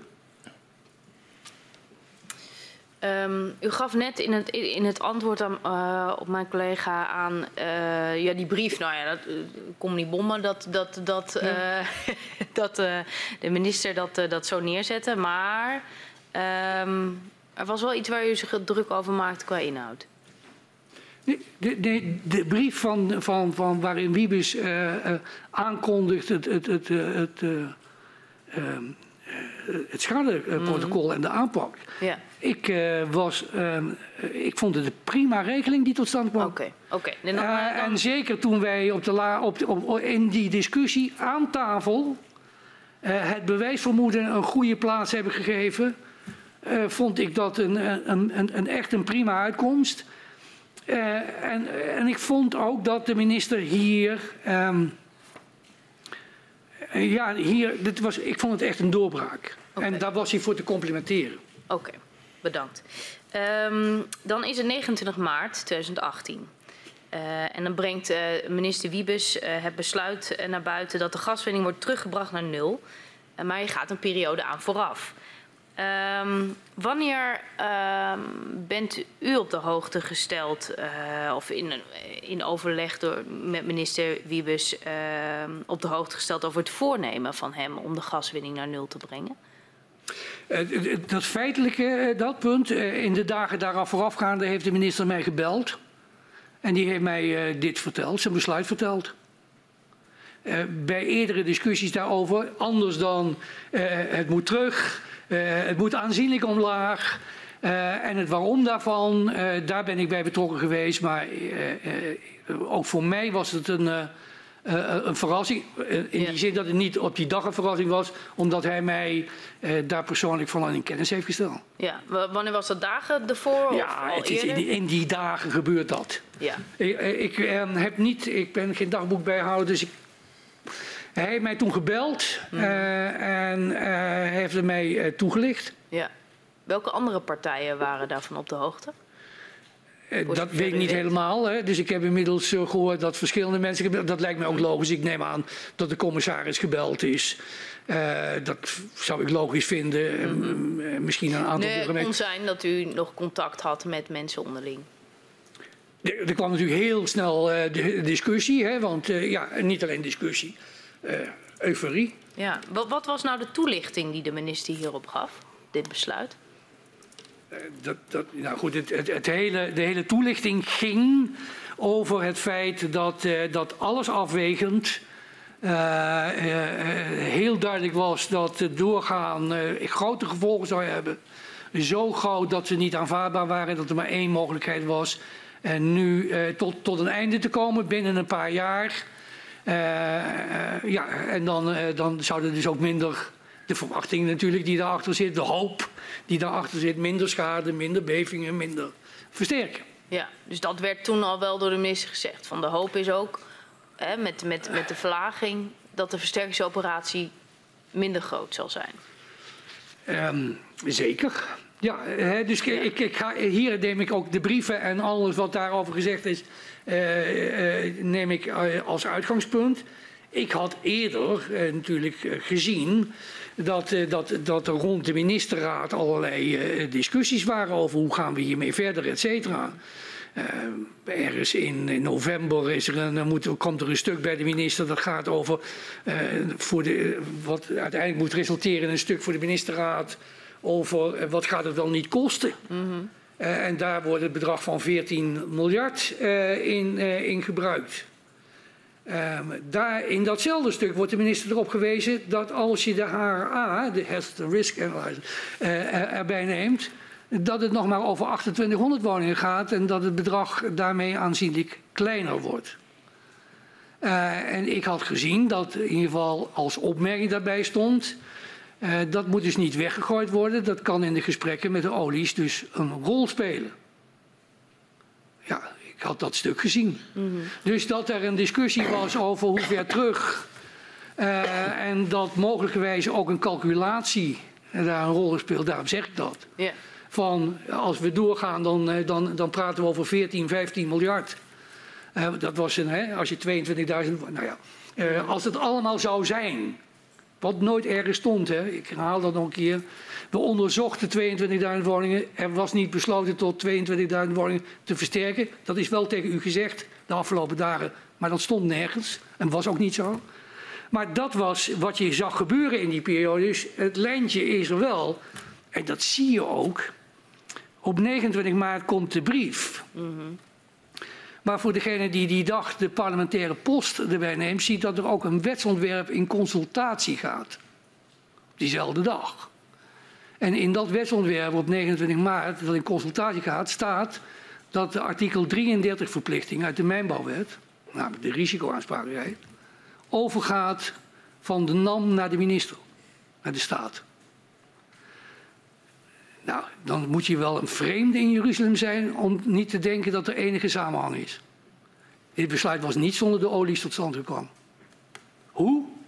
Wat? Precies? Ik zou het niet weten. Daar heeft u niet naar gevraagd, richting de minister? Nee. nee. Vond voor mij nog eventjes gewoon weer even in mijn... Hè, dus ik probeerde heel ver weg te blijven bij de winning. Anders dan dat ik wel heel vaak heb uitgelegd, ja, maar als je niet naar omlaag gaat, dan gaat het ook niet werken. De, de hele veronderstelling die erachter zit, die, die zit scheef, maar niet op die manier. Heeft, heeft de minister um, in dat gesprek uh, uh, wat u met hem had over de mededeling dat uh, de gaswinning naar nul ging, ook, ook gehad over de mogelijke consequenties voor de versterking? nou, mogelijkerwijs in algemene termen. Hè. Dan is het meer zo ja. van, ja, dit kan natuurlijk niet, dit, dit heeft ook consequenties voor het versterkingsprogramma. Ja. Uh, en ja, dus zo zal het aan de orde geweest, maar niet in de mate van gedetailleerdheid nee. die, uh, die, uh, die later. Die, die, die in de dagen daarna ontstaat. Okay. U gaf aan dat u ook meekreeg welke discussies er waren in de ministerraad. waren er nog opvallende zaken bij? Nou ja, ik, ik, ik, ik zag dus dat uh, in ieder geval het verschil tussen wat wij in de praktijk zagen en wat dus onderdeel van het meerjaarprogramma was. En wat waarschijnlijk dan geleid heeft tot het cijfer van die 14 miljard. Vind ik niet heel vreemd dat dat, als dat als een calculatie eh, zou worden gemaakt. Um, en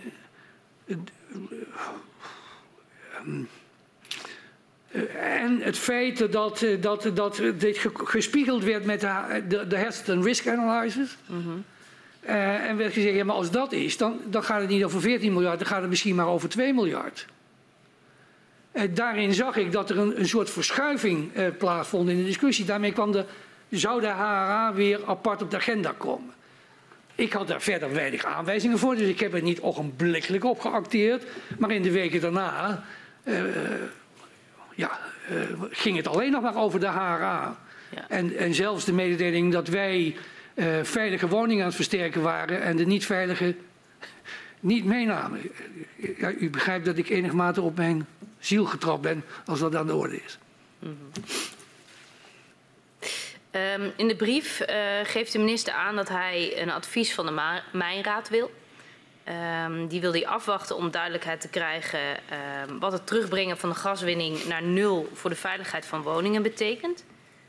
In hoeverre vond, het u, een, vond u het een goed idee om dit voor te leggen aan de Mijnraad? Ik geloof niet dat ik echt op dat moment uh, vergaande opvattingen had of dat naar de Mijnraad ging of naar anderen. Want ik zag ook dat het SODM erin zat. En der, ik heb daar niet, daar niet een punt van gemaakt. Um, was het logisch dat de vraag aan de orde kwam als we nu gaan stoppen? Wat is dan het effect uh, op uh, de versterkingsoperatie? Ja, dat is de meest logische vraag die er gesteld moest worden. Dus begreep ik dat? Ja, dat begreep ik. Um, was het ook logisch om dan de versterking te pauzeren? Nee, dat is een andere. Uh, dus de, de, eerste was, ja, dat is zo. En, en dat is zo omdat de hele systematiek, bijvoorbeeld, de KNMI-kaart was gebaseerd op het terugkijken. Ja. Dus de, de, de, de KNMI werkt al dus, die keek naar alle bevingen die plaatsvonden en die maakte aan de hand daarvan via een model een kaart. Uh, de NAM merkte probabilistisch. Hè? Dus die, die, die, die maakte eigenlijk een soort. Uh, uh, die construeerde een situatie en die keek dan wat de effect van die geconstrueerde situatie was. Als je nu ging stoppen en je had alleen maar een kaart die gebaseerd op wat er gebeurd was. Hoe kun je dan ooit in beeld brengen wat het effect is van stoppen? Dan moet je dus um, gaan, modelmatig gaan aannemen wat dat zal betekenen. Uh, dan kom je bij elementen als er is na-eileffect. Wat is het na-eileffect? Hoeveel jaar is er een na-eileffect? Nou, zoals bij alles bij dit onderwerp zegt de ene, nou na een jaar, twee jaar is het wel gebeurd. Uh, de, Jan de Jonge zei dat als, eh, als, als adviseur van de Groninger Bodembeweging. Ja. De NAM zelf zei in de HRA dat duurt vijf jaar. Uh, en anderen zeiden dat kan misschien wel tien jaar duren. Dus je moet naar allerlei elementen gaan kijken. Dus vond ik het logisch dat er naar gekeken werd, ja, dat vond ik logisch. Dat vond ik logisch bij alles wat er vanaf dit moment moest gebeuren. Ja. Dus alles wat nog niet berekend was, daarvan vond ik het logisch dat gekeken werd, wat is de impact daarvan? En dat die getoetst werden op de situatie die zou ontstaan nadat de vermindering, dan wel dus het stoppen, zou zijn plaatsgevonden. Daar, ik was dus blij met het besluit, ik begreep dit. En ik begreep ook dat dat consequenties zou hebben voor de versterkingsoperatie. Onze discussie is enkel en alleen gegaan, wat doen we met alles wat reeds begonnen is? Wat doen we wat allemaal met ja. de bewoners thuis besproken is in zaaltjes, waar mensen zich op voorbereid hebben? Wat doen we daarmee? Gedaan is ons woord wat waard, ja of nee? Daar ging de discussie over. Niet over dat andere. Um, die discussie loopt nog een poosje um, door.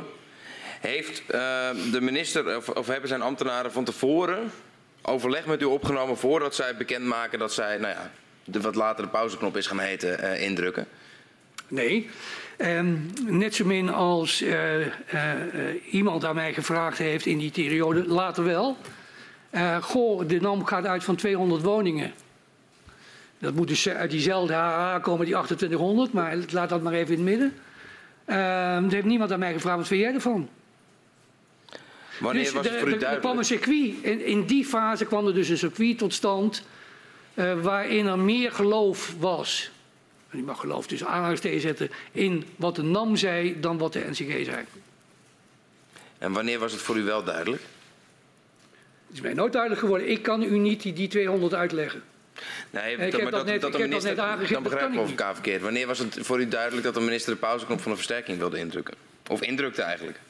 Nou, één was, hij, ik heb, in die dagen, en het is echt in die dagen, uh, zou er een overleg zijn. We hebben toen, ik weet nog goed, het was in de achterste zaal van het provinciehuis, morgens om acht uur, uh, commissaris, uh, de burgemeesters met elkaar zitten praten, hoe gaat dit gebeuren?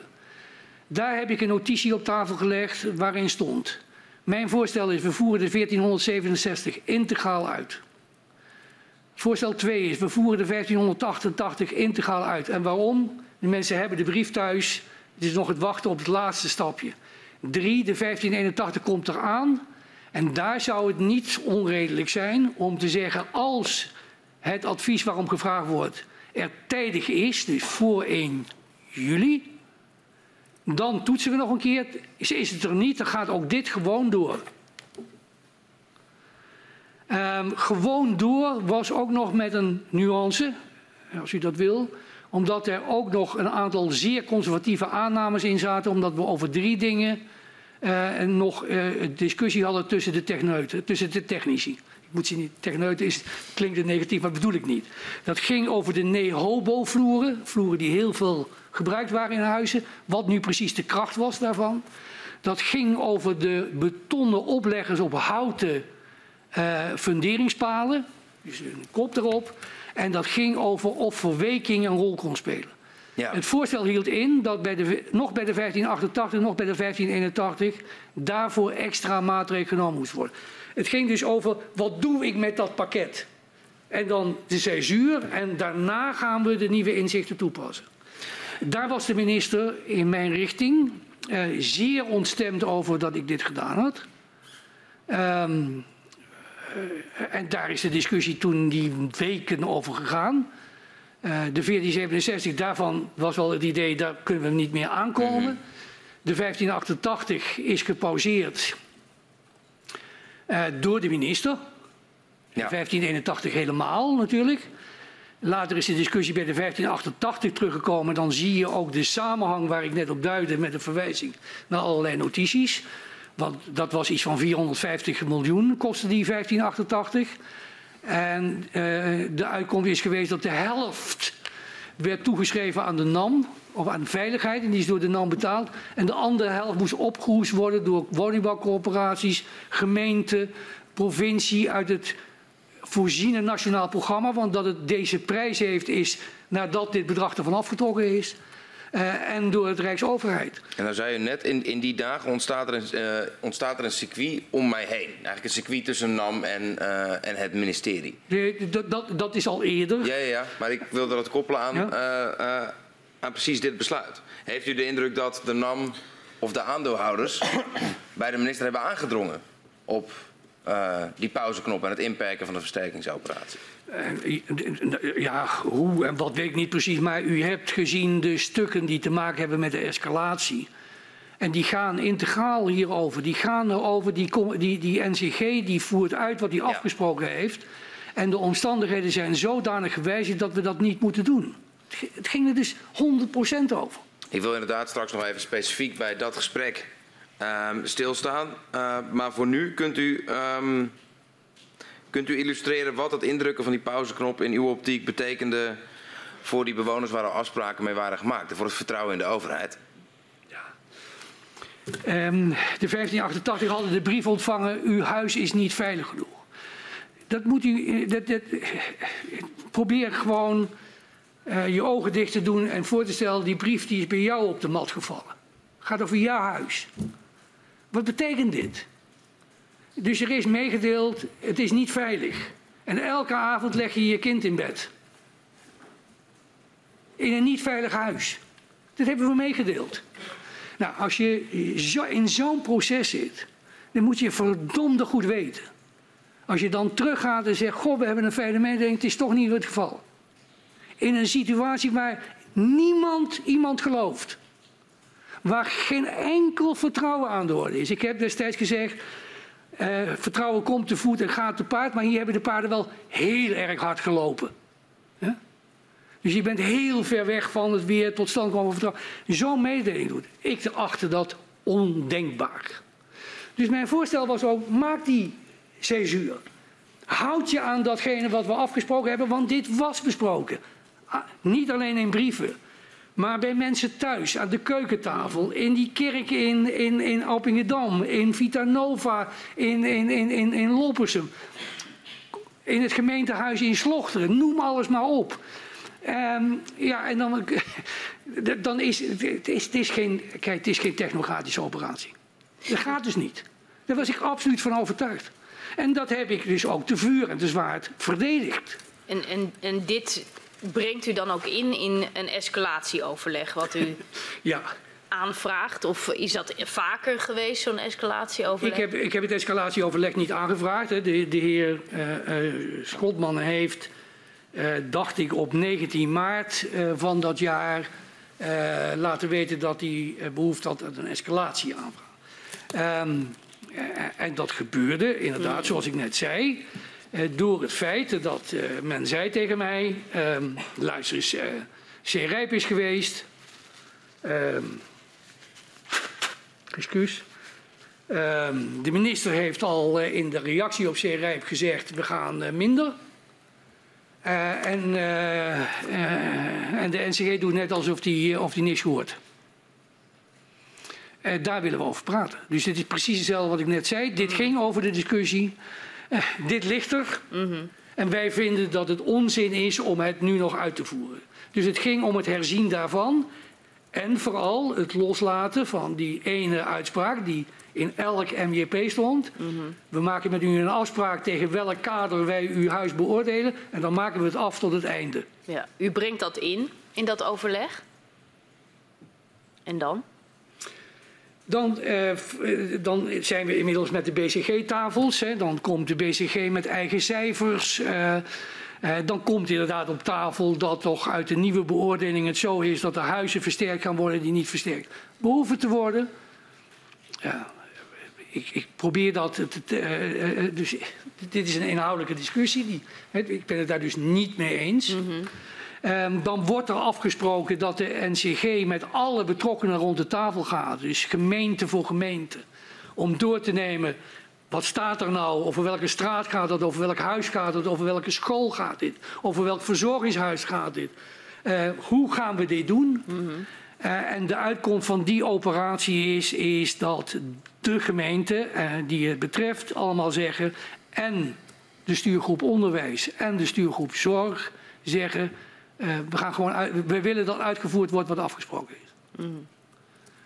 Um, en dan uh, ontstaat langzamerhand de situatie dat de minister constateert dat, uh, dat, dat hij daar geen meerderheid voor heeft, dus dat het niet zo is. En dan neemt de minister een aantal eenzijdige besluiten. Maar, die gaan over 1588 en 1581 en over het MJP in zijn geheel. Want ook het meerjarenprogramma vastgesteld door het kabinet naar al die procedures waar we straks over hadden, wordt opgeschort.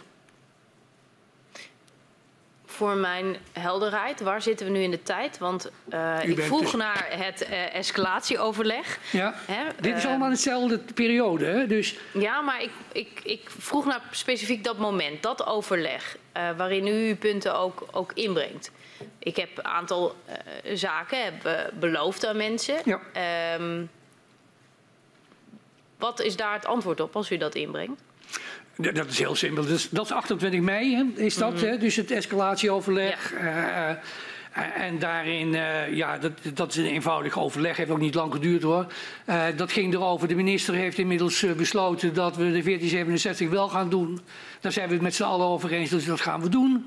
De minister heeft besloten om de 1588 niet te doen, even on hold te zetten. Die gaat on hold. De minister heeft besloten de 1581 on hold gaan, die gaat on hold. Ja. Uh, uh, het is dus nu niet meer aan de, de, aan de, NCG om dat wel te doen. Dat is dat besluit, 28 mei. Ja.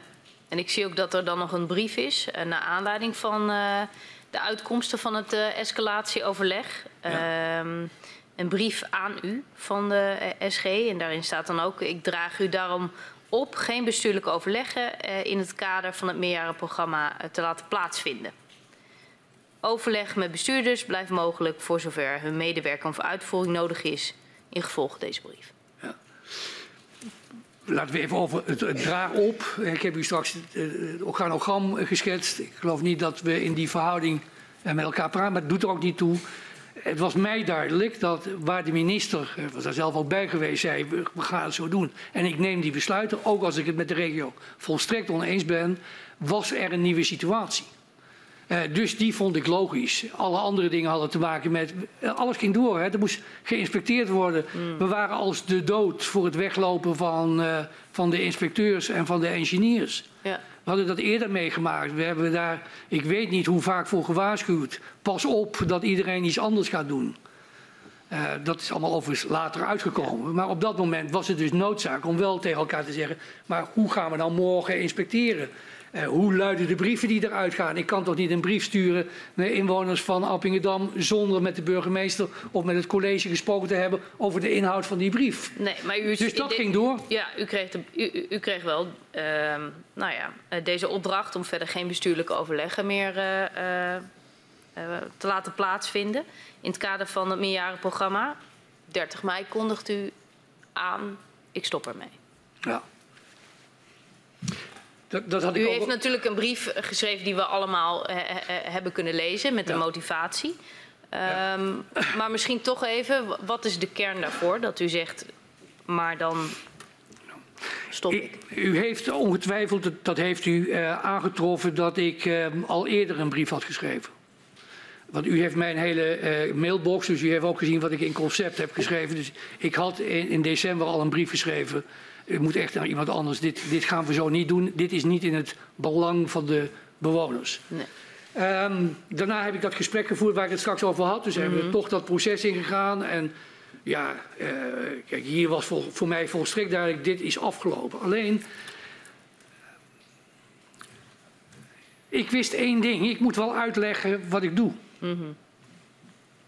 Dus uh, ik moet uitleggen dat ik uh, als de minister in zijn positie als minister of de overheden gezamenlijk van mening zijn dat het anders georganiseerd moet worden, dan is dat een goed recht. Soms moet je, krijg je second opinions of je vindt na verloop van tijd ik moet het anders doen. Laten we helder zijn, daar bent u van. Dus ik vind het niet gek. Als ik zelf ben zelf minister geweest, heb destijds ook dingen besloten die mijn voorganger waarschijnlijk niet leuk heeft gevonden. Dus dat gebeurt. Uh, ik probeerde duidelijk te maken dat ik, uh, wat, wat er nu gebeurde, welke uh, breuk er werd gemaakt. En die breuk, kijk, daar kon ik wel mee uit de voeten. en dat ik ineens dat niet meer stond, kon ik wel mee uit de voeten. Mm -hmm. um, ik vond dat buitengewoon ingewikkeld. Naar mensen waar ik afspraken mee had gemaakt. Um, onoverbrugbaar. En ik probeerde dat uit te leggen. En ik probeerde ook uit te leggen dat ik uh,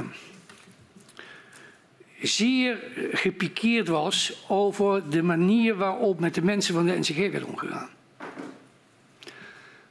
Ik herhaal, als je daar ineens in deze termen over ging praten, het waren allemaal hun eigen medewerkers. 95% kwam van één van de gemeenten, de provincie, en de mensen in Den Haag kwamen van de ministeries. Waren ze nou ineens bij die ander, of was het alleen mijn schuld? dat zou kunnen. ik heb daar twijfels over. Mensen zijn mensen en komen in een context, et cetera, die ineens allemaal verkeerde dingen hadden gedaan. Dus uit het oogpunt van degene die zat te wachten, wat gebeurt er met mijn huis? Het ging niet over die stenen, maar over zijn thuis. Ik kan het vaak genoeg zeggen. Vond ik dit ongelooflijk. En probeerde ik dat uit te leggen. Uh, uh, en weggaan uh, bij mensen die je allemaal gevraagd hebt om naar jou toe te komen, met je te werken. En dat dag en nacht te doen. vond ik ook dat ik verantwoording moest afleggen. Hebt u het antwoord?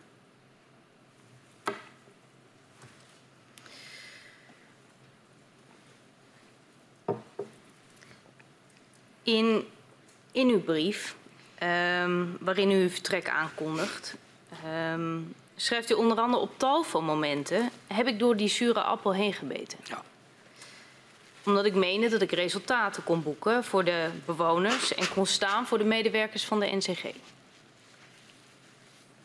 Op welke momenten moest u door zo'n zure appel heen bijten? Uh, u, heeft uh, in uw dossier ziet u dat ik uh, dat, dat, dat op een bepaald moment ik echt het idee heb dat we belazerd worden kan geen ander woord gebruiken. Maar dat alles ge, gebruikt wordt om te vertragen, om het klein te krijgen en noem maar op. Uh, en op een gegeven moment heb ik gezegd, ik, ik ben daar nu echt helemaal zat van. Ik ga, hier, ik ga hiermee naar buiten. Ik ga gewoon tegen al mijn opdrachtgevers zeggen, dit is er gebeurd mm -hmm. en dit is de praktijk. Mm -hmm. uh, daar heb ik met, met de SG vele malen over gesproken. Uh, die alsmaar, die mij toen uh, zegt, ja, maar we moeten het wel met hun doen en pas op dat we niet tegenover elkaar komen te staan. dat gebeurde gewoon. dus dat was nou niet bepaald steun waarvan je dacht, nou, hier gaan we even flink aan. Dat is lange tijd wel zo geweest, hè, tot en met het wetsontwerp. Als u dat bekijkt, het hele dossier, dan had ik echt het idee, we knokken er samen voor. Hier begon mijn twijfel te ontstaan. Dus dit is een, een, moment waarop je denkt, ja, wat, wat gebeurt hier nu? Uh, begin december, als ik die eerste concept van die brief stuur, mm -hmm. dan leg ik daarin uit wat er gebeurt. En dat ik het idee heb dat als we nu in armpje drukken terechtkomen, we de bewoners uit het oog gaan verliezen. En dat ik dan beter weg kan gaan, want dat het verkeerde uh, beweging is. Mm -hmm. Dit zijn van die momenten waarop je denkt, en als ik dan toch blijf, dan moest ik het idee hebben, en dat had ik ook, van ik kan het nog op de goede manier krijgen. Uh, deze periode tussen uh, 29 maart en 30 mei uh, ben ik, is dat niet gelukt om mijn optimisme om te zetten in het idee dit wordt nog wat. Nu zei ehm, op het antwoord net, ja, ik, ik, ik, heb het gevoel dat ik word belazerd. door, door wie? En op welk punt? Nou ja, kijk, één was, eh, wat ik straks zei, hè, dus we hadden afgesproken 5000 inspecties van, eh, van woningen, 300 overige gebouwen, 3500 eh, engineeringen. Die waren op huisnummer, de hele mikmak eh, was gebeurd. Twee rapportages, niks aan de hand, de derde rapportage. Dit gaat niet gebeuren. Mm -hmm. ja, Door wie dan? En, en dan krijg je Wordt u dan belazerd?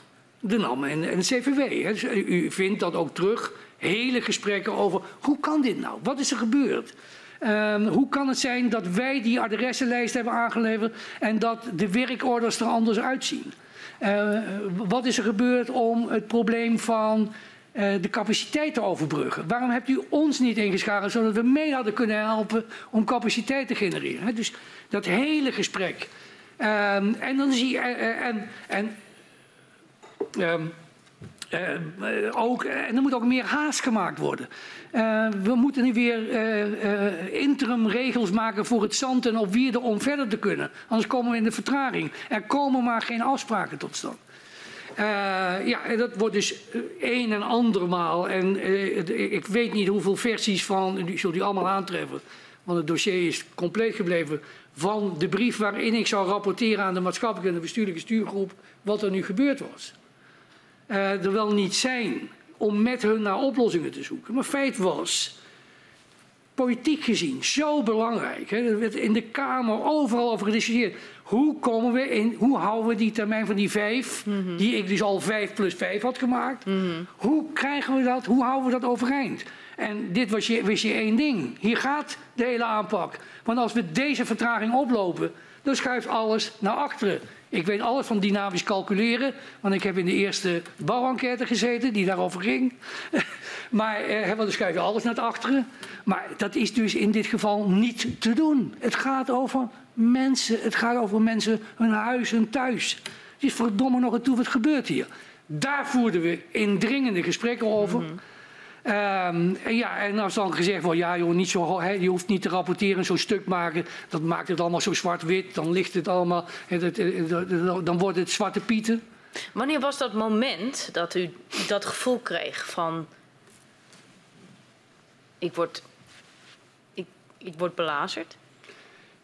Ik denk dat wij in april van dat jaar ontdekte dat de VA's niet op kwalitatief op orde waren. De VA's? De, de versterkingsadviezen. Uh, toen hebben wij uh, de operatie uitgevoerd om een groot aantal werksessies te organiseren met alle partijen, dus ook de, de engineeringbureaus, om dat goed te krijgen. Daar kon je nog zeggen, luister we zijn nog aan het leren, hè, heb ik straks gezegd. Ik hoef dat nog niet te verwijten. Um, maar hier werd ik gewoon eerst, dus alles liep volgens planning. En ineens de mededeling, het is niet. We waren 2000 woningen zo ineens kwijt. Waarvan niemand kon vertellen, zijn ze wel geïnspecteerd, zijn ze niet geïnspecteerd. Waar zijn ze? Wie heeft ze onder zijn hoede? Nou, uh, daar, dat? dat? is dus vanaf april, maar ergens midden die zomer ontstaat dat. Mm -hmm. En we hebben daar een gigantisch aantal gesprekken over gevoerd. Mm -hmm. Met ontbijtsessies, waar bleek dat we wel op ontbijttijd er waren, maar het ontbijt niet geregeld was. Uh, tot de meest krankzinnige momenten. En ik zeg dat even omdat het een heel intensief proces was. Om met elkaar te ontdekken, hoe komt dat nu? Wat en? kunnen we nog corrigeren, et cetera. We zijn toen wekelijks gaan praten met allemaal lange lijsten op, waar alle adressen op stonden. Wat weten we? Wat is de stand? Wat kunnen we nog inhalen? Eh, om maar zoveel mogelijk daarvan overeind te houden. Maar u moet zich nu even verplaatsen in mijn positie. Uh, nu kom ik straks terug bij de maatschappelijke stuurgroep, bij de bestuurlijke stuurgroep. Ik heb, ik heb met u afgesproken. We doen dit het komend jaar. Ik heb een spijtige mededeling aan het eind van het jaar, is niet gelukt. Dat, dus dan, moet ik, dan zegt men toch tegen mij, leg eens uit hoe dat komt. Nou, in augustus zult u zien, ergens eind augustus, dan begint echt de discussie. Moet die brief wel uit, moet het wel niet uit? Uh, nou, uiteindelijk heb ik uh, gezegd, oké, okay, dan stuur ik geen brief, maar ik ga het wel vertellen. Dat heb ik ook gedaan. Dan gaan we naar mevrouw van der Graaf, die misschien nog één of, één of twee vragen heeft. Ja, die heb ik. Uh, meneer Alders, u heeft u een aantal keren in het verhoor uh, gesproken of gehint op invloed van de NAM. En uh, u helpt ons om hier een scherper beeld van te krijgen hoe u dat heeft gezien. U bent daarin een getuige die dat heeft ervaren. kunt u ons aangeven waar die invloed nou precies zit in dat proces van die versterkingsoperatie? Um, simpel, um, over die periode. Uh, de NAM is aansprakelijk. Uh, dat betekent dat de NAM goedkeuring moest geven voor het inspectieprogramma. Uh, het, alles wat daarmee te maken had. Dat de NAM het geld moest fourneren voor de versterkingsoperatie. Dus met, de, met het voorstel het eens moest zijn. Uh, kortom, alles. dus ik maakte dat allemaal, maar als u gewoon de vraag stelt. Het moest allemaal goedgekeurd worden door de NAM, want dit was 100% aansprakelijkheid alles moest goedgekeurd worden door de NAM. Ja. Dus op een, ook een individueel huisniveau, de wijken die werden aangepakt nou, om versterken. Men wist dat, al, men wist dat dan allemaal. de knoop door? Is dat dan de NCG? Is dat EZK, het ministerie? Is dat de NAM uiteindelijk? Nee, dus de NCG maakte met de gemeente eh, op detailniveau die afspraken. Dat werd ook op detailniveau met het, met het CVW besproken. Daar was de NAM van op de hoogte. Ik durf niet 1, 2, 3 te zeggen of in het technisch overleg ook nog een keer op het adresniveau eh, dat gebeurde. Um, maar er moest een werkorder komen, dat was mij inmiddels duidelijk. Dus die werkorder moest omvatten dat de, de, de opdrachtgever, de NAM, het CVW opdracht gaf om dat te doen. En het CVW deed niks zonder werkorder, want zonder werkorder geen rekening. En zolang die goedkeuring ontbreekt, gebeurt er niets aan die woning? Dat heb ik pas laat, heb ik in het proces ontdekt. uh, dat, uh, dat ik met de directie van het CVW sprak. En die zei, ja, maar we hebben nog geen werkorder. Dus ik ben gaande het proces, is dit een van mijn um, ontdekkingen geweest. Ja. Okay. En uh, welke invloed heeft de NAM of haar aandeelhouders gehad op het opschorten van die versterkingsoperatie? Um, dat weet ik niet. Hè. Dus anders dan wat ik net gezegd heb. Um, uh, de het escalatieverzoek ging daarover. Uh, de NCG gaat gewoon door, met, ondanks het feit dat er allerlei nieuwe feiten zijn. Dat moet stoppen. Uh, en dat ging dus over de 1588, dat ging over de 1581. Dus het ging over hetzelfde. Uh, ik heb gezegd dat ik mij niet aan de indruk kan onttrekken, en ik heb dat geïllustreerd, dat ook op weg naar 29 maart er met de olies gesproken is. Hoe? Wat? Um, of dit daar expliciet onderdeel van is geweest, dat weet ik niet. Kunt, kunt u dan schetsen wat het krachtenveld uh, is geweest ten aanzien van de NAM en misschien haar aandeelhouders in die tijd dat u nationaal coördinator was? Um, dus één vanuit die samenwerkingsovereenkomst die, uh, die, die er is tussen de NCG, het ministerie van EZK en de NAM. Uh, die zat in elkaar zoals die in elkaar zit om, vanwege de aansprakelijkheid. Dus de lijn was, wat er ook gebeurt, de NAM is aansprakelijk. Dat betekent dat de NAM dus ook een oordeel moet kunnen hebben over wat er gebeurt. En dat, dat moet ze dus kunnen beoordelen vanuit de vraag, is dit de invulling van mijn aansprakelijkheid? En als de vraag ja is, dan moet ik daar ook de middelen voor beschikbaar stellen. Dat is dus overigens ook vandaag de dag nog de discussie. Eh, waarop rekeningen die gestuurd worden niet geheel worden voldaan. Maar iedereen die naar de samenwerkings, nieuwe samenwerkingsovereenkomst kijkt, ziet dat dat er nog steeds in staat. De NAM betaalt alle kosten voor zover de veiligheid in het geding. Dus als het veiligheid niet in het geding is, om vanwege normstelling, et cetera, dan betaal ik niet.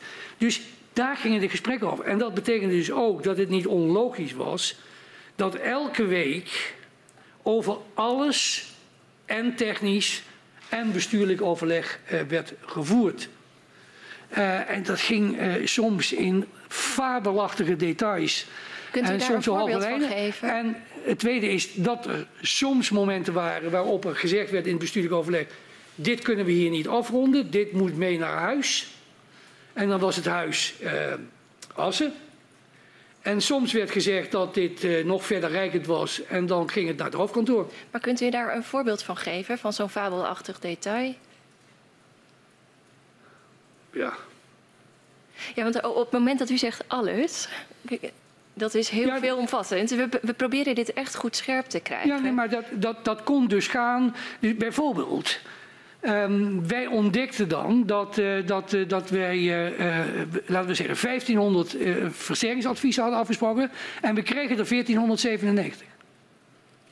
En er waren er drie weg. En als je dan heel diep ging zoeken, dan was dat omdat er mensen bij de NAM waren die vonden dat dat, niet, dat, dat onzinnig was. En, en die werden gewoon waarom zo. vonden ze dat dan onzinnig? Omdat zij dachten met hun kennis en hun opvatting dat datgene wat daar voorgesteld was overbodig was. Uh, nou, noem maar wat op. Uh, bij schade hebben we precies dezelfde dingen gezien. Hè? Dat er ook wel hele discussies waren over wat vind je nou wel en niet nodig.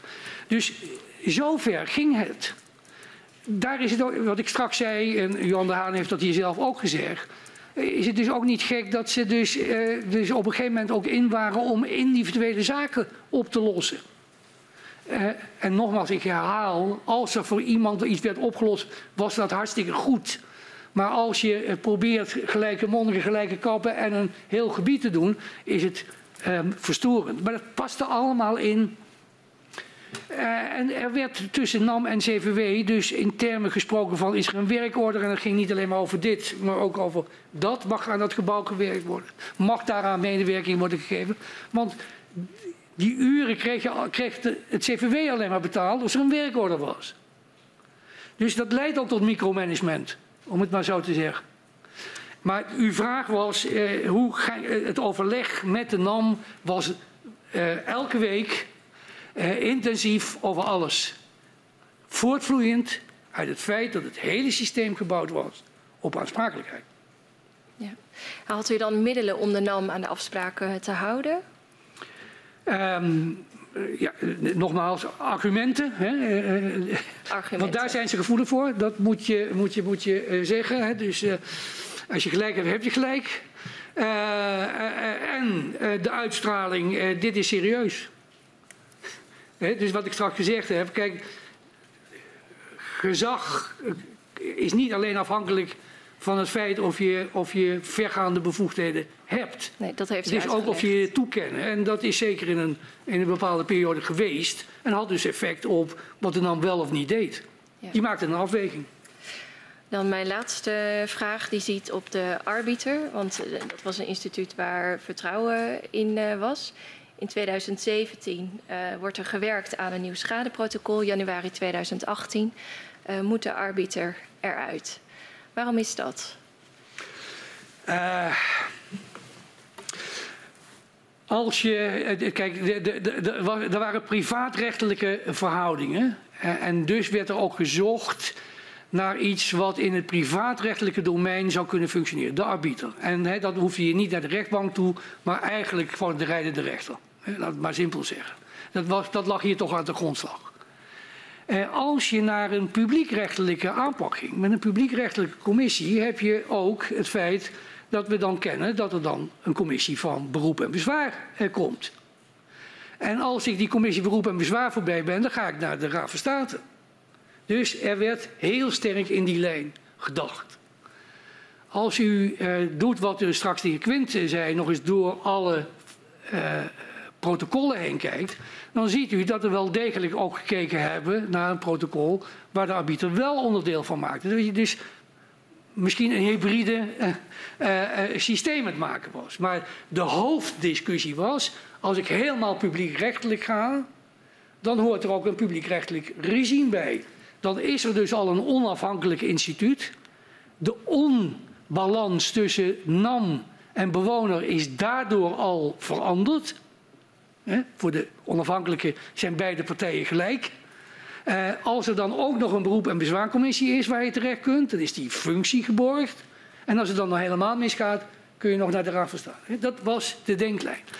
Um, daar is verschillend over gedacht. Daar heb ik met, uh, met, met, uh, met de arbiter ook uitvoerige discussies over gehad. de arbiter heeft daar uitvoerige discussies over gevoerd, ook met de commissie Hammerstein, met, met, met velen. Maar het is als je zo wil denken, niet onlogisch. Ik ga uit privaatrechtelijk naar bestuursrechtelijk en dan, vul ik dan is die functie er wel, maar anders ingevuld. Um, nu zou ik nog meer de neiging hebben gehad. Dat heb ik niet hier voor het eerst, maar ik heb me 14 dagen geleden voor het eerst laten verleiden om aan een publieke discussie in Groningen weer mee te doen. Toen heb ik dat ook gezegd. Als ik er nu naar kijk, dan zou ik de arbiter zelf gehandhaafd hebben. Heeft nu op terug naar die avond, want daar, is wel van belang bij het tot stand komen van het protocol. Toen lag ook de arbiter nog op tafel. Sorry, op welke toen, avond? Toen het, het, het, voorstel Wiebes, toen we die tweede laatste avond hadden met het protocol. Toen lagen er dus nog een aantal openstaande punten van discussie. Um, de ene ging over het bewijsvermoeden, dat dat expliciet onderdeel zou uitmaken hiervan. En de andere ging over de wens van de arbiter. Er is uh, ik geloof dat mensen al het woord knijterhard hebben gebruikt. Er is heel erg hard onderhandeld uh, om het bewijsvermoeden te, erin te krijgen. Het is niet gelukt om beide punten erin te krijgen. Nee. Maar heeft de NAM nog invloed hierop uitgeoefend? Die was hier niet bij. Dat heb ik niet, ze, waren daar niet, ze waren niet gecharmeerd uh, van de arbiter. Kijk, de, het feit dat bewijsvermoeden kracht heeft gekregen, is enkel en alleen te danken aan de arbiter. Dus dat, daar, eh, dat, dat men daar niet gelukkig mee was met, de, met de arbiter, dat, uh, dat lijkt mij uh, voor de hand liggend. Misschien als, als, als slotvraag dan, dan toch, het was niet gelukt om beide punten erin te krijgen. Wie heeft dat tegengehouden, de arbiter? Uh, ja, niet tegengehouden. Het was de discussie die ik net beschreef. Het was dus niet zozeer ik hou de arbiter tegen, maar als we nu de overstap maken naar een heel publiek systeem en eigenlijk in de eerste aanzet de ongelijkheid eruit al uithalen. Bij de CVW was de ongelijkheid al. Die is er niet bij een instituut mijnbouwschade. Dus dan, dan ben ik al die stap gezet, dan regel ik het verder publiekrechtelijk.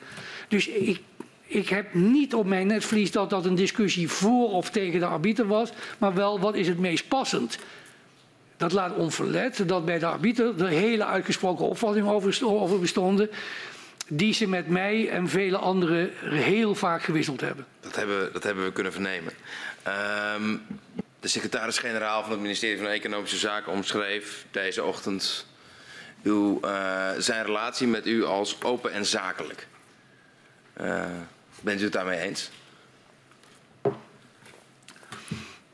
Uh, wat we net besproken hebben, voor het overgrote deel van mijn periode. Ben ik het daarmee eens. Wanneer hield dat op? Nou, wat ik net zei, er is een, een, er is een iets wat schimmigere periode. Die, uh, die ergens eind in de laatste helft van, twee, van, van, van 2017 begint. Ja. Um, met die, die doorloop. Hè. Kijk, het is, het is voor je altijd vreemd als je hoort dat er al gesproken werd over wie moet het straks gaan doen. dat heb ik voor het eerst hier gehoord. Dus dat, nou, ja. hè, denk je bij jezelf. Uh, dus open, dat, uh, maar het was zakelijk. En het, ik ga niet zeggen, dat, en ik wilde ook niet de indruk wekken dat ik met hem een vervelende relatie had. Alle dingen konden besproken worden, werden besproken. Uh, en we hadden een intensief contact. En dat, dat moment dat u schetst dat het dan nou ja, wat troebelen begint te worden, dat, dat valt in de tijd samen met het aantreden van een nieuwe bewindspersoon? Het begint daarvoor, en dat, nogmaals, daar heb ik straks op gehind. Ik weet dat in, in een formatieperiode ontstaat er onrust. Ja. Uh, dan is ook een periode waarin ambtenaren denken: wacht even, er zijn dingen nu geregeld, die, ik wil ze anders hebben. Uh, dit is de uitgeleten kans om uh, dat te doen. Dat vond ik niet vreemd. Dus dat er nagedacht wordt hoe is het hier georganiseerd. En uh, ja, zo'n vreemde eend in de bijt van die NCG. Ja. Die daar in het organogram staat. En, en ook nog iets, iets met het ministerie. Laten we daar eens goed naar kijken. Dat vond ik allemaal logisch. Dus dat begint voordat de bewindspersoon er is. uw vragen over de formatie hebben daar mee te maken.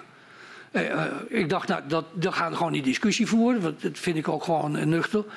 Uh, daarna wordt het scherper. En, en, ook dat heeft zich in tijd ontwikkeld. Hè. Dus dat ik, ja, daar hebben we het over gehad. In hoeverre, in hoeverre ligt dat aan, aan de keuzes die de nieuwe bewindspersoon maakt?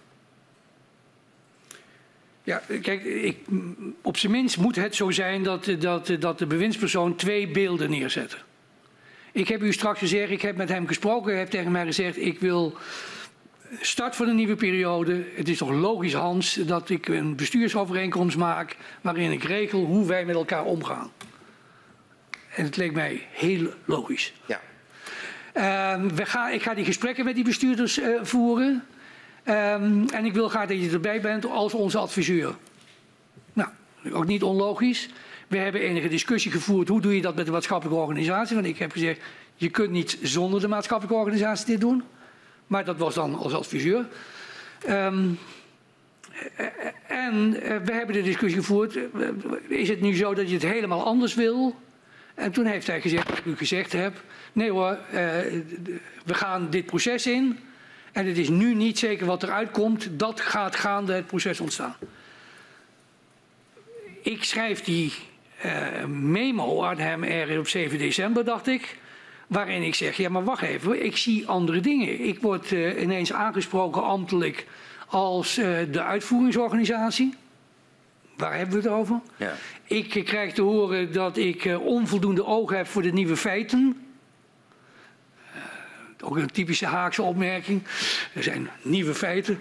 nou ja, goed. dus daar zat spanning in. Oh, daar hebben we opnieuw met elkaar over gesproken.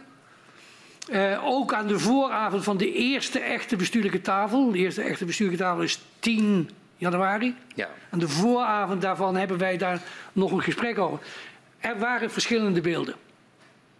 Uh, die beide gebaseerd waren op het gesprek met de minister. Uh, ik heb nog een keer nagekeken op weg hier naartoe hoe ik ze geïnterpreteerd heb. Ik heb dat op de terugweg gedeeld met uh, Jeroen de Boer die achter mij zit, mijn chef uh, kabinet, met een heleboel anderen.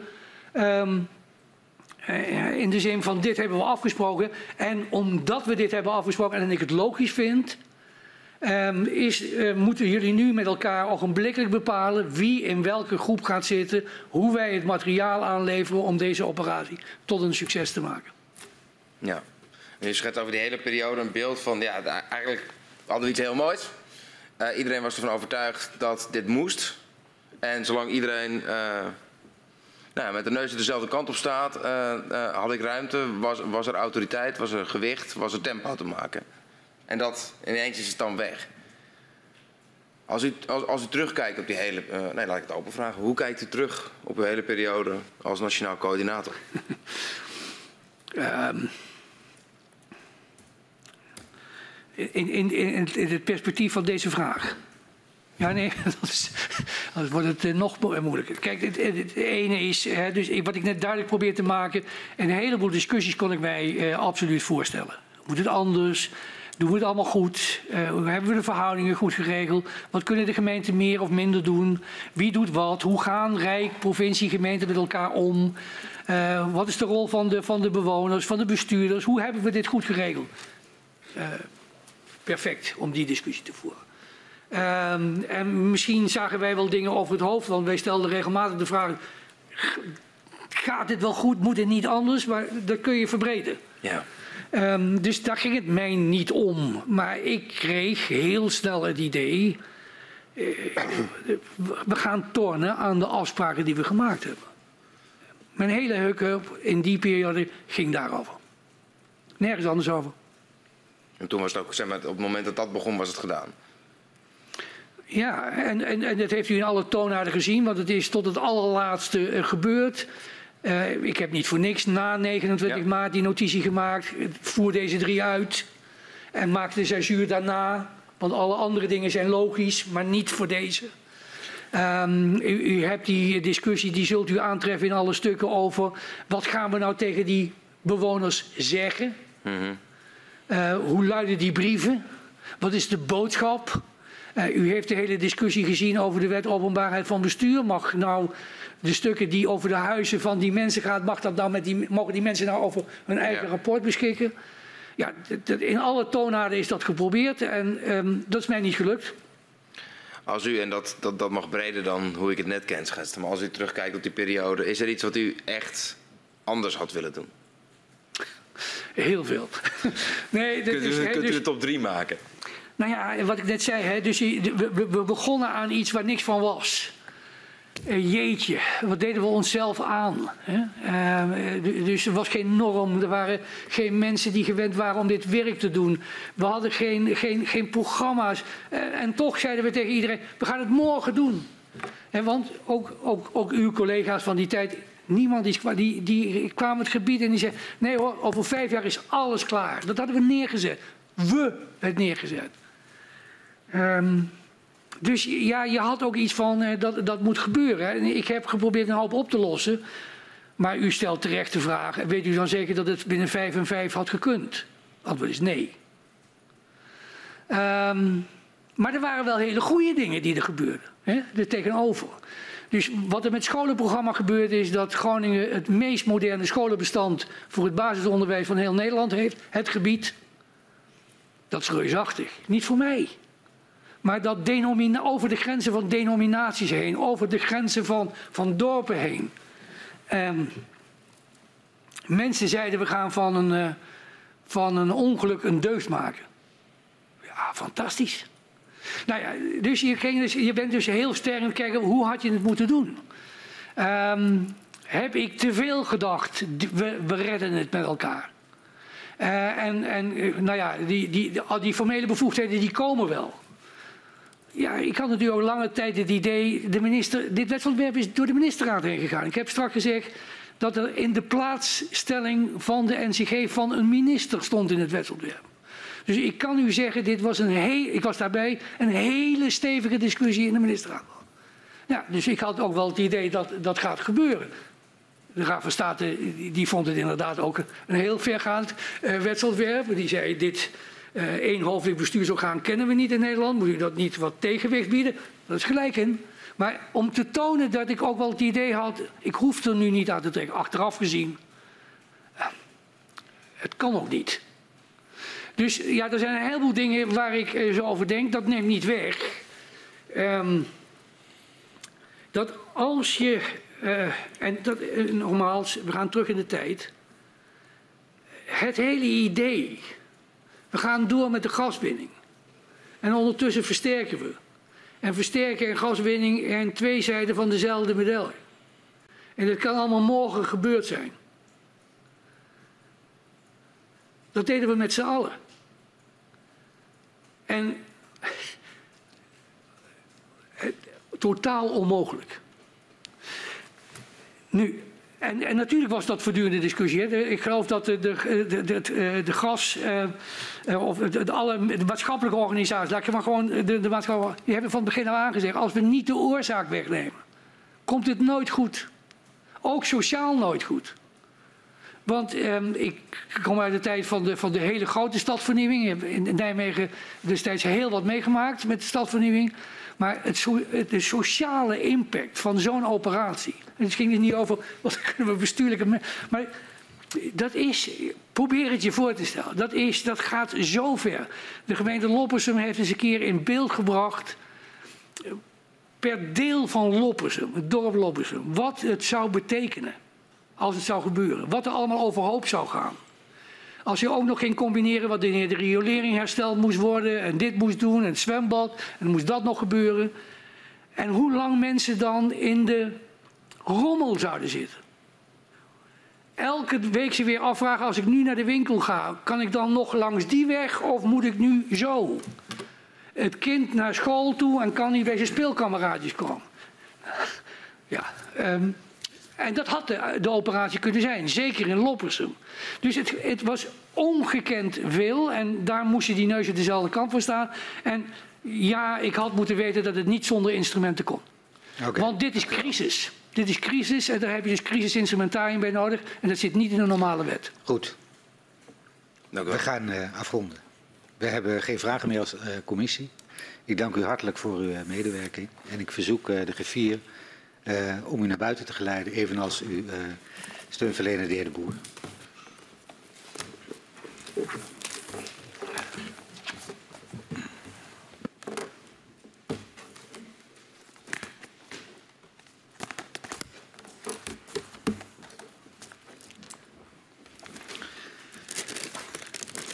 Morgenochtend om 10 uur is ons volgende verhoor en dat zal zijn met de heer Kortman, die uh, zowel voorzitter was van de TCMG als uh, de huidige voorzitter van het IMG, het uh, Instituut Mijnbouwschade Groningen. Ik sluit de vergadering.